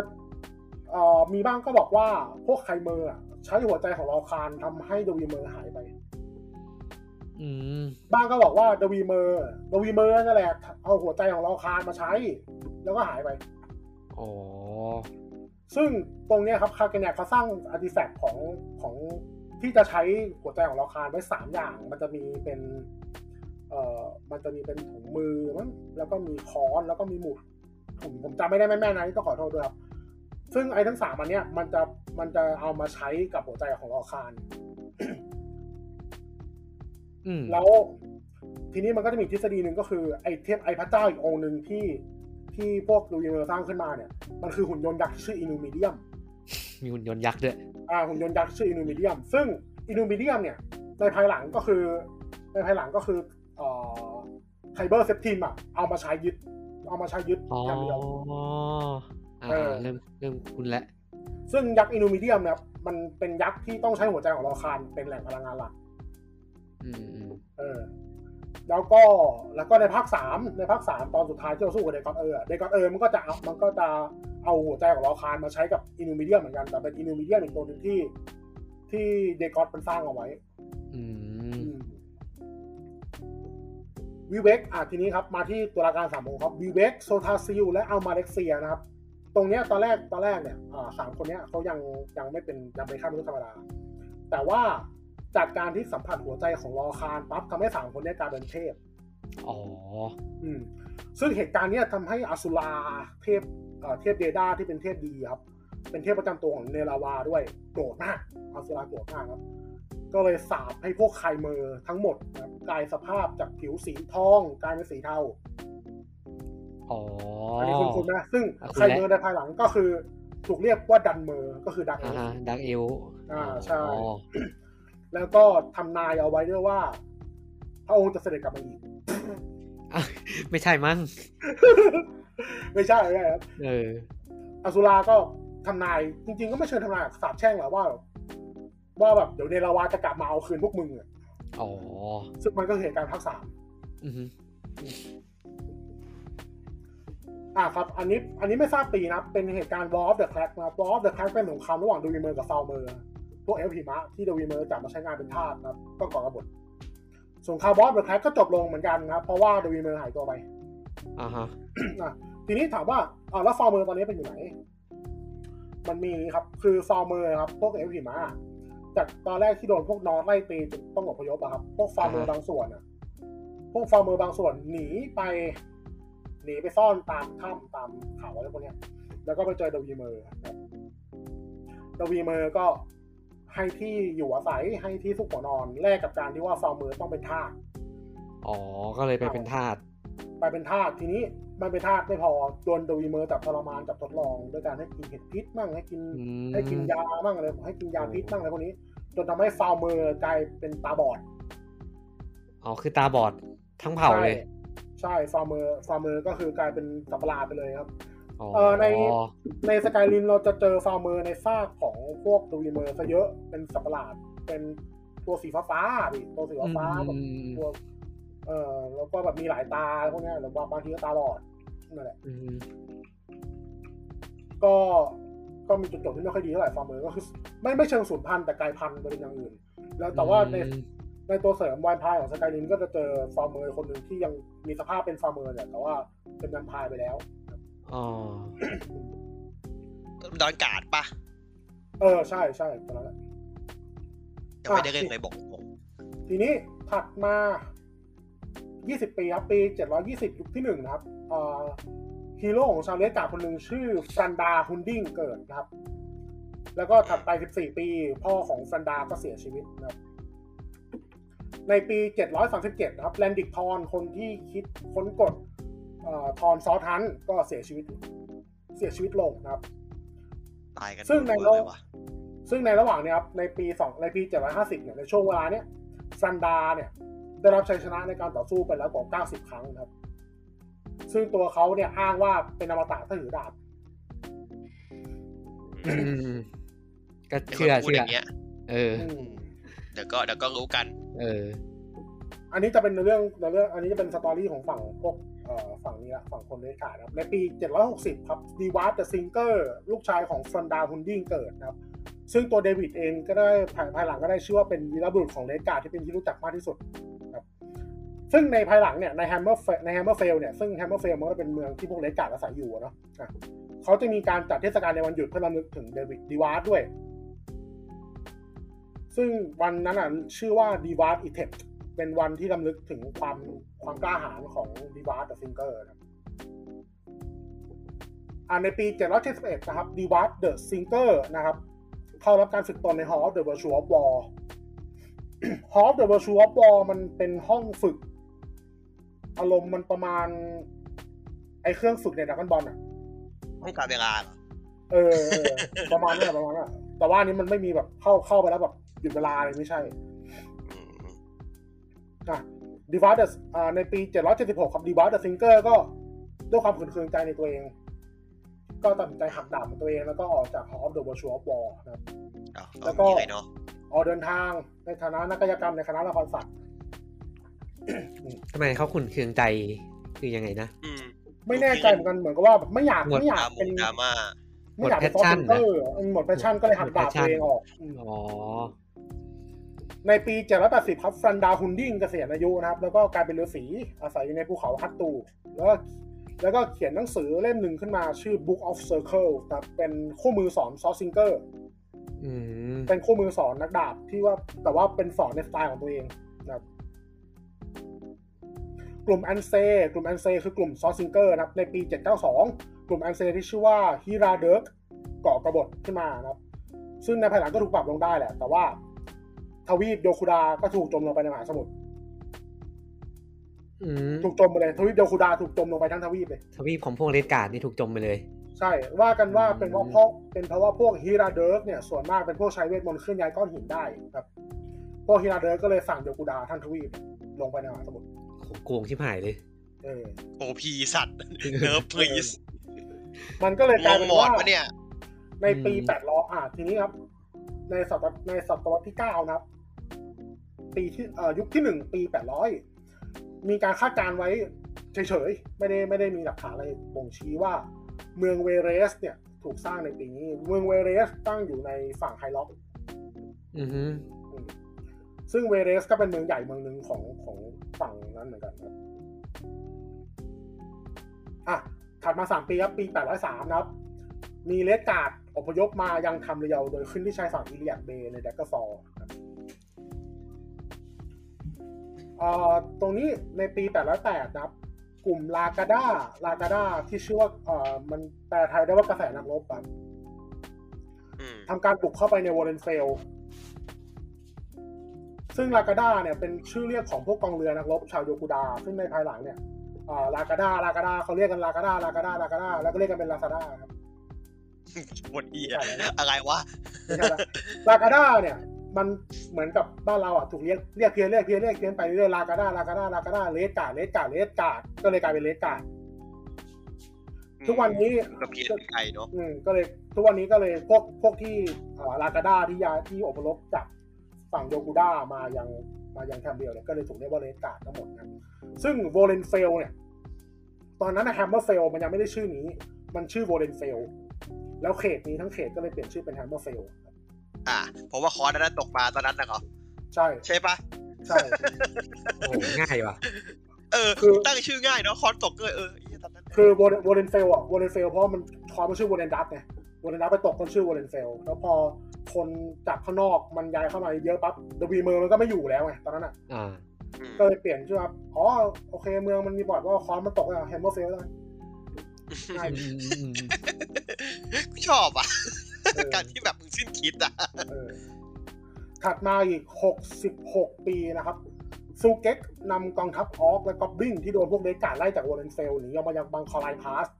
ครับ อืม และแต่ว่าก็ถูกกันไม่ให้เข้าพื้นที่ ก็เลยต้องหนีไปยังตอนออกเฉียงเหนือนะครับ สุดท้ายไปตั้งรกรากที่รอดการเรียนเมลเทน อืม รอด บาง การเรียน บางบางโกไรพาสเนี่ย ถ้าเกิดมายุคนี้นี่จะเรียกอีกอย่างแล้วนะเขาเปลี่ยนแล้วนะ กรุงเทพมหานครไรพาส โอ้ ใช่ โหเฮี โอ้ ย โหตายละพี่ฝืนปะยังจะเล่นอย่างเงี้ย ไม่เอาได้ไหมอ่ะ รอดการเรียนเมลเทนเนี่ย เป็นชื่อเรียกอีกชื่อว่ามีชื่อเรียกอีกชื่อหนึ่งก็คือรอดกา ซึ่งรอดกาเนี่ย เป็นภายหลังเป็นที่ตั้งของเมืองออสซิเนียม ซึ่งออสซิเนียมเป็นเมืองหลวงของออสซึ่งที่ผมบอกอะเอาไอเมืองหลวงของออสเดี๋ยวออสซิเนียมเนี่ยมันก็ย้ายที่ไปย้ายที่มาย้ายที่ไปย้ายที่มาไม่เคยไม่เคยอยู่กับที่เลย อืม อ่าในยุค อันนี้มาศตวรรษที่สิบแล้วครับ ปีเก้าร้อยนะครับเก้าร้อยปีแล้วถัดจากตอนนั้นมา อืม ไกลมากมีรายงานว่าพวกริชเมนขยายประชากรในมาคาสแล้วนะครับริชเมนเป็นเอ่อเป็นริชเมนเนี่ยเป็นหนึ่งในเขาเรียกว่าไม่ได้เป็นพวกนอสเนี่ยแหละ แต่ว่าอาศัยอยู่ในเดอะริชนะครับมาคาสเนี่ยแต่เดิมเป็นเมืองชื่อชวนเซลชื่ออ่านยากชิบหายเลยเป็นเมืองของเด ฟั วีเมอ ห ร์ นื่ยละ เป็นเมืองของเดวีเมอร์นะครับ ก็ริชแมนเนี่ยเป็นเผ่าที่อาศัยอยู่ในเขตเดอะริชนะครับว่ากันว่าเอ่อพวกริชแมนเนี่ยเริ่มเข้าไปอยู่ในมาคาฟตั้งแต่ตอนที่เดวีเมอร์หายสาบสูญมาตั้งแต่ปี 700 ก็คืออยู่มา 200 ปีแล้ว อืม อืมทีนี้เผ่าดิเลนี่ก็ยังไม่ยังไม่หยุดง่ายๆนะครับ ใน 7 ปีถัดมาปี 907 เพเรกรีนดิเลนี่ขับไล่พวกเบตันจากการบุกรุกเกาะบาฟูบาฟิล่านะครับ อืม อ่า ทีนี้ ปีอันนี้ไม่สำคัญแต่ว่าอยากให้รู้ไว้ อ่า ปี 947 ครับ มีชายคนหนึ่งชื่อไกเดนชินจิ ไกเดนชินจิ ใครเล่นภาคสี่มาน่าจะรู้จักนะครับไกเดนชินจิ เป็นหัวหน้ากลุ่ม Order of the Agna เป็นผู้ก่อตั้งอารีนาใน Imperial City ครับ อืม อืม ก็คือก็คือคนที่ก่อตั้งอารีนาในเมือง Imperial ไกเดนชินจิประดิษฐ์คำผิดติดหูขึ้นมาอันหนึ่งชื่อ เทคนิคที่ดีที่สุดมักถูกส่งต่อมาจากผู้ที่มีชีวิตรอด อืมมึงเป็นคนเดียวมากอะ แต่ว่าแต่ว่าไกด์เดนชิจิมีบทในตอนนี้ก็คือ ในปี 948 นะครับ กษัตริย์โจลี่ เขียนจดหมายถึงไกด์เดนชินจิหัวหน้าหัวหน้ากลุ่ม Order of the d a g n a นะครับ โดยในจดหมายได้เสนอให้ทำการบุกเมืองออสซิเนียมนะครับ ในเนื้อหาจดหมายเนี่ยมีใจความว่าพวกออกเนี่ยเริ่มสร้างความราคายให้กับกลุ่มเวเลสเตอร์ ก็คือคนในเมืองเวเลสนะครับ แล้วก็เริ่มขัดขวางเส้นทางการเดินสู่ใจกลางของเมืองนั้นแล้วด้วย อืม ซึ่งซึ่งเนี่ยในในจดหมายเนี่ยมันมีการพูดถึงเมืองเวเลสอย่างเป็นทางการครั้งแรก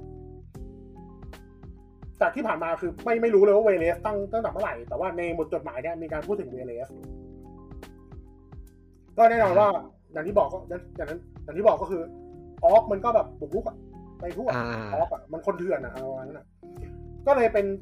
เหตุการณ์ The Siege of Orsinium ในปี 950ครับเป็นสงครามที่พวก d ดกเกอร์ฟอลกลุ่มเซนติเนลของเดกการ์ดแล้วก็ออเดอร์ออฟยาแดกหน้านะครับ ร่วมมือกันบุกออร์ซิเนียม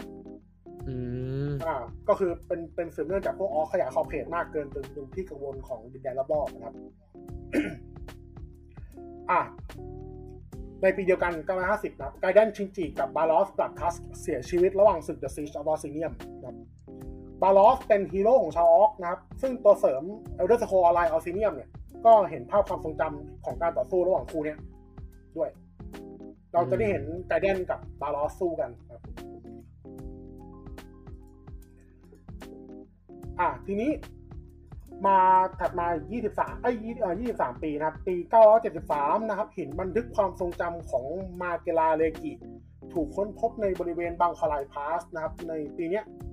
อ่าซึ่งในบันทึกนั้นนะจะเป็นการทำนายถึงศึก Battle of the b a n g k a l a i Pass แล้วก็การเสด็จสวรรคตของกษัตริย์โตรี่นะครับ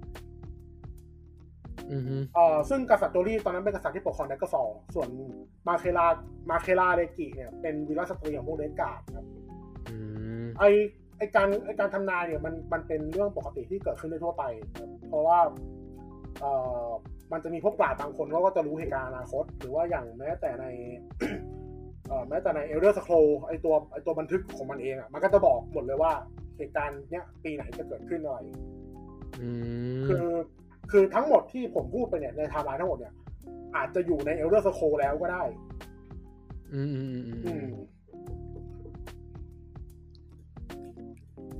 อ่ะทีนี้ครับ ในปี 980 ครับ The Siege of f o r c i n i u m จบลงครับ เมืองออร์ซิเนียมล่มสลายครั้งแรก อ่าฮะ เสียกรุงเสียกรุงครั้งที่หนึ่งนะฮะ อ่า พวกออฟโดนตีแตก โดนลุม ใช่ใช่ โดนแกงแดงไป เจ็บใจโคลัสโดนรังแกนะครับ อืม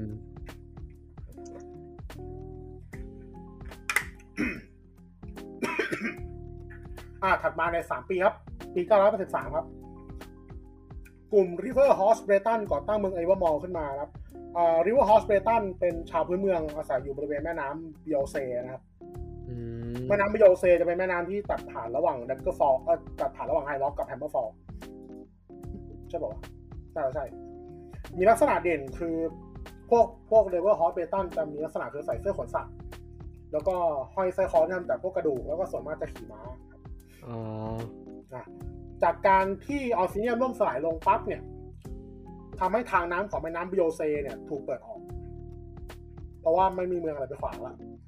มันก็เลยส่งผลให้มีการแลกเปลี่ยนค้าขายเพิ่มขึ้นเป็นอย่างมากเลย แล้วก็ทำให้เกิดการพัฒนาทางเทคโนโลยีมากขึ้น เช่นการเขียนหนังสือเป็นต้น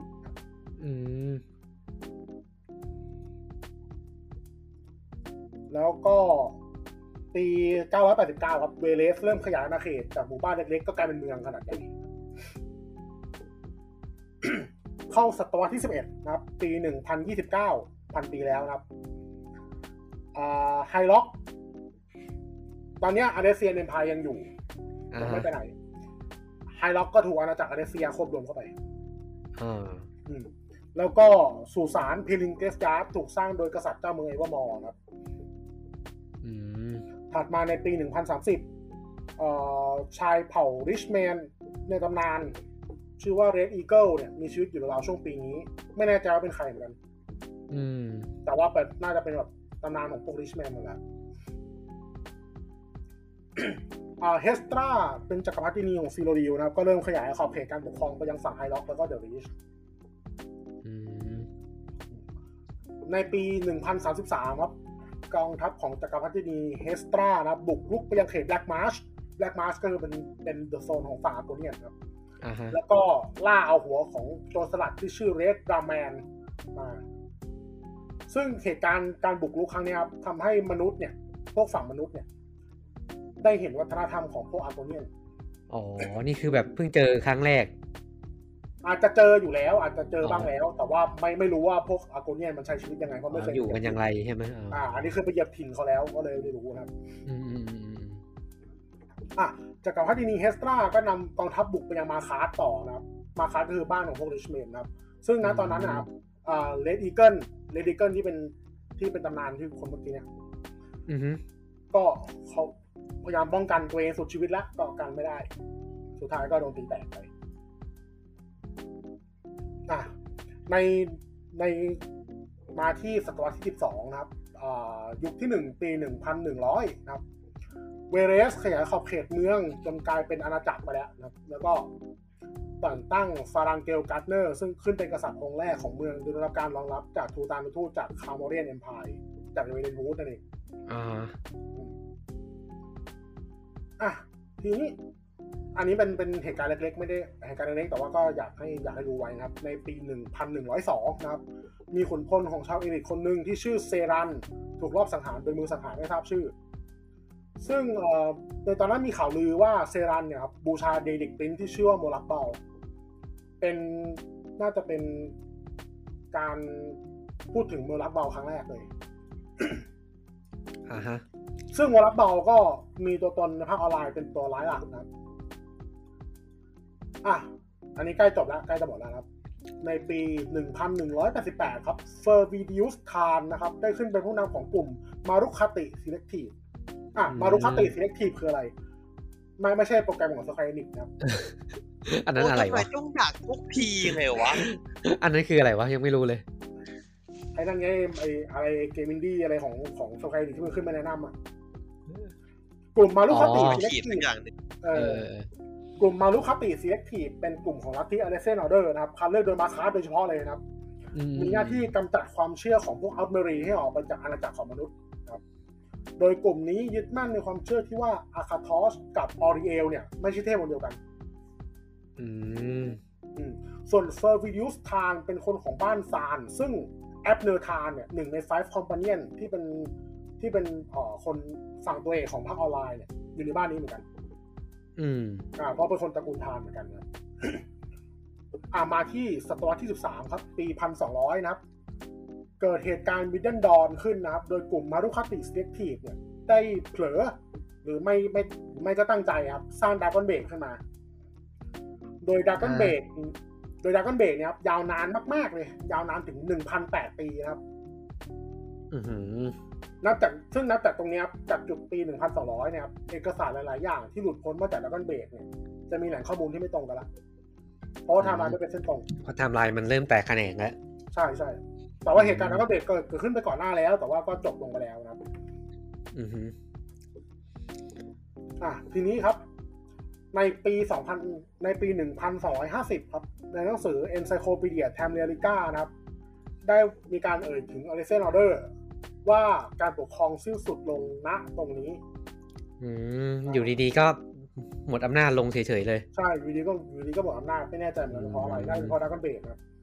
ซึ่งหนังสือเนี่ย ตัวหนังสือมันเองเนี่ยวันวางจำหน่ายในยุคที่สามแต่ว่าวางจำหน่ายในจำนวนจำกัดมากๆครับ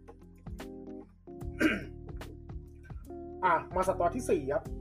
อ่ะศตวรรษที่สิบสี่ครับ ปีหนึ่งพันสามร้อยหนึ่งครับ เหตุการณ์ Sack of Skywatch เกิดขึ้นนะครับเป็นสงครามระหว่างพวกสโลธจากอาณาจักรฟราสอ่ะฟราสเป็น